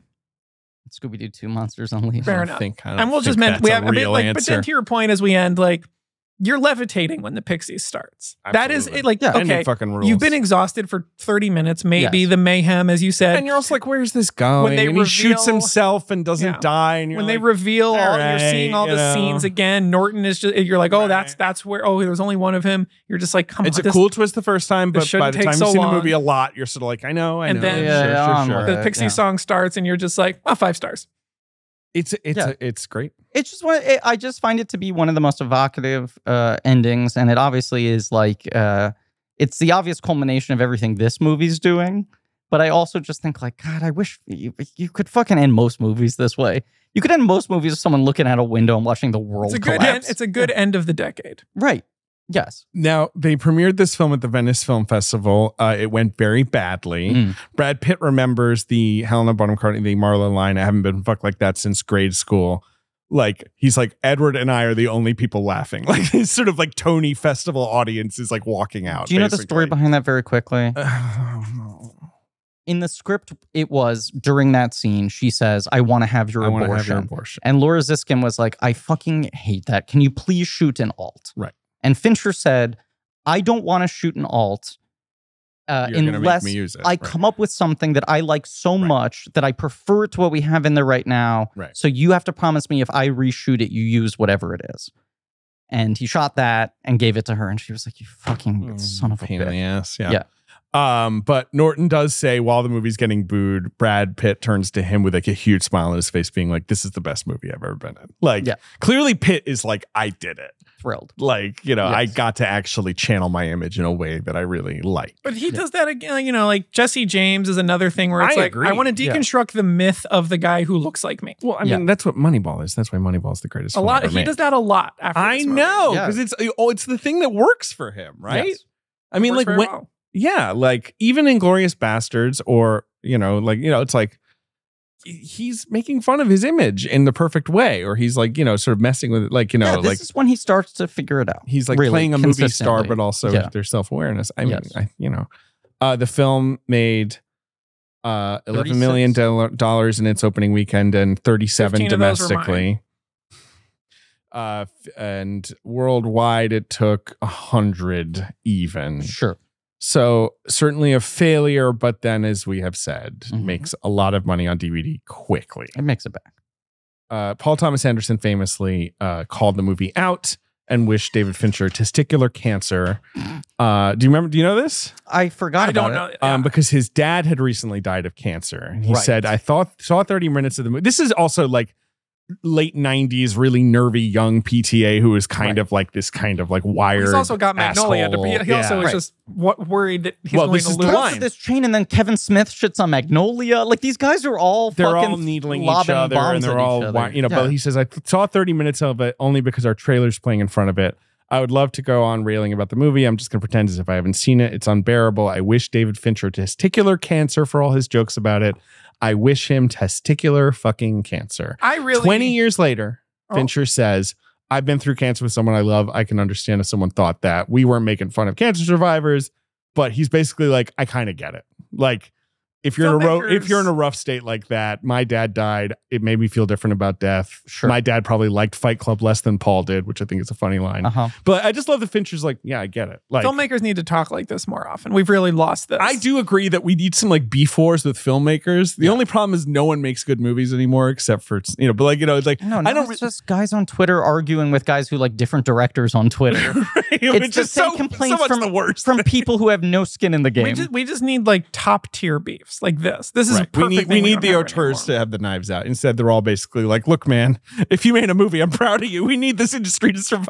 Yeah, that's that's Paul Thomas Anderson's thing. He says all the time, 100% you now. got to respect the swing. Um, There's that yeah where he takes John Krasinski aside. Yes, And he's like, yes. don't I think ever- about it all the yeah, time. Don't ever say anything bad about any movie. Never. Um, the other thing I, Fincher, I love this era of PTA. He's such an asshole. It's great. Yes, uh, Fincher also says when his daughter was nine years old, and she uh, went to some school function with him and said, "Oh, I want to meet my friend Max. Fight Club is his favorite movie." Mhm. And Fincher says, "I took her aside and said, you are no longer to hang out with Max. You cannot be alone with Max." Uh, October fifteenth, nineteen ninety nine. Griffin. Okay. Yeah. Fight Club opens to $11 million, only on 2,000 screens, which also feels like kind of a mistake. Mm-hmm. Yeah. But whatever. It's Sure. a bomb. sure. Pretty big bomb, right? Yeah. How come there's not that many more screens in 1999? There's no 4,000 screen. Well, uh, releases. I will say there are two films playing on 3,000 screens, though. Okay, so I feel mine's in like that's as Fight big Club. as it gets. Yeah. October 99. This was in a box office game online recently. This and I Oh, just, really? Uh, right okay. away I was just like, oh, a, Fo- a Fox movie that's not doing well. That's Fight Club. Number two is from The Good People Atop the Mountain. This is number one. I know. No, I'm saying Fight Club. Hmm. Yes, was with- Fight Club is with number one. 11. With 11. A soft one. A soft A one. very soft one. Number two had been number one for three weeks in a row. Okay. It is a crime thriller from The Good People Atop Paramount. Is it Double Jeopardy? Mountain, and it is called Double Yeah. Jeopardy. Yeah. Movie we rewatched less than a month ago. And So fun. Yeah. That's like a rare. that's I a movie mean, where- at the time we were like, eh, this kind of like B list Exactly. thriller. Now I watch and I'm like, a taut masterpiece. I had never seen. I had never Yeah. seen High Crimes. Oh, yeah. So- I've watched never High seen High Crimes either. So solid. I mean, a terrible like the sixth Xerox of Silence of the Lambs and Seven. Yeah. Mhm. But s- but again, now you're Is just everyone like smoking that dank weed in that movie? no no no. It's These not are that kind of high. high No no. It's crimes. Oh, it's, get it's the very fuck serious out of- crimes. How dare David. you? you want to end the episode? I'd never We're seen just it. starting to get somewhere. Super solid. And then I Yeah. was like, let's rewatch the other Ashley. I'm, Judd g- I'm movies. gonna paraphrase him, but I was talking to That's the uh, second Judge Morgan Freeman as well, right? That's them reuniting them That's after right. Kiss But the Girls. then but Yeah. but it's the first Alex where I forget the Alex Cross. Alex, Well, Alex Cross, Cross is kissed not the part of- girls. Not kiss Along the Came a Girls. Spider. He's kissed the girls in Long Came a Spider, not High Crime. Ex- Correct. Uh, Okay, exactly. So Yeah. yeah, High Crimes is just He's a lawyer. Uh-huh. I yeah, don't exactly. So it's like a Right. reunion, but it's a franchise. Right. There's a literal Alex Cross sequel, and then there's a spiritual. Mm-hmm. yeah. We have Along Came a Spider reteaming. next after doing High Crimes. know. Along Came a and Spider Double Jeopardy. kind of stinks. Kiss the Girls is pretty good in my Uh, memory. Or no, wait, that's what we watched. We didn't watch High Crimes yet. High Crimes is like 2002. High Crimes is also okay, no, we, Caviezel. I'd never That's seen. like- I'd never seen Kiss the Yeah. Girls. That's High what Crimes is the last. Okay, of no, we're the doing them in jug order. thrillers. Oh, I had okay. never. I had never seen Kiss the Girls. So and you that's- watch Kiss the Girls. and then we watched Double Carrie Jeopardy. Elwes, Okay. the, the Carton of Milk. Yeah, Good movie. Yeah. I mean, Bill- it's kind of bad. Bill Goodberry, friend of the show, Absolutely. we're talking to him the other night. Brack. humble brag. And we were just talking about like watching any three star movie from like 1987 to 2002. You just go like, well, this three star movie is now by default a five star because of its like ambition, knowing exactly what it's trying to be and actually executed with good craft. yeah, Uh, fun, I- I punchy. ride. completely Right, which agree. Double And of Jeopardy course, falls into. you also throw on one of those movies and it's like Ashley Judd, Tommy Lee Jones, and you're like, yes, I know the stars of Double Bruce Jeopardy. Greenwood. But then, right, it just keeps going, and you're like, holy shit, everyone in this movie is somebody. Like, Right. I'm so happy. Bruce Greenwood, obviously, is the villain. Annabeth Gish, Roma Mafia, Michael Gaston, Spencer Tree Clark. Like, I mean, it's a, not a the movie best that version of this, basically but- made most people misunderstand the law. Absolutely. What do you mean? Just from the trailer, it's like, well, of course, there's that double That's jeopardy. a thing. Double, double Jeopardy situation. Number three at the box office, an even bigger bomb than Fight Club Even Griffin. bigger bomb. I than would Fight say I- Club. th- th- this is opening at number three to nine million is an underperformance. What studio? Made Uh, the the, picture? studio is a globe spinning. Universal. Words come around saying Universal. Ah, They're here to tell a story, a story. a romantic comedy drama starring two movie stars, Uh-huh. directed Is it by a the big story director. Of us?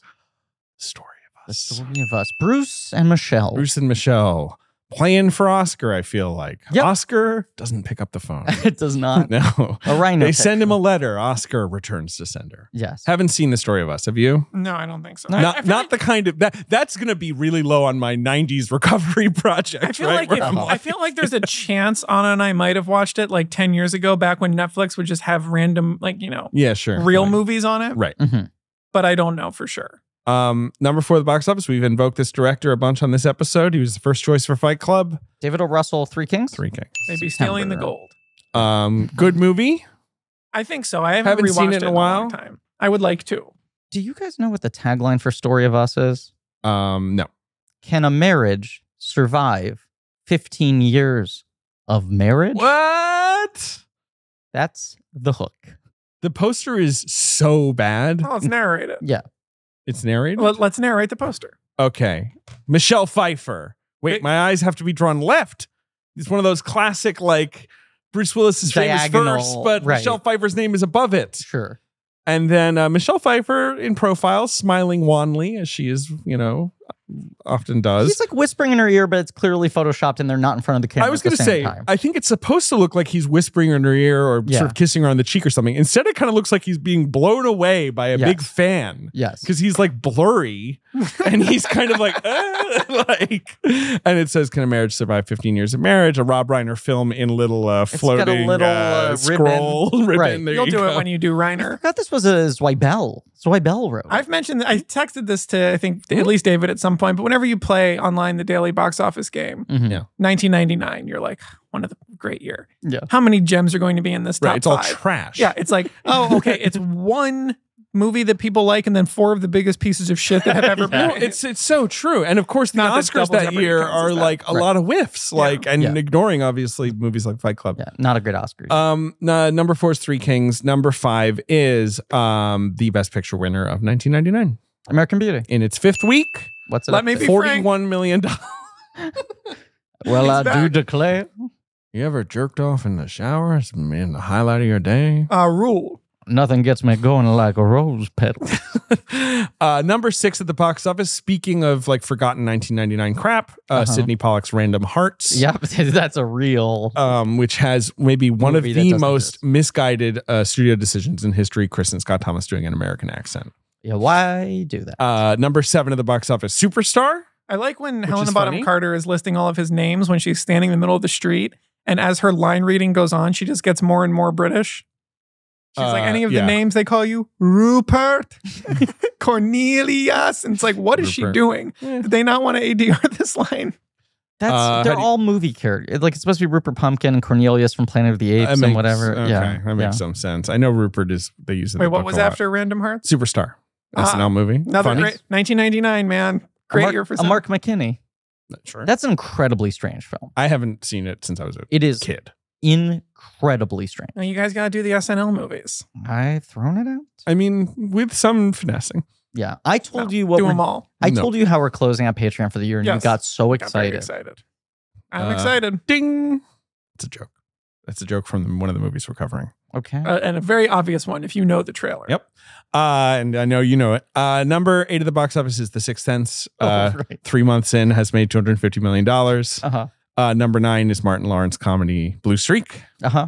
And- is that the one that people helped me remember Correct. what it was when I said when I left you was like EE and then I came back and you was like well boom Yes. and then correct. someone was I was like I need some blankie to tell me this. It's it's Blue Streak. Number 10 is a uh, Christian film Okay. opening this week called The Omega Code, Oh, yeah. sure. which yeah. is like the Antichrist is using the Bible to take over the world or Is something. That the one that Christopher Walken's in? Am I wrong? Uh, about it's got that? Michael Ironside and Casper Van Dien. Are Okay. you thinking of prophecy, yes. I'm which is not sorry. Christian. It's just- No. uh, Michael York as the Antichrist.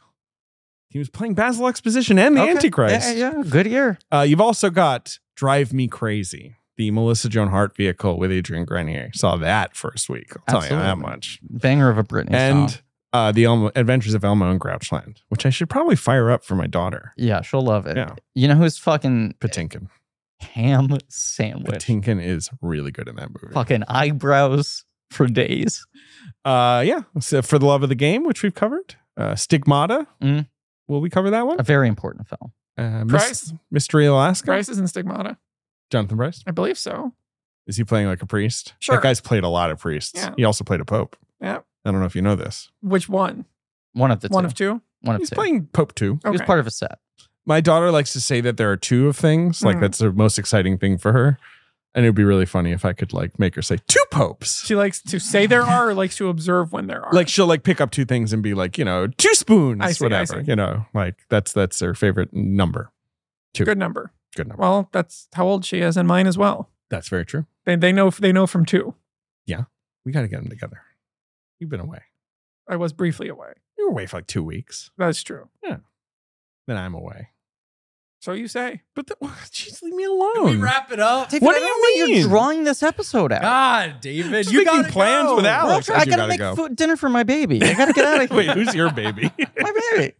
I'm just imagining. Griffin has a basket case I esque know. baby. In it. no, I'm imagining like a baby Yoda doll that's like sitting in a high chair. And And I'm, Get out of and I'm here. imagining a m- mutant in a wicker basket that Griffin feeds Do slop you know that to. Aquaman's in its third series of reshoots and is something that uh, the Hollywood Reporter just posted? I wonder Wonder if if we're that gonna cover movie that one. will ever. that come got an indie SAG waiver, right? No studio money. yeah, Yeah, no, no studio will acknowledge being involved with it at this point. It is wild. That is the only DC movie since the Nolan Dark Knight trilogy to make a billion dollars, and they have been treating it like it is the biggest uh, disaster on their hands. uh yeah it's it is really weird the number one you know like thing uh uh that dc ever produced and the sequel is basically radioactive i don't know man Alex, final thoughts. Very complex rewatch for me. oh A beloved film. yeah That you mm-hmm. I- demanded I- or not demanded but I- requested I, I accepted Kindly. it when Griffin was like, Politely "You should do requested. that."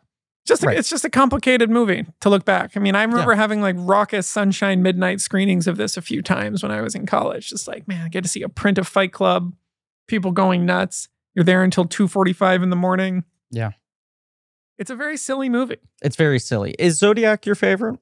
I would say I would rank it number one Yeah. if if if pressured. Yeah. But it's insane to be like, yeah, this was my favorite movie for like three years. It would maybe be like my third favorite Fincher now, possibly fourth. wait what what else is above it I mean, I would put seven above it. I would probably put social network above it. You- And then I not- just- not be wrong about Beyond that, I just couldn't justify anything else above it, even if I'm like, yeah, yeah. I- Benjamin Button. He's a venerable senior citizen. Gotta Benjamin- give the guy some old is he? respect. And how does he look relative to how old he actually is? Let me be frank. I would put the 1st episode of House of but I Cards look a above it. lot older. Ben looks like he's melting. Ben, you came in ready for Project Mayhem and we gave it to you. Yep. You did. Yeah. You really did. Yesterday we did a different episode, and I was like, "Do we have anything planned for Fight Club?" And Ben was like, "I don't know. We might fight." That's the only idea I have. that was his pitch. He's been been doing some complicated bits recently. Yeah, and I, I I feel like for this one, I was like, I know we're gonna go for approximately three hours. Your complicated bit, let's say, and you did put a lot of prep work into it, was not sleeping for two weeks. Yes, that's Yeah. true. Yeah. So Ben, you I, gotta take. You gotta become a sleepy time hongshoe king again. You gotta do it. I I know. Maybe we'll get you a big cap and a candle on a plate or something. I mean, like we gotta do something. Can I tell you what Ben told me after yesterday after the court? I What don't if think I was this will like, I am a embarrass you, sleep Ben. therapist, and I'm like, here's what you do: put this big cap on, take this candle. no, sorry, go ahead. Can I say this, Ben? I don't know Uh, what. I don't think it's too embarrassing. Wow. Ben was like, I've been sleeping so poorly. I was like, at the beginning of the episode, really struggling to stay awake. Mhm. And then you guys, in what was the Alien 3 episode, called Brought up out him falling asleep. that on when a we did the different Alien, episode. commentaries on Patreon, he fell asleep. I You was did- like, I couldn't do it twice. You were so you did seem out of it at the start of that episode to the point that I was like, "Is Ben mad at me? Like, what's going on?" And I think you were just sleepy time hongshoe. Very Sleepy Time Hunger King. I'll say this in closing. Yeah. I think I'll save Hip Hop Sims for another day. Hey, Yeah, Yes. you're never going That's to a reveal promise. that one. that's a promise. We've Ben, ben and I are working on something. Okay, great. Mixtape. Ben's Ben's got his assignment. His Project Mayhem homework is Ben I understood the assignment. Yeah. He Yes. understood the ben assignment. Ben, Ben looks full of vim and vigor and energy about this assignment. Yeah. Um, needs a nap. Alex, thank you for being here. Yeah. Yeah. Thanks, happy to come Alex. by. Uh, and I'm glad you, you got your present. Mischief Mayhem Lucky Numbers on VHS. It's what we promise here at Blank Check. Thank you all for listening. Please remember to rate, review, and subscribe. Thank you to Marie Barty for our social media and helping to produce the show, AJ McKeon, and Alex Barron for our editing, Joe Bowen and Pat Reynolds for our artwork. Please don't put Deadpool over our faces. Thank you to JJ Birch for our research. We end up using a lot more of it than we thought we would. Uh, Lane Montgomery and the Great American All for our theme song. You can go to blankcheckpod.com for links to some real nerdy shit, including our Patreon blank check special features where we're doing the Fincher music video episode, but we're also doing the Brosnan Bond movies, including uh, Jonathan Price's, uh, of course, vehicle Tomorrow Never Dies. Mile a minute action excitement, dude. So great. It's a good episode, though.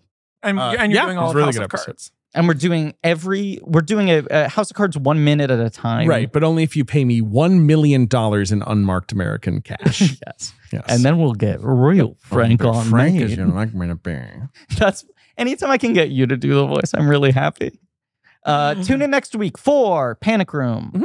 with Eva Anderson. the great eva anderson We already returning to recorded the it. show it's a good app it's a corker Love that movie. and as always gentlemen check your text everyone just please go to your Oh phone my god. This was a difficult This one. is good. Yeah, well, this is why you've been so occupied. Thank for the you. last hour.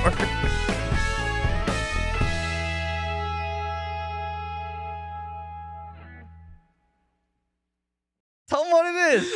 Well, I'll I'll read this poster aloud for everybody. Starting at the top left, they're headed to the homeland. Who could be headed? I swear, sort of move my eyes over. Nia Vardalos, John Corbett, Well, I'm sure you're seeing their faces on this poster. my big fat Greek wedding three, and this is of course Griffin has taken a very soberly photographed poster where everyone's faces looked normal. Ten different humans.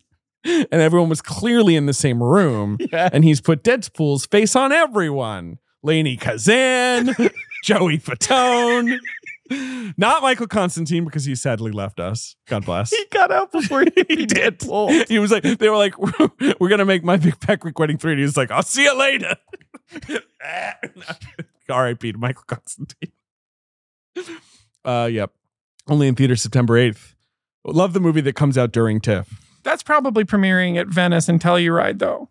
That's why it's coming out then. Telluride secret screening. Well, they're all secret. Well, this is top Yeah, that would secret. be- yeah, that's- pain of This death. is classified. You need a Q clearance to see this one. Bye.